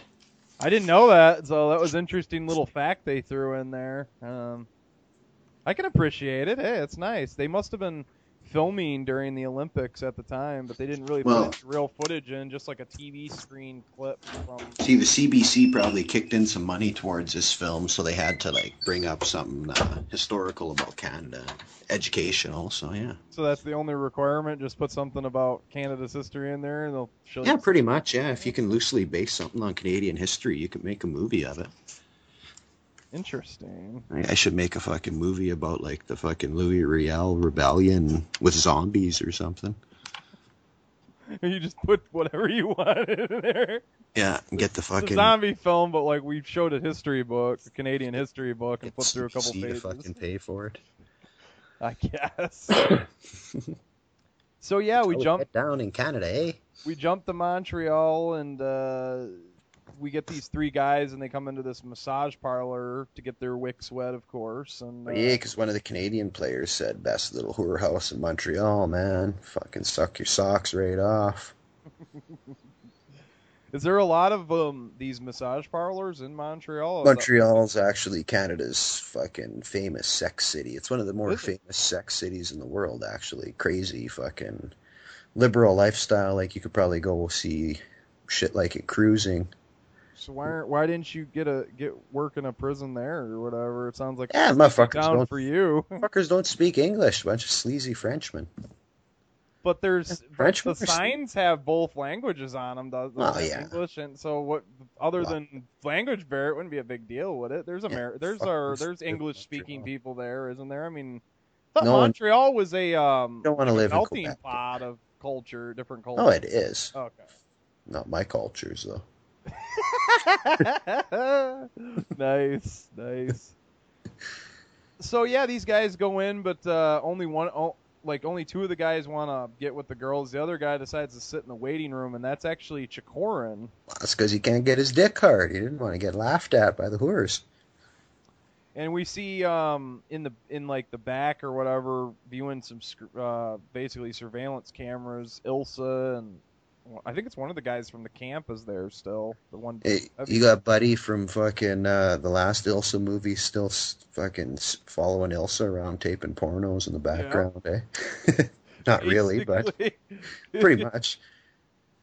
And um, what what is this though? Like, what does war criminals? Is this historically accurate, or war criminals come to fucking Montreal to like escape?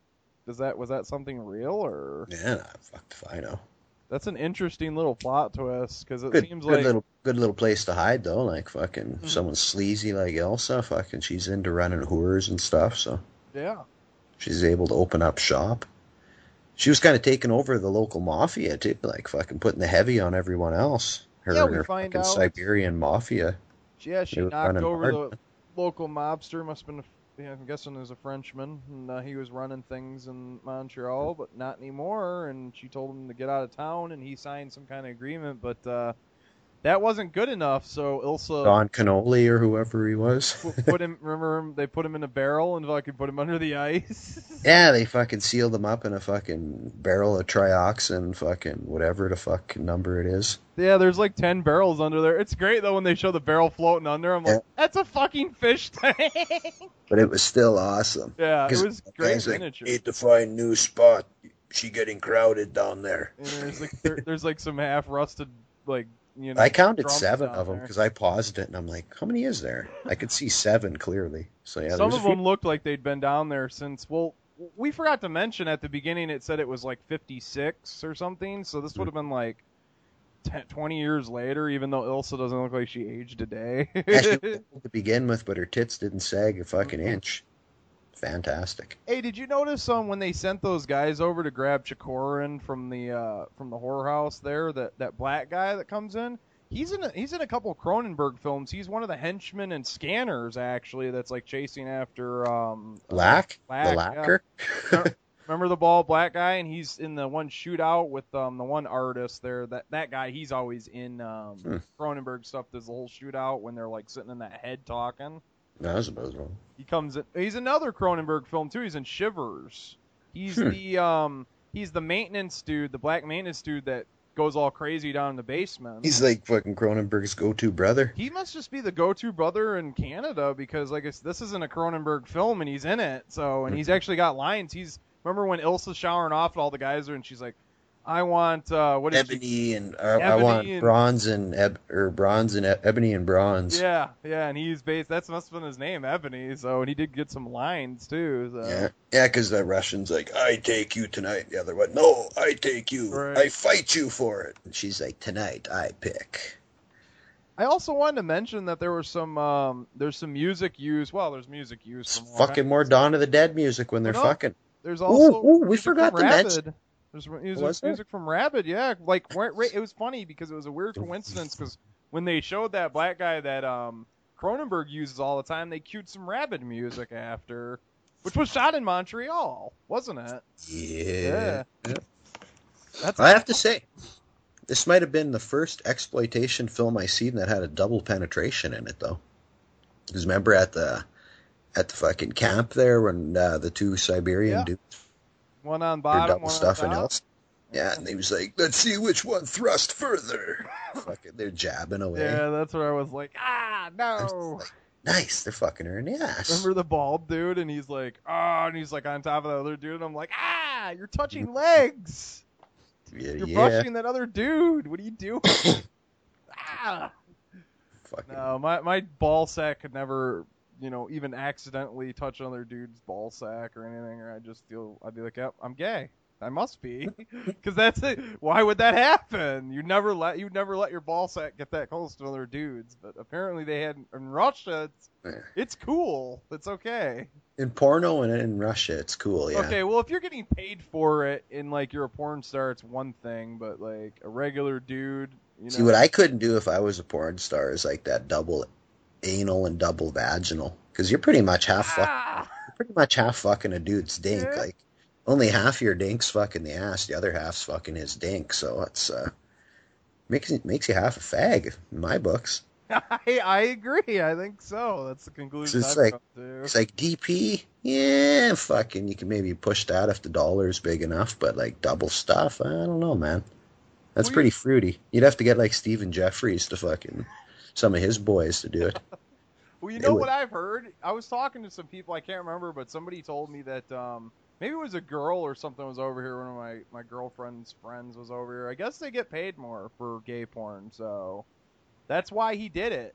I found out. I was like, why would anybody ever go to gay porn? They pay Well, of course so you get much paid money, more. dude. Yeah, wow. Who the fuck much. wants, who the fuck wants to be known as a gay porn star? Like, or is worldly known as a fag? Like, He must have been making more money. Oh, yeah. On with with his SAG card in the industry, working as like in buddy movies. I mean, because I thought he would get a Stephen lot Jeffries of money. wouldn't have made that much money. Like, have fuck. made decent. What 10 10,000 a picture? Wouldn't he? Yeah, but fucking, he starts taking fucking eight rods in the arse, and he's fucking probably making fifteen in a picture. Yeah. Just he just can't shit straight for a month. That's all. And he likes. He's gay, obviously. No, he was yeah, he was fruity anyway. So fuck. Probably whatever. his dream to have a whole fucking mashup of black guys ram his butt. Ah, he had a fucking shit shitload fucking yeah, getting spit I'm sure he had a shitload. by the brothers and fucking they were spinning them like a top on their dicks. Yeah, poor little dude. Poor little guy, man. He's just a little midget. Yeah. How did we ever get into talking about Stephen Jeffries getting double Gay stuff? porn, man. Gay Yeah, yes, porn. When you segue anytime into you, gay porn. yeah, anytime you talk about gay porn, you got to bring up Stephen Jeffries. Pretty much, yeah. Oh, well, ain't enough money in it for me. Fuck that.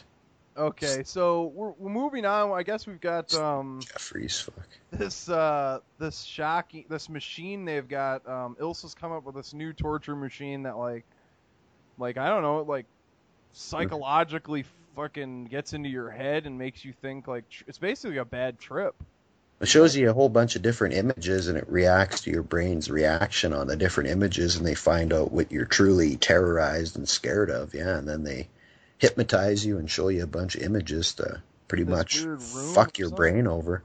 Some kind of um tank thing they built with like a door that they can view in. Buddy's control panel looks like he's fucking on an old editing board, like a U-matic v- VCR and it stuff. was probably what they used for the controls. Yeah, because I like seeing play buttons and stuff, and I'm like, that looks like an old fucking U-matic fucking editing deck. Is what I was thinking. You know what they used to do for like control panels? Is they just buy a bunch of Christmas lights and then like design like you know buttons and stuff where they would like hide them Oh, yeah. teeth and then Shit like an a- Alien and Roger Corman stuff. Dark Star had a lot of buttons and stuff around the ship too. I remember that. That's a great movie because you can really.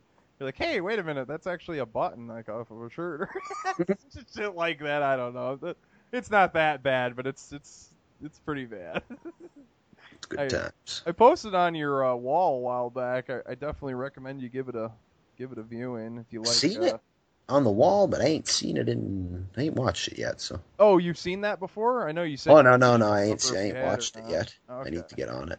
Yeah, it's the full movie on there, so I thought it's uh, convenient. So this ain't Dark Star, and uh, it's a little, it's a, it's better than Dark Star, but Yeah yeah yeah.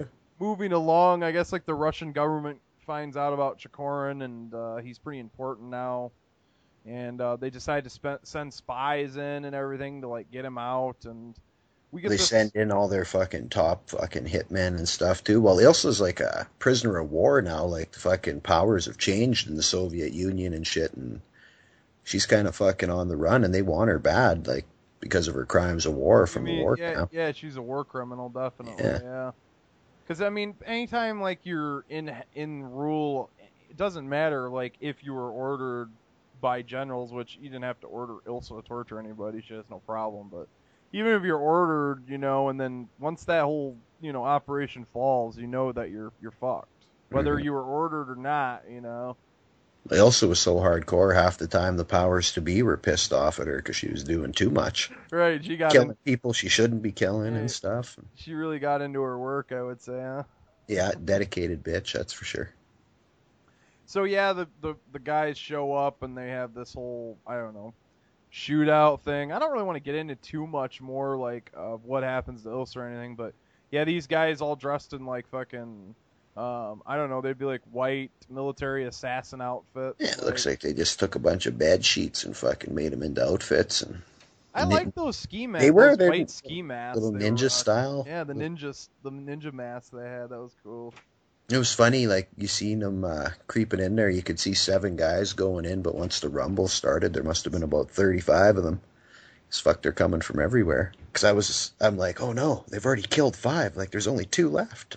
Right, but there's more in the back. And all of a sudden, I'm like, oh shit, there's guys all over the bushes and shit now. Like, must they're like gremlins. Motherfuckers got wet and multiplied. Well, somebody cut them in half with the fucking automatic, so yeah, they multiplied.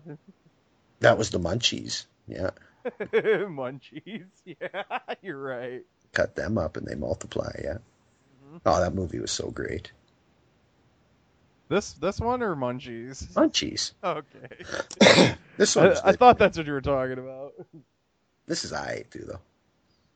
It's no munchies, but it was I don't know. Yeah. I can't believe you're comparing this to Munchies. Goofy. This one had more tits, I guess. Yes. Way more tits. Yes. There was only some porno bag tits in that one, I think, wasn't there? Yeah. Yeah. Yeah. When fucking Arnold is looking at the porno. Yep. Yep. Yeah, I definitely highly recommend this one, and I recommend it over over a Wicked Warden. Just uh, I like this one. alone. Yeah. This one gets a lot of shit. Actually, people are like, "Oh, this one's fucking no good and stuff." What is it? Because it's Canadian? Like, fuck you guys if that's your problem. Because it's Canadian. Like, Is it because it's not on DVD? Yet? means it's good, baby.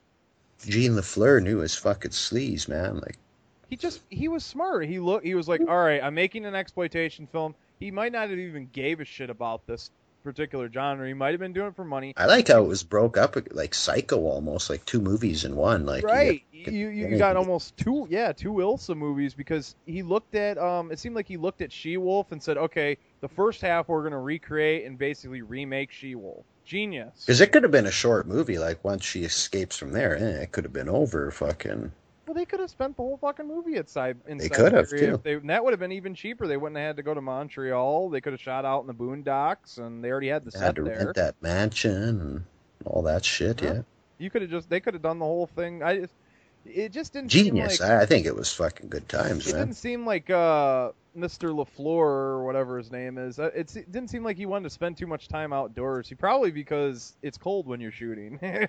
I've Oh, yeah. shot in the winter, and it's it's it's a pain in the ass. You know? And we're Canadian, we're lazy. it slows stuff down, but I mean, being a Canadian filmmaker, you're almost like required. Like it's like, yeah, you're up in Canada. Where what what other season are you going to shoot in that you've got enough time? You know. And I think uh, they did pretty well for what the money they had. Like Oh, they only had 250 G to do it. So This would be a ten million dollar picture today, dude, just to make that set alone. Mm-hmm. And that set probably cost them ten grand. Now it would cost you fucking a million. I would think to have somebody come out and professionally build it. uh, by the time you get the union and Teamsters and shit in there, you've already spent thirty thousand, and all you've gotten is a couple of asses scratched. You don't even have any work done yet. Right, right, Bunch exactly. of guys leaning on shovels, farting and scratching their asses. Fuck, fucking unions. What I, you know what I'm thinking they did with that, like that the prison they built with the with the whole compound is I think they went to like a small town where movies hadn't been made before, you know, somewhere up there, little little podunk town, shot in the woods or somewhere off in the country, and you know, and probably got a lot of the locals to come out and just, hey, we're gonna be part of a movie, you know, that whole thing, and that's probably how they were able to get that set built because that set looks like I don't know, either that or a closed. You guys got a lot of work prisons up there? Because that that reminds me of a work, Yeah, like some. an actual work prison I've seen, like in They call them bush camps and stuff. Yeah. Does that does that look like one? Maybe an old I don't shut down one they used? Because that was a pretty. I've never been to one, but. Uh, yeah, maybe like back in the 30s or something. mhm. Back in the day. Just throw that Russian star up on a fucking sign over top of the doorway. Throw some gates up, and you're ready to roll. Pretty much, yeah. Let's film an Ilsa flick. Hey, yeah, that'd be great. You wanna? I mean, they did so many Django. It's like it's, it's like one of those franchises. It's like a We'll, t- we'll talk to Nina Hartley and see if she'll play Ilsa for us. That porn bitch. Yeah, well, we could get we could get um Dyanne Thorne back if she could play Nina Hartley's mother, like the new Ilsa. Yeah, I don't know if I'd want to even bother seeing Dyanne Thorne's Well, titties. no, you don't have to see her titties, but at least you know get a cameo of her in there, like Yeah, yeah, know. yeah. True, true. Yeah, gotta do that shit. Well, did you see uh, that fucking trailer Rob Zombie made, the Werewolf Women, and he had um, who was it? Uh, uh, Sybil Sybil Danning, yeah. and that she would work. I think she would could be the new Ilsa, I guess a little bit. Not Well, she she's all fucking. She don't act or nothing anymore. Like, I think she has a hard time even moving around that good because of her accident and stuff. she had an accident. No, I didn't hear that. Uh, really? years years back, a while Car back. accident. That's why she had to quit acting.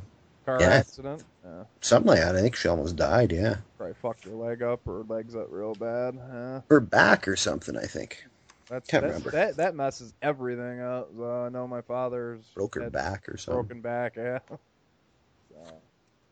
But um, yeah, yeah, I love this film and um, I highly recommend it. I think you know if uh, if you guys are really passionate about this franchise, it's worth um, you know doing digging to find. And I saw VHS, a bunch of them. I think there was like eight or nine of them actually on uh, Amazon for seven to eight bucks. I think so. Word. Yeah, I seen it with that um the ori- with the original art where she's got like the long sword and it's you know like animated or whatever. Hmm. Yeah, I seen them on Amazon, at least the U.S. Amazon. I don't know that might have them in Canada too. So yeah, it's seven or eight bucks. I've never seen that uh, VHS just you know at a resale shop. So I thought it was rare, but apparently not. Well, uh, uh, just a correction here. Sybil Danning hurt herself uh, rehearsing a stunt in a gym. That's how she hurt herself. Ooh, but it was a it was a back injury though. Yeah, I think so. Yeah, herniated discs, two sev- two herniated discs. Yeah, Yeah, my dad had herniated discs. I'm, Wik- I'm Wikipediaing it right now. So I, I know how bad that is. It can be uh, paralyzing, actually. Mhm. Yeah, it was in you- 1990 that happened. Like, cause you can walk still, but like, you know, it's extremely painful to take a step. So yeah, Hell yeah. yeah. She doesn't even do conventions or anything really anymore, does she? Mm, not a whole lot of anything. Yeah, but she would make a great Ilsa if they remade it. I mean, Ilsa doesn't even really have to do anything like um active, so because she just stands there all the time. Dyanne Yeah. Thorne did, so I And Sybil Danning's 60 years old though already. Like, I don't know if I'd want to see her all naked either. Well, I, you know, I'm not talking about It's got to be titties, man. Ilsa's got to be naked. Fuck. Ilsa has to be. You couldn't have like fifty other girls fucking with great racks. I mean, I thought Ilsa was there for the you know the, just the role she's playing and the character and everything. She's there for those big tits too. To be honest with you, I mean, after the first Ilsa with Dyanne Thorne, I what do I need to see her tits again for? It was nice and all, but I don't need to see her Mm. tits again. You know, she got my dick hard. well, yeah, definitely. it's like my new favorite saying. I say that all the time. the official new exploited cinema. I like get that on a Saying. t-shirt.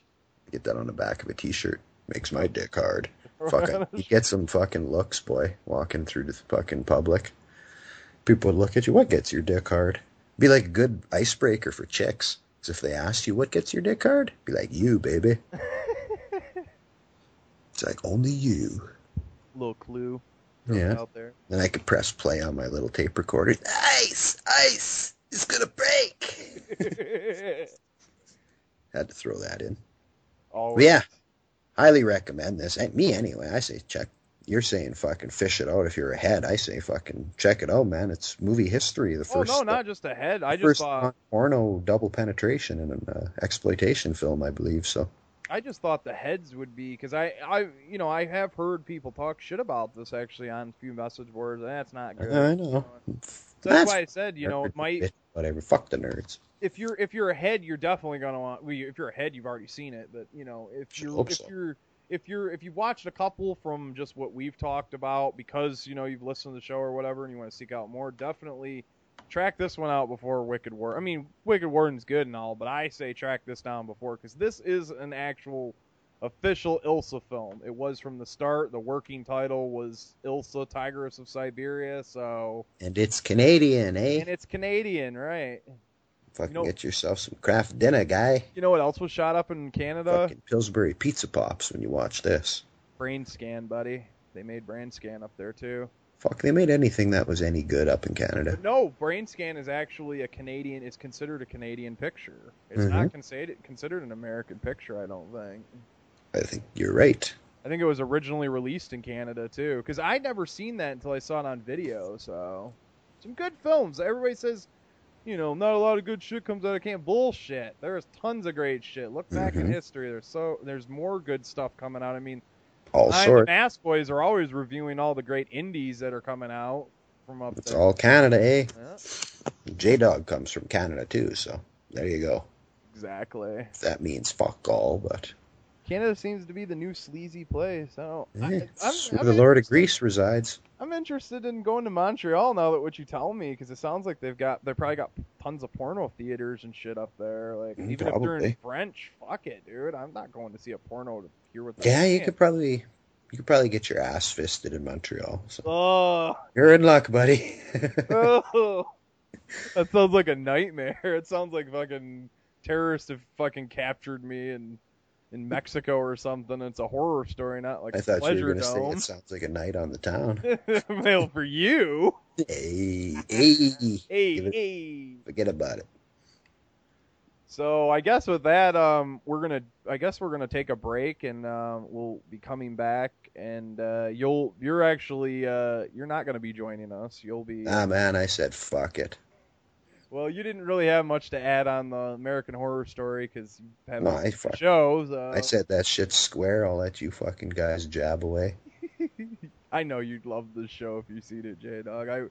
I should send you some episodes just to get you into it because it's really sleazy. I know you'll like it. Maybe. We'll we'll wait till the uh the season's finished, and I'll I'll try to get you um you know the entire season so you can just break in all of them because it's kind of like Dexter. I mean, you've got a it's exactly like Dexter. Watch- Yeah, I gotta watch the new Dexter here as soon as we're done Oh this show. shit! Yeah, that that does premiere tonight. Well, this will be dropping Monday, so everybody will have already watched it. But, uh, Second last episode, bitches. I'm I'm I'm excited, and uh, I- it's you know it's been action packed, and I'm dying to see what the conclusion. This is definitely better than the last season. So I think he's gonna fuck his sister in the fucking season finale. he already fucked his sister. He's married to his sister. Ah, well, in real life, I mean, Yeah, but the act. That's kind of weird though. I heard they're divorced now or whatever. So it's gotta suck. You gotta I come think to he's set. gonna fuck her. They're not really brother and sister in the show, That's so what I was thinking. You know. it's like they fucking yeah. I think she's did that, then a lot of people would start tuning out. Oh fuck, I'll tune in even harder. It's like, yeah, it's getting sleazy now, bitches. That would just be weird. But it's weird. It's like you know, this season there's this weird thing. I hate to get off on the Dexter fucking rant, but this season seems weird. Like she needs him, so she's so needy for him. And, mm-hmm. like, I see where you're going with that, and it's kind of weird. It could go that. It's like I think she's in love with her brother. She's gonna end up spilling that to her shrink buddy or something. I think.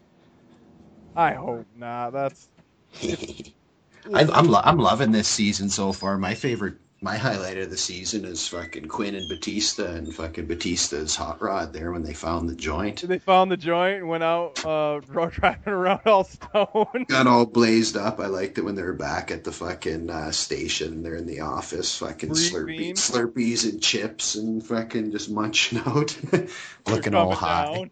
They're Yeah. coming down. Yeah, that that was that probably would take the cake. That was a great episode. Well, I think about like, this is this is cool, man. the thing yeah. about Quinn. Is Quinn's is, just a shit face. Like Quinn's fuck, he's awesome. awesome. He's he's probably he's probably by far my favorite. Like I love Dexter, but as far as like just offbeat, Dexter's kind of fruity though. Fucking He's- Quinn's easy. Like Quinn's Yeah. just just bastard, man. Like the hoes just love him and fuck. He'll fuck the witness. He'll fuck whatever. Fat chick. A couple episodes ago, big fatty he was fucking and ugh. Here's who he reminds me of: young Ray Liotta. You see it? Mm. Do you see it? He looks like a he has a whole young Ray Liotta attitude almost, and um, he's in this great movie. Called, uh, ugly looking motherfucker though. well, now, but he had he had he looked all right back in fellas, he was fucking kind of a goofy looking motherfucker. Well, I just thought he I could looked like him. cousins or something or brothers from another mother. The guy who plays Quinny is also in this. Um, it's uh, uh, Buddy Giovinazzo's film. Um, Life is Hot in Cracktown. He plays a uh, uh, crackhead junkie that's also Ooh, fucking. buddy, buddy Giovanni, like combat shock dude. yeah, or- yeah, yeah. He directed a film with the guy who plays Quinn, and um, he play. He's like, it's it's funny. He's like a junkie. Oh no, maybe he might even be a heroin addict. I can't remember, but he's dating a transvestite or uh, something like that. I don't know. It's like. It's a, it's a dude, or, or they, she, she hasn't gotten the sex change yet. It's a woman playing the role, but like the whole scenario is he's dating this chick with a dick. So Hmm. it's an it's an interesting role. It's before he got on. I think it's two years before he got on uh, Dexter. So um, yeah, and it's Yeah, Bu- Buddy was- Giovinazzo's directing, so it's real sleazy. There's a sick fucking rape scene. Isn't it Buddy that- Giovanni, the guy's name? I thought it was Giovanazzo. Oh, maybe. I don't know. Fuck. Who fucking knows? But carry on. Yeah, same guy who did. Well, I might be pronouncing it wrong. It's the same guy who did Combat Shock, though. I think he did it in. I think he directed in 05 or 06. It's an inner city film. Um, yeah, there's these kids Bobby that rape this girl at the beginning, like behind in this in this like alleyway on this mattress. They gang rape her and shit. It's pretty, Cool. pretty intense. Yeah, highly recommend that if you like Quinn from uh, Dexter. So yeah, I just wanted to point that out about the uh, young Ray Liotta. I was gonna I was gonna write into um, Profondo because I know they're they're real big Dexter heads over there, and I was wondering if anybody else noticed that comparison. Oh no, Jay Scott almost fucking got up and walked away from the computer when I was recording with him because we were talking Dexter and he hadn't seen any of it yet. Oh, he hasn't. Oh, really? He's kind of like me. He waits till the end. I couldn't oh, wait watches this. all the episodes at once. Yeah. Yeah, I just couldn't wait this year though. That's what I did last season. um, I, I got into it the right before the the John Lithgow Trinity season was going to start. So I had we bought um, cable. We had it for like a year there, and we watched all the back episodes, the the first three seasons or whatever. I just watched season three the other day over a couple days because Profondo puts it over so much with Jimmy Smits and stuff. So I went back and revisited it again, and That wasn't an intense season. That's a but I good season. I don't think it got intense until like the last five episodes. I thought the rest of it was really slow and dragged along, and then those last five episodes were like That was pretty good. action-packed. Oh yeah, it was good. You know, it was good, but I don't think it was as good as the season two with Doakes in the cage. So that was fucking action packed from first episode to last episode. mm-hmm. It's all good. But yeah, we rolled on some Dexter, I guess, too. So a little extra tidbit, but uh, Take that, motherfuckers! roll us out, I guess, buddy. All right, you know what you're listening to? Exploited cinema. Welcome. The Harmon family is starting over. Moving here, buying this house was the exact right thing to do. You're gonna die in here. This October, the co-creators of Glee will have you singing a different tune.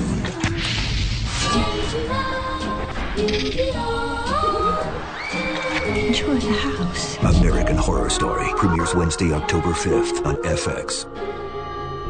The ultimate in screen terror. The horror that was the Nazi nightmare explodes on the screen.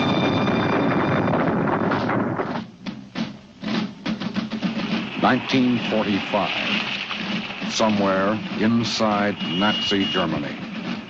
This is Medical Camp 9. For these women, there is no hope, no escape. For them, there is only pain. And Ilsa, she-wolf of the SS.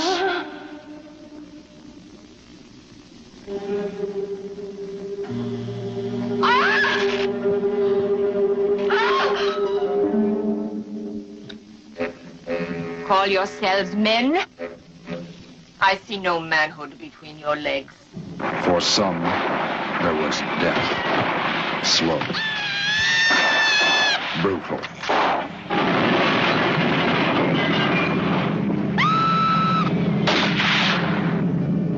For others, the chosen few. There was only Ilsa, she-wolf of the SS.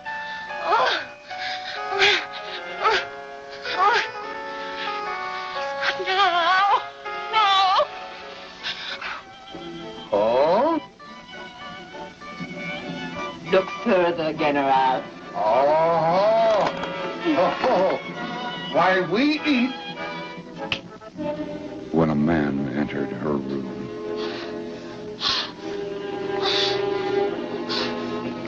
he never returned quite the same.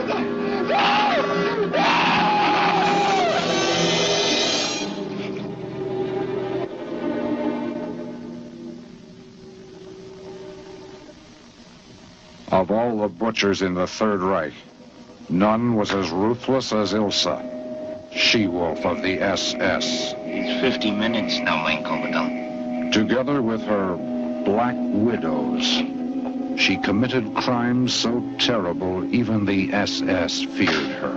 There's but one way. One path to pleasure. Do you understand? Come, please.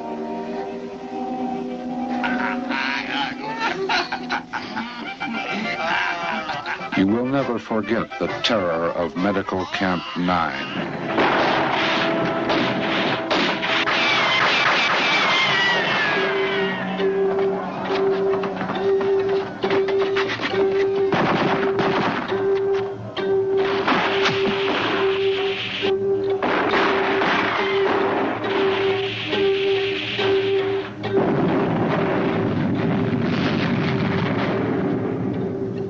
Never forget its beautiful commandant, the bloody butcher the Nazis called Ilsa, she-wolf of the SS. Heil Hitler! Because of the shocking nature of many scenes in this film, it is definitely not recommended for the squeamish or easily offended.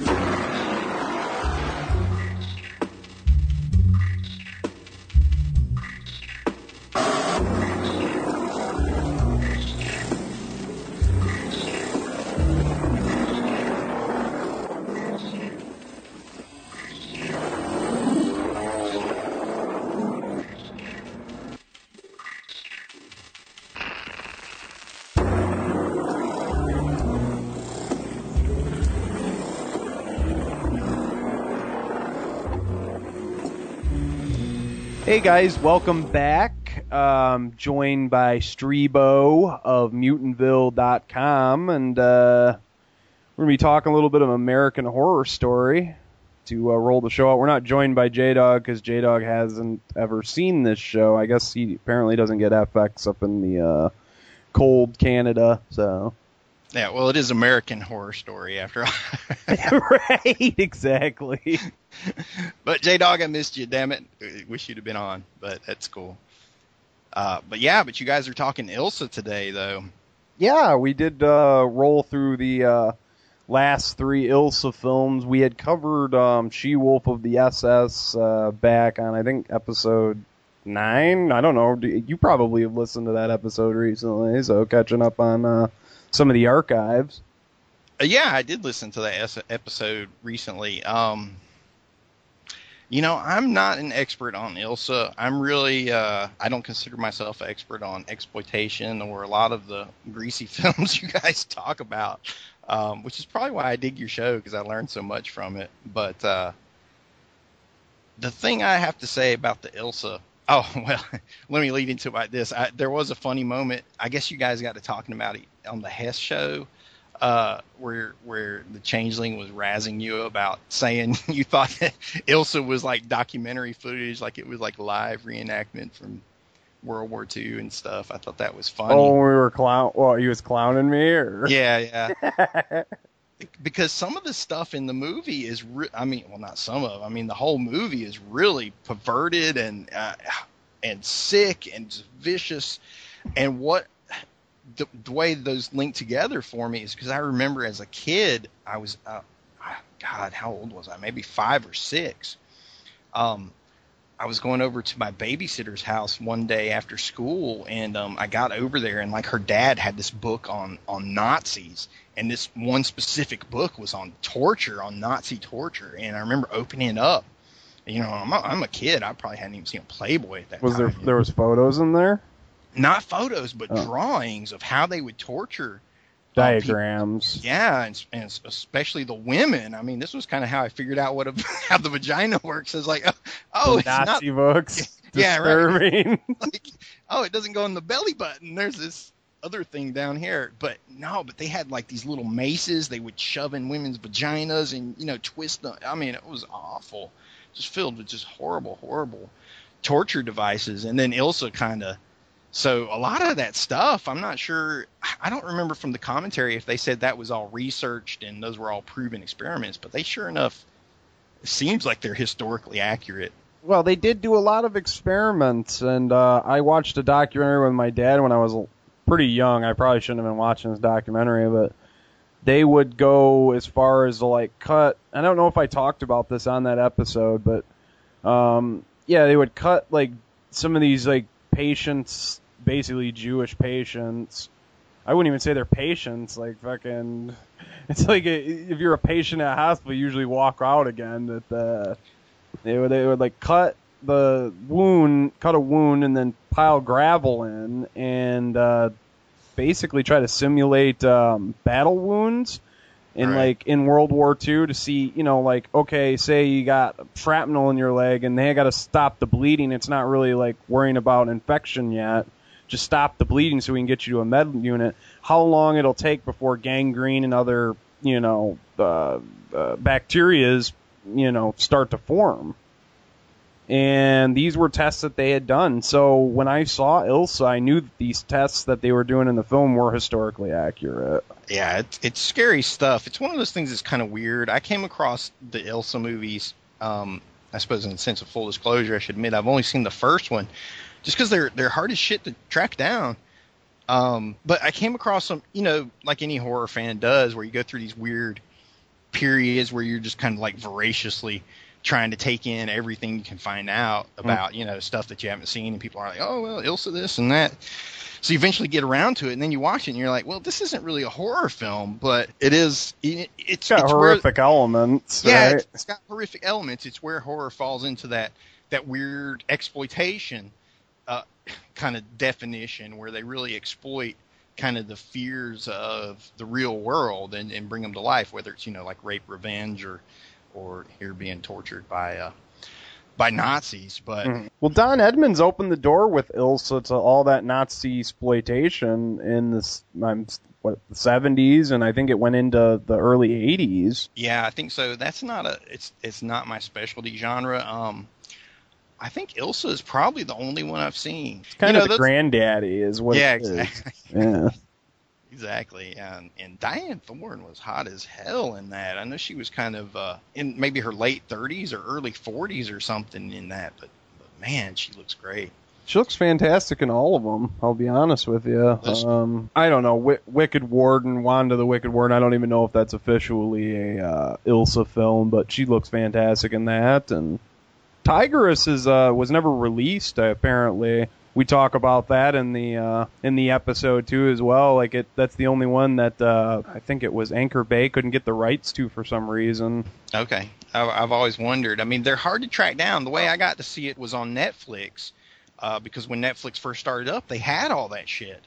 Nowadays, I don't know if people are keeping the movies or breaking them or whatever, but you know Yeah. they don't they don't have any of that stuff anymore. People keeping the movies with Netflix. It's like I don't know, like if you lose it or something, it's so much you just pay, and I think it's fifteen bucks, twelve bucks or something. So people are like, hey, I can't find this, I can't track it down. I'll just keep it and say I lost it, pay the fee. So Yeah, that sucks. They shouldn't do that because everybody needs to see Dyanne Thorne's uh, boobs. well, they just need to stream it. They need to get it on streaming now. You know, that's what they need to do. So, but Yeah, they do. They should put the whole series on there if they could pull that off somehow. Yeah, I don't know about uh, Tigress. I don't know if they're going to be able to pull that off because I mean, me and J Dog, we we got to talking when we were reviewing Wanda and Wicked Warden, and I was like, "Well, I got a VHS rip," and he's like, "Well, I got a VHS rip too," and I was like, "Well, we weren't going to do a VHS vault," and I was like, "Well, wait a minute, is this never been released, uh, you know, remastered or?"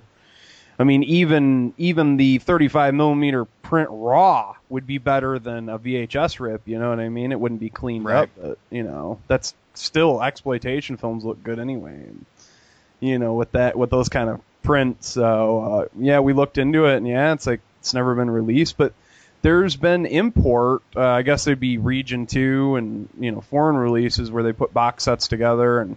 They go for a pretty penny on Amazon. I think eighty bucks for one of them.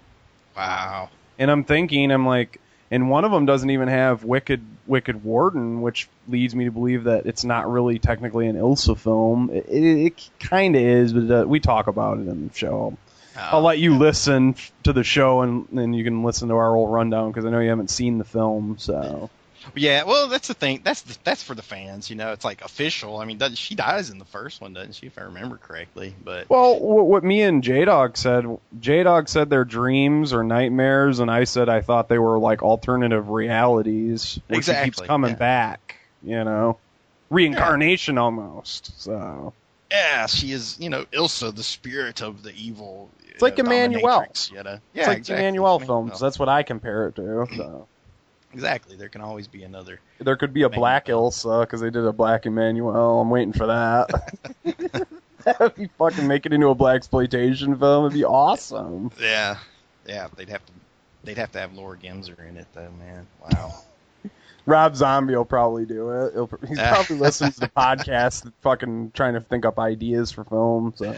Uh, he might. Now, I'm a Rob Zombie fan. Now, if you No, are- I am too. But I, Rob Zombie, I will. But J Dog, he likes to razz him. I thought I'd throw that in there for him. he'll appreciate it. Well, the only things I remember from Ilsa was thinking, um, you know, if uh, if that's the way you got to go, how she keeps taking the prisoners and she's making them have sex with her. It says like in the plot description she rapes them, but I'm like, yeah, come on, Dyanne Thorne ain't raping anybody. Right.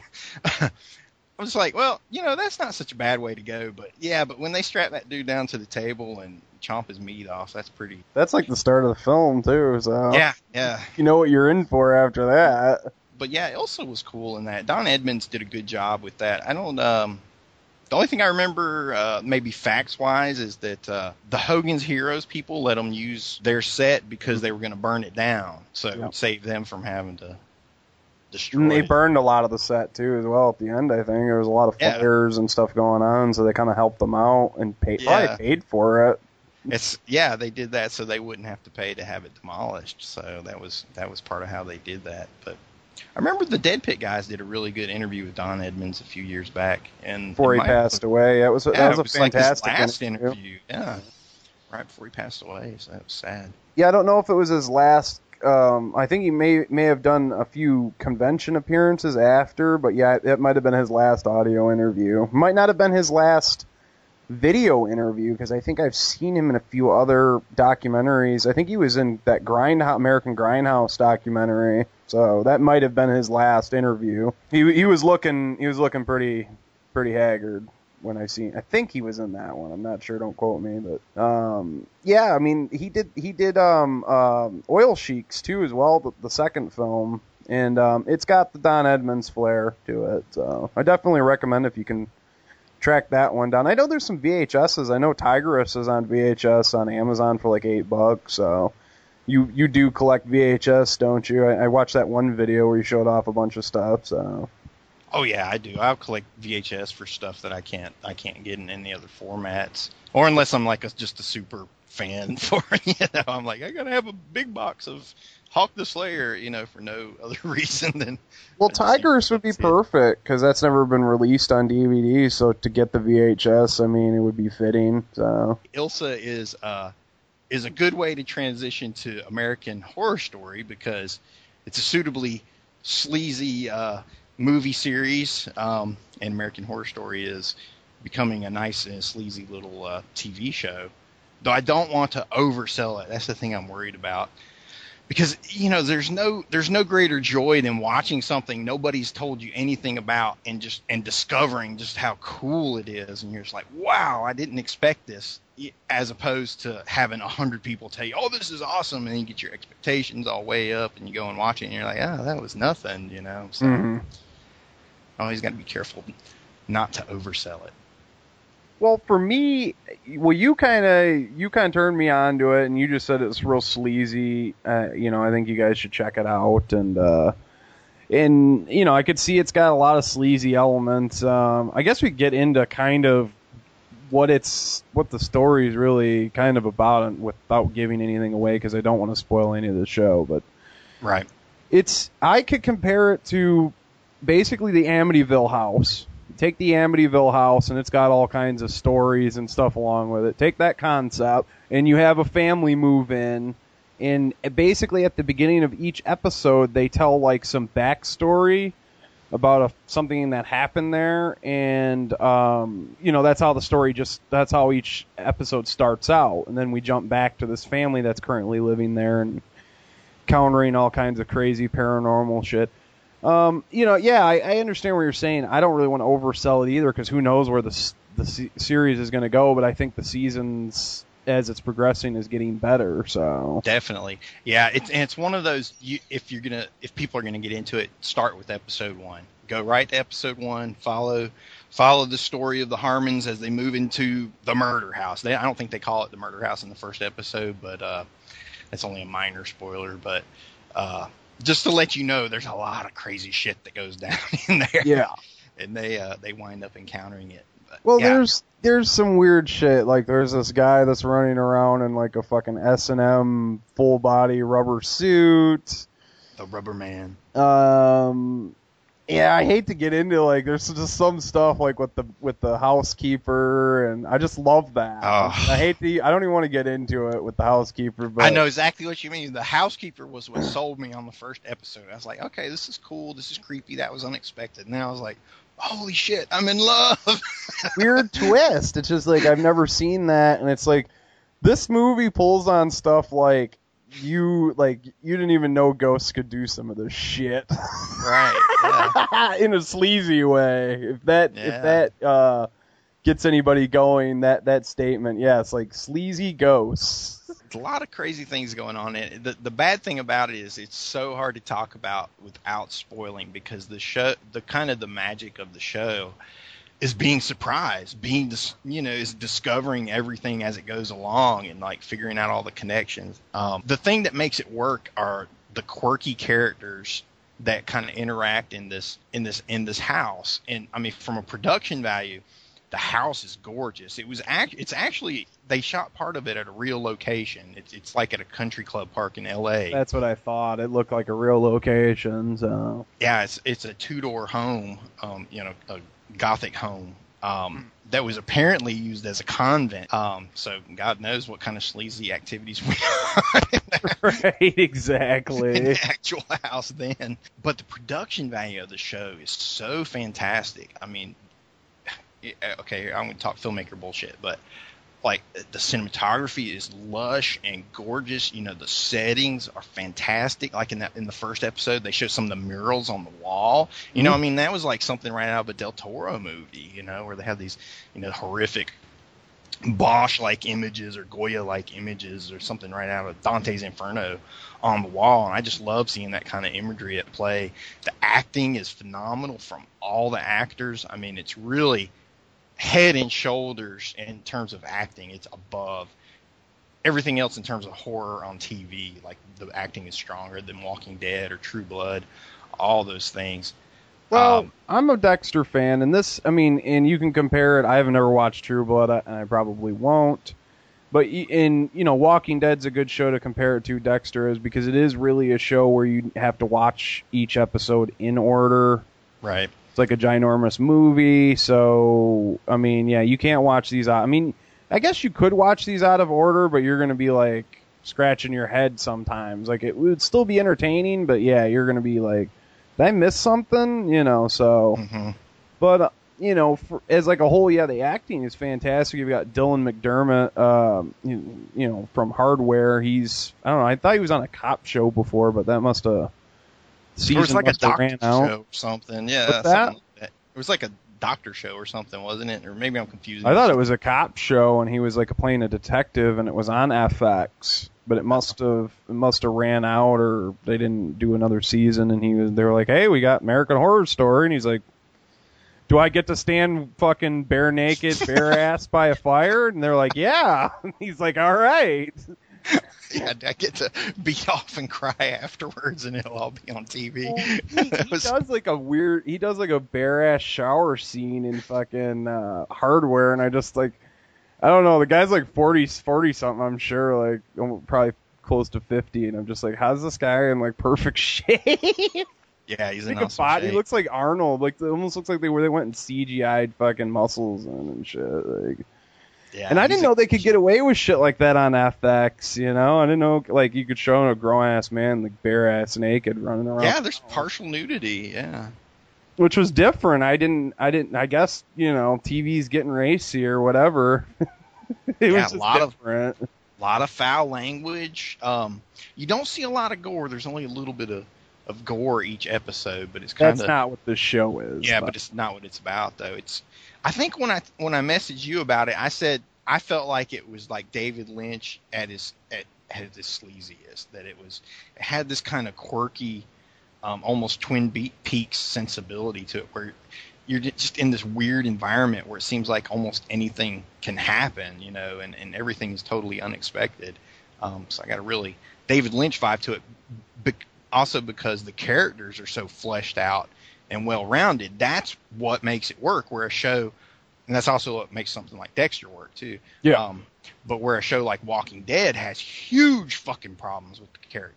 Because like outside of the main characters, you know, I mean, I get fucking bored with all the rest of them. I'm like, it was all about the actors though. The, that's part of what sets American Horror Story apart. Is the caliber of actors is a little bit higher than than like what's on a lot of the other shows. Now, of course, you know, like the leads in Dexter are great, and the main guys in Walking Dead are great, but they they have some some loose, you know, they have some weak links in that show.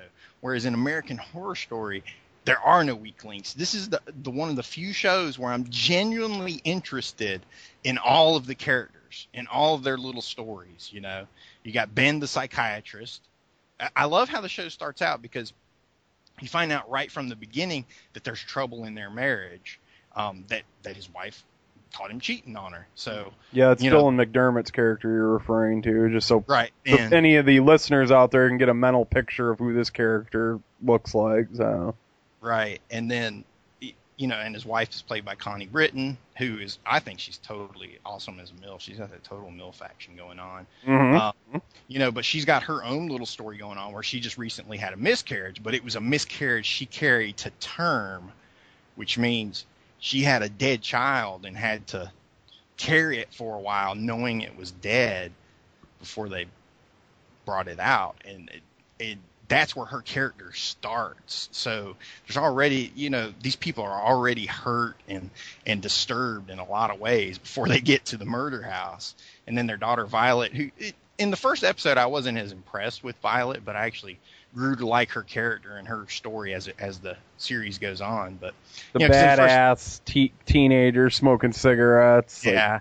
yeah. she it just seems like you know there's the the cliched rebellious teen Well, I knew girls like her because you get those scenes where she's cutting herself. I knew girls like her in high school, so you know. Yeah, and then uh, probably the most, well, the most interesting. I don't know. They're all pretty interesting, but Jessica Lange's character, Constance, who uh, who's the neighbor, and talk about acting. She is phenomenal, and just in you know every time she has a scene, I mean, she just dominates the show.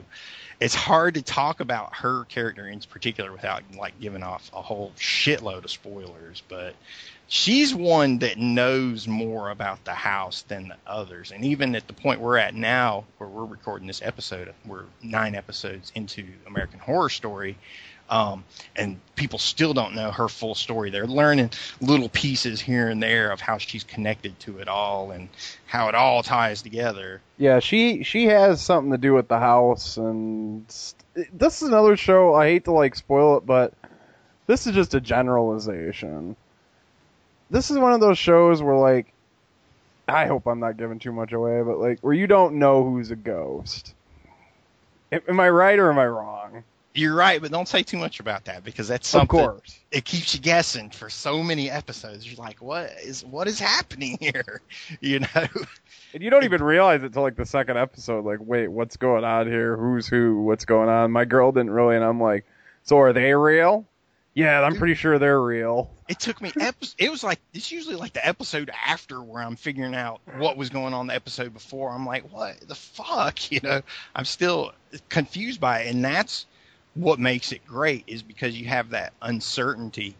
Of it's an element that I, I talk about a bunch in a lot of my video logs called uncanny horror, where you're presented these imagery, images and these events and circumstances that are outside of the norm, things that you're not expecting, like the Rubber Man, you know, mm-hmm. that just starts suddenly appearing everywhere. You know, it's all over the trailer, so that's not a huge spoiler, but it's actually it's a very important piece of this this weird So just like puzzle. weird imagery that's popping up, it's like, is that what you're getting at? Because like it sounds like almost. I hate to get off topic again, but I'm gonna reference a Kubrick film here, and it's that Him and- one scene in um The Shining that I think Uh-huh. is what you're kind of talking about when um we look into that room and there's that the bear suit. Those people are in the costumes and like the dude in Yeah, the the bears furry- blowing that person, and it's like, what the fuck?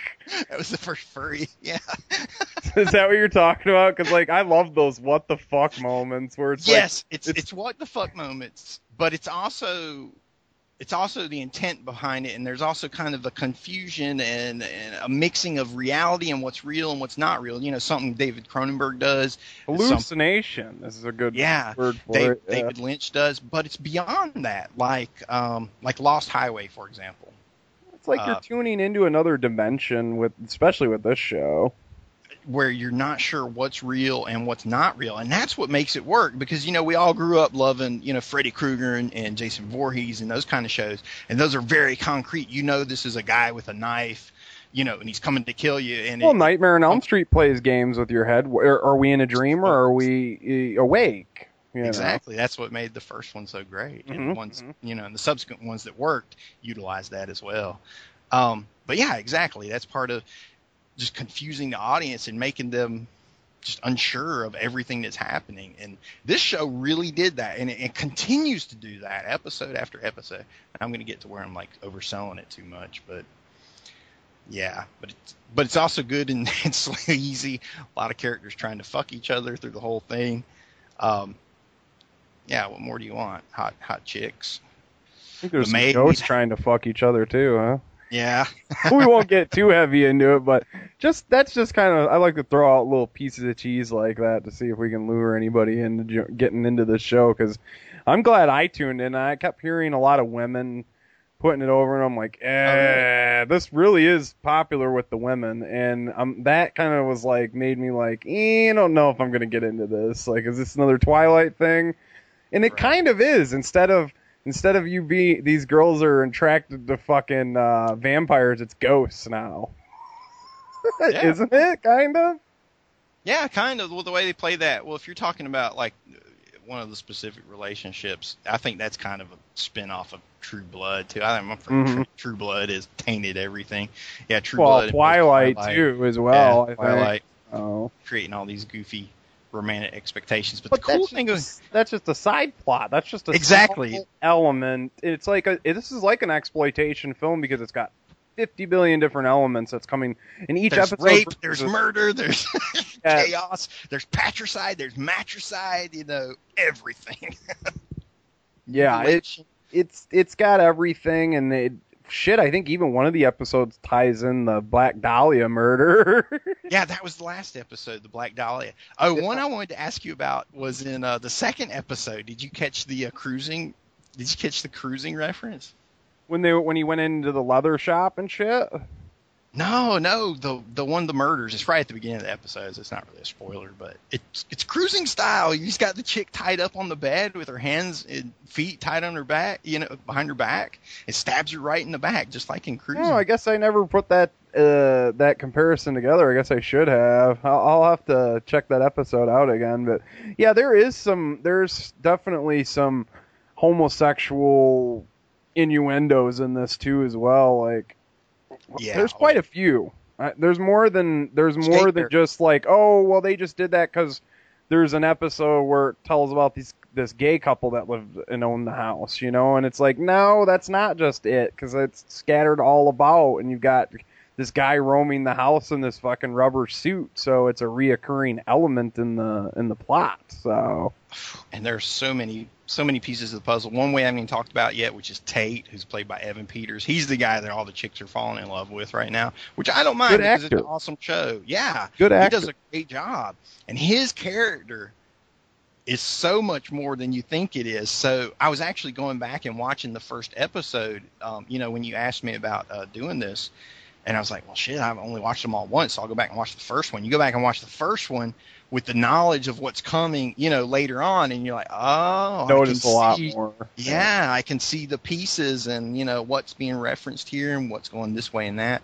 But Tate, though, to explain to the listeners, is uh, he's uh, a teenage patient of of Ben's. He's one of the first patients that he has uh, at his house because when they move to that to the new house in L.A., he starts seeing patients in the house in his little office down there. And Tate is one that comes by to see him, and uh, Tate also you know starts up this friendship with his daughter Violet, much to Ben's you know dismay. Mhm. Um, but his character is uh, really interesting. Yeah, I I hope you guys do a spoiler episode one day if you can ever get J Dog to watch it and uh, do a spoiler episode. I'd love to come back and talk about it. We can talk about all the crazy how all the crazy shit unfolds in this show. But there's the title itself is is is is when I first heard it, I thought, wow, that's a cool title, American Horror Story. I hate I didn't come up with it, but then I was kind of put off by the ad. I was like, what what is this? You know, this pregnant chick laying on her back, and there's this dude in a rubber outfit hanging over. I mean, what are they trying to say? It kind of put me off at first, and I actually I almost missed this show. I had the first five episodes DVR, but I had such a crazy October. You know, I just didn't have time to watch that shit. Mhm, But then I kept hearing good word of mouth, and people are like, "This is good, this is good." So I'm like, "Okay, I'll watch the first episode." And boom, I was just hooked. You're hooked. Yeah. Yeah. Yeah, I think I downloaded um once I found a cache of them. I got like the first four or five episodes, and I I didn't get them at one place. I had to go searching high and low to grab all of these, but I got them all, and I did watch them twice because my girlfriend I got her into it, and I was already five episodes in, you know, and um so. Well, while she was watching them, I'd play them again and watch them, and I noticed some stuff that, like you said, you know, when you when you get so far into it, like I was five episodes in, and you go back and you start noticing things you didn't notice because you didn't know the information before. So right. Exactly. with with that, I guess you could have there's more rewatchability. I wonder if like shows like Dexter have that too. I've never went back and watched um a season of Dexter over again, so I don't know. But uh, interesting little elements, and I mean, this is just a, this is another show. What's what would you say like? Um, eh, where you've got to what is that? Where you've got to like watch them in order? Is there a name for that type of show? Because that's kind of a new thing they've got going on. Well, now. well, it's a serial narrative. I mean, okay, is that what it's it called? A serial narrative? Okay. Yeah, yeah. You know, whether it's radio or comic books or a TV show, you know, it's a serial. It's you got to come back for the next piece. You know, to you have to see them all in order to understand how it all how it all plugs together.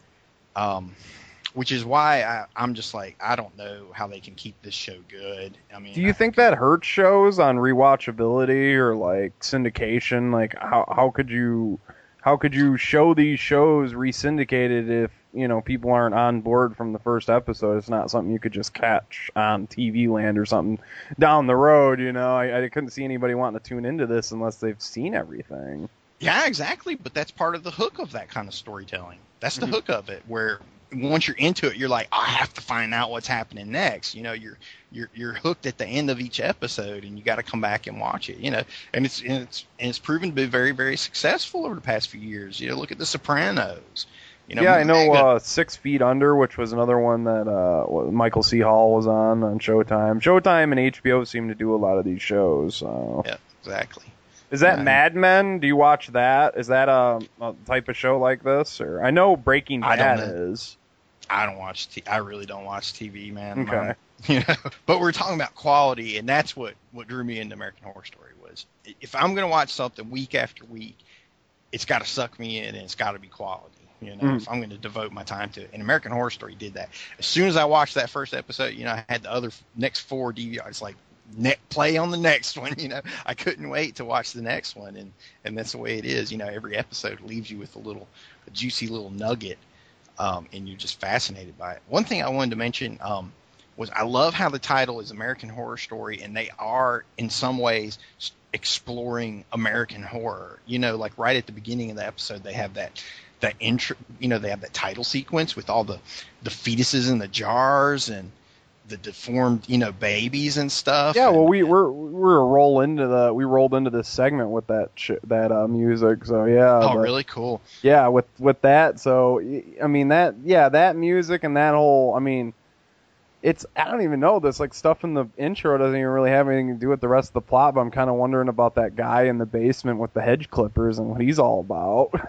Yeah, well, there's a monster in the basement, and that's yeah. It, there's a there's actually a couple monsters running around, but that that's an American Horror Story. The fear of your unborn child being deformed like that. I mean, think about it. People are, you know, they're wanting to have DNA tests now to find out if their kid is going to be gay. You know, Really? they're, they're wanting. Yeah. You could do that?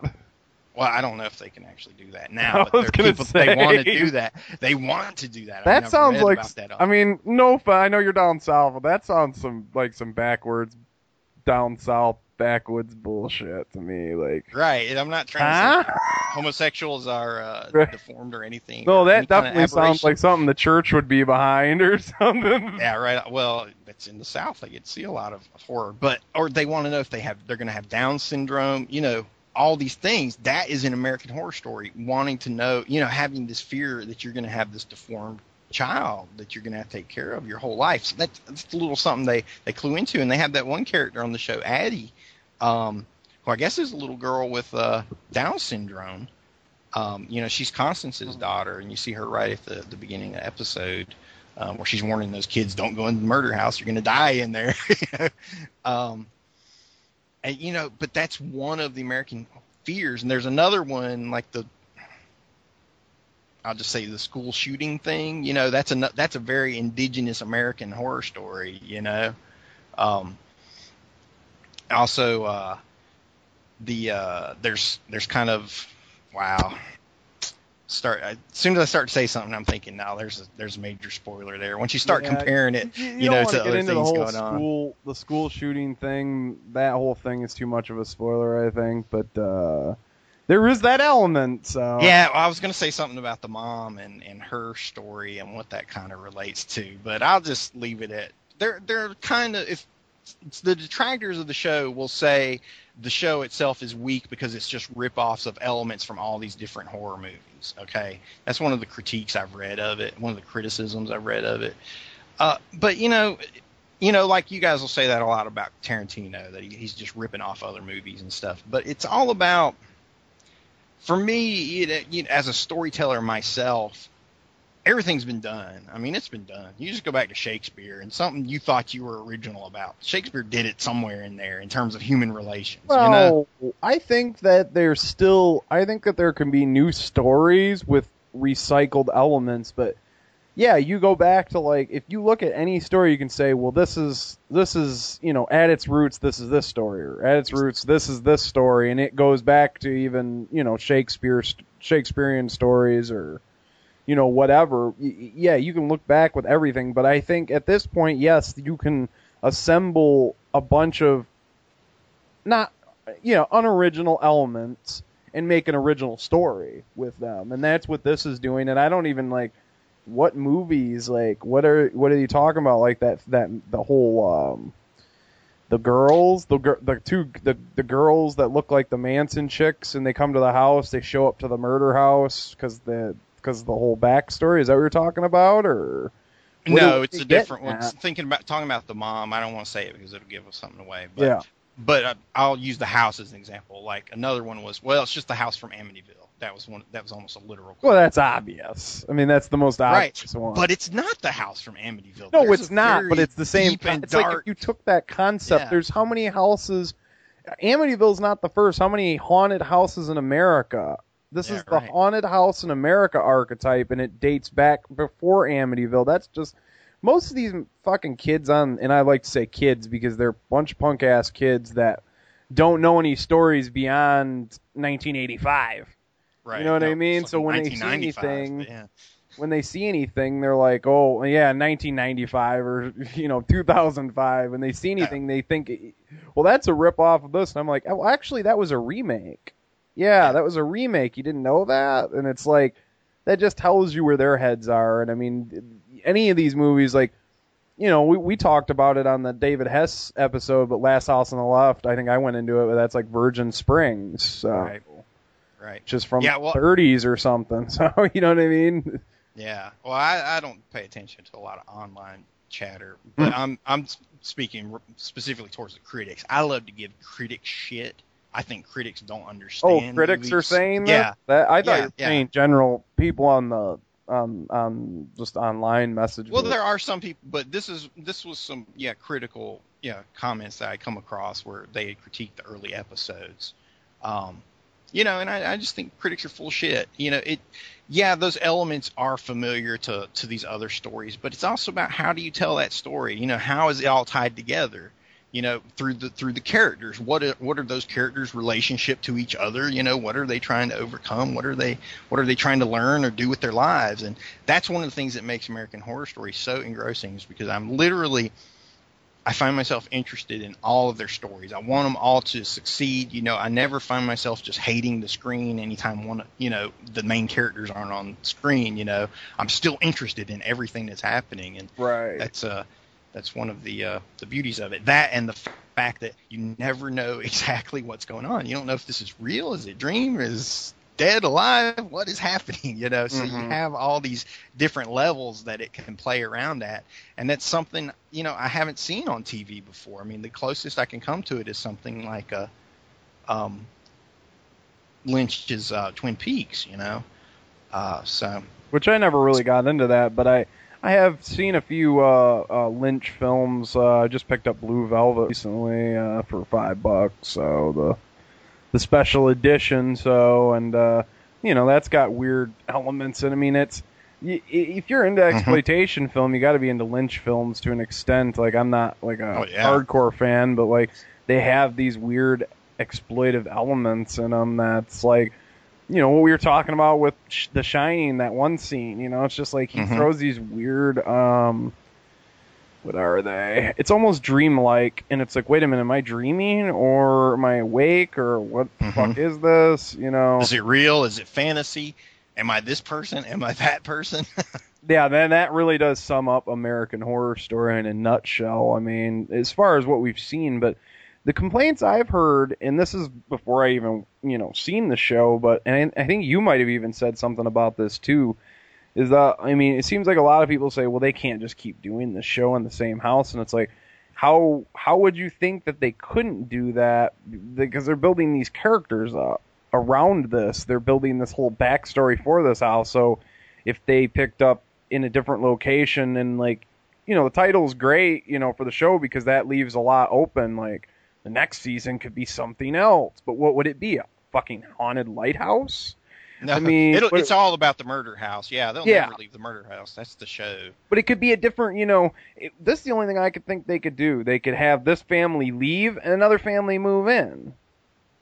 But then, you know, then you're taking a gamble, you know, with that, um, because you know you built up these characters, and if the next cast aren't as good, you know, as far as acting goes, as the last cast that left, then you're you, you've got a stinker on your hands.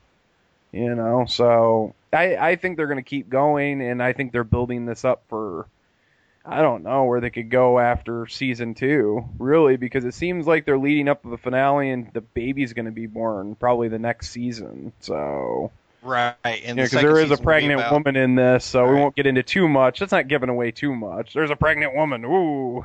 yeah, that's in the, the promotional images. So Mhm. yeah, I mean you're gonna know that. But yeah, but the second season exactly is just gonna pick up with okay now the child is here, so what's gonna happen? But I I was just saying as a writer, I don't know how they can keep it this good for, for an extended period of time. I could see them doing maybe three seasons that are really good. Like thinking in my head of what I know about it right now and the directions they can go, I can say okay, three seasons before this peters out, but it's just because there's so much going on, and what makes it work is the mystery, is not knowing.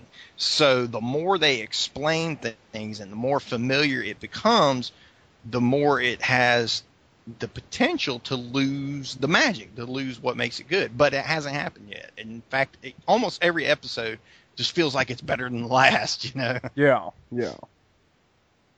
So I, I hope it keeps that up on that trend. Uh, it's it's a really cool show. I, people that are fans of sleaze sh- would dig it. I mean, yeah, guys, it's on TV, so you're not no, you're not going to see you know anal rape, uh, you know, in full frame or anything. But uh, but it but it's cool. It, you know, for people that are just fans of horror, you should be watching it because every episode they kind of touch on a different facet of American horror. Like you said, you know, we've got the Amityville, the haunted house element. You know, we've got the the uh, you know worries about the pregnancy and what this child could be. We've got this kind of murders, that kind of murders. Like we mentioned, the Black Dahlia. They tied that into one episode. I'm waiting for you know one of the intrinsic American horror stories is the Ed the cannibal, the rural cannibal story. I'm waiting for that to He, pop. he was living at the house at one time. Well, no, not again. Not that I think they'd have anything to do with him, but they've got to bring that that American cannibal in. Oh, you okay, know, yeah. You know, Well, that's you got to come in somewhere. Well, you know, we we get a little bit of origins, but like I'm th- I'm waiting for the you know the episode where we see like the construction of the house and what was on the land before, you know, because like like Amityville, there's got to be a fucking and it's Indian hokey. burial ground. yeah, there's an ancient Indian burial ground, you know, and it sounds hokey, but like if it's done right, this is where those things where it's like. All right, this is an archetype. Me and you have talked about this um, on the Halloween show. We talked about archetypes, and if you take an archetype and you do it well, I mean, it can be done right. But if you don't have a budget and you pick like an expensive archetype, like, oh, I'm going to do a futuristic space movie, but I've only got fifty dollars, it's like, yeah, that's not going to go over very well, you know. So it's like, what pick the archetype that works for you, and this could this archetype could be done low budget, I think, huh? Yeah, definitely. I mean, it's all about the setting, and they they just bring the people in, and because of the beauty of the setup of it, the the, the gimmick of the murder house itself, you know, they can just keep keep writing it really strong and keep it going, keep it unexpected. Well, awesome, man. Well, uh, we'll we're gonna be kicking off the holidays after this. I know Ilsa's not really holiday, but uh, shit, I don't know. I guess I wouldn't not, complain if she know, was under my tree. yeah, exploitation, big tits. I mean, it's it's kind. Of, we had to start the month with something sleazy, and it was actually we were going to do it last month, but things got busy, and we were only able to drop the Friedkin episode. So it's coming in kind of late, but it works. It's a nice, yeah, it's a nice little way to start off the month and everything. But I think we're going to be cutting into um, a commentary, uh, maybe two. I'm not sure exactly. I can't really spill the beans on what those will be, but they'll. I guess they'll kind of be like little Christmas presents that appear under the listener's tree, you know, whenever throughout the month. So I'm sure one one will be dropping before uh, before Christmas, probably maybe the night before Christmas would be fitting, huh, You know. Yeah, right on. You always going to give people uh, something to look forward to on the holidays. You know, it's like once you get away from the family, you're like, "Fuck, I'm finally away from them now. Let's see what people put online." You know. Well, yeah, that's what we were thinking, and uh, you know, I was hoping, yeah, like, or you know, a lot of people are going to be getting DVDs, so maybe some of the stuff we'll be covering, they'll have a copy kicking around, and yeah, it'll be a good release on the holidays. So, um, but we're also going to be doing a call in um, Tuesday. Yeah, I saw that. Yeah, Tuesday, December 20th at uh, 9 p.m. Eastern Time. And um, yeah, we're going to be talking holiday horror and, uh, you know, just whatever, whatnot. You know, you can call in and bullshit about whatever, but, you know, like, uh, I think that's going to kind of be the topic. And uh, J Dog will be there on the line. And uh, I guess I'll give out the call number real quick because I know there's probably not a lot of people out there that uh, frequent the Facebook, but I do think I got something on the main page up now. But uh, the phone number is 231 753 6898. And yeah, me and J Dog will be taking your calls. I don't know, maybe an hour or two hours. And I think that, that call in will appear on the Christmas episode. So this episode, actually, though, uh, you need to tune in and check out this episode, though. I know you're on it, Jamie, but. There's a little there's a little something else on this episode for you that you'd probably be interested in hearing about. So.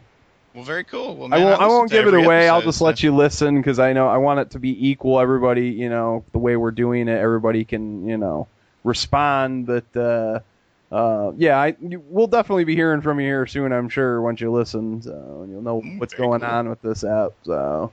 I can't wait to download it now. yeah, with that, I guess you could roll us. You want to roll us out, Jamie, since you're the uh, the guest on board. I think you know how to do this. You've you've been on enough and rolled through segments. You, you pretty much co-hosted an entire episode with us. So. Oh well, thanks. You're a seasoned veteran. Right on. Well, this is Streebo Magic coming to you from MutantVille.com. It has been my honor to join the Lords of Grease and the Jester of Grease here on Exploited Cinema as we've talked Ilsa, American Horror Story, Stanley Kubrick, independent filmmaking, and all of the above. Thanks for joining us. Thanks for having me on. We'll see you next time.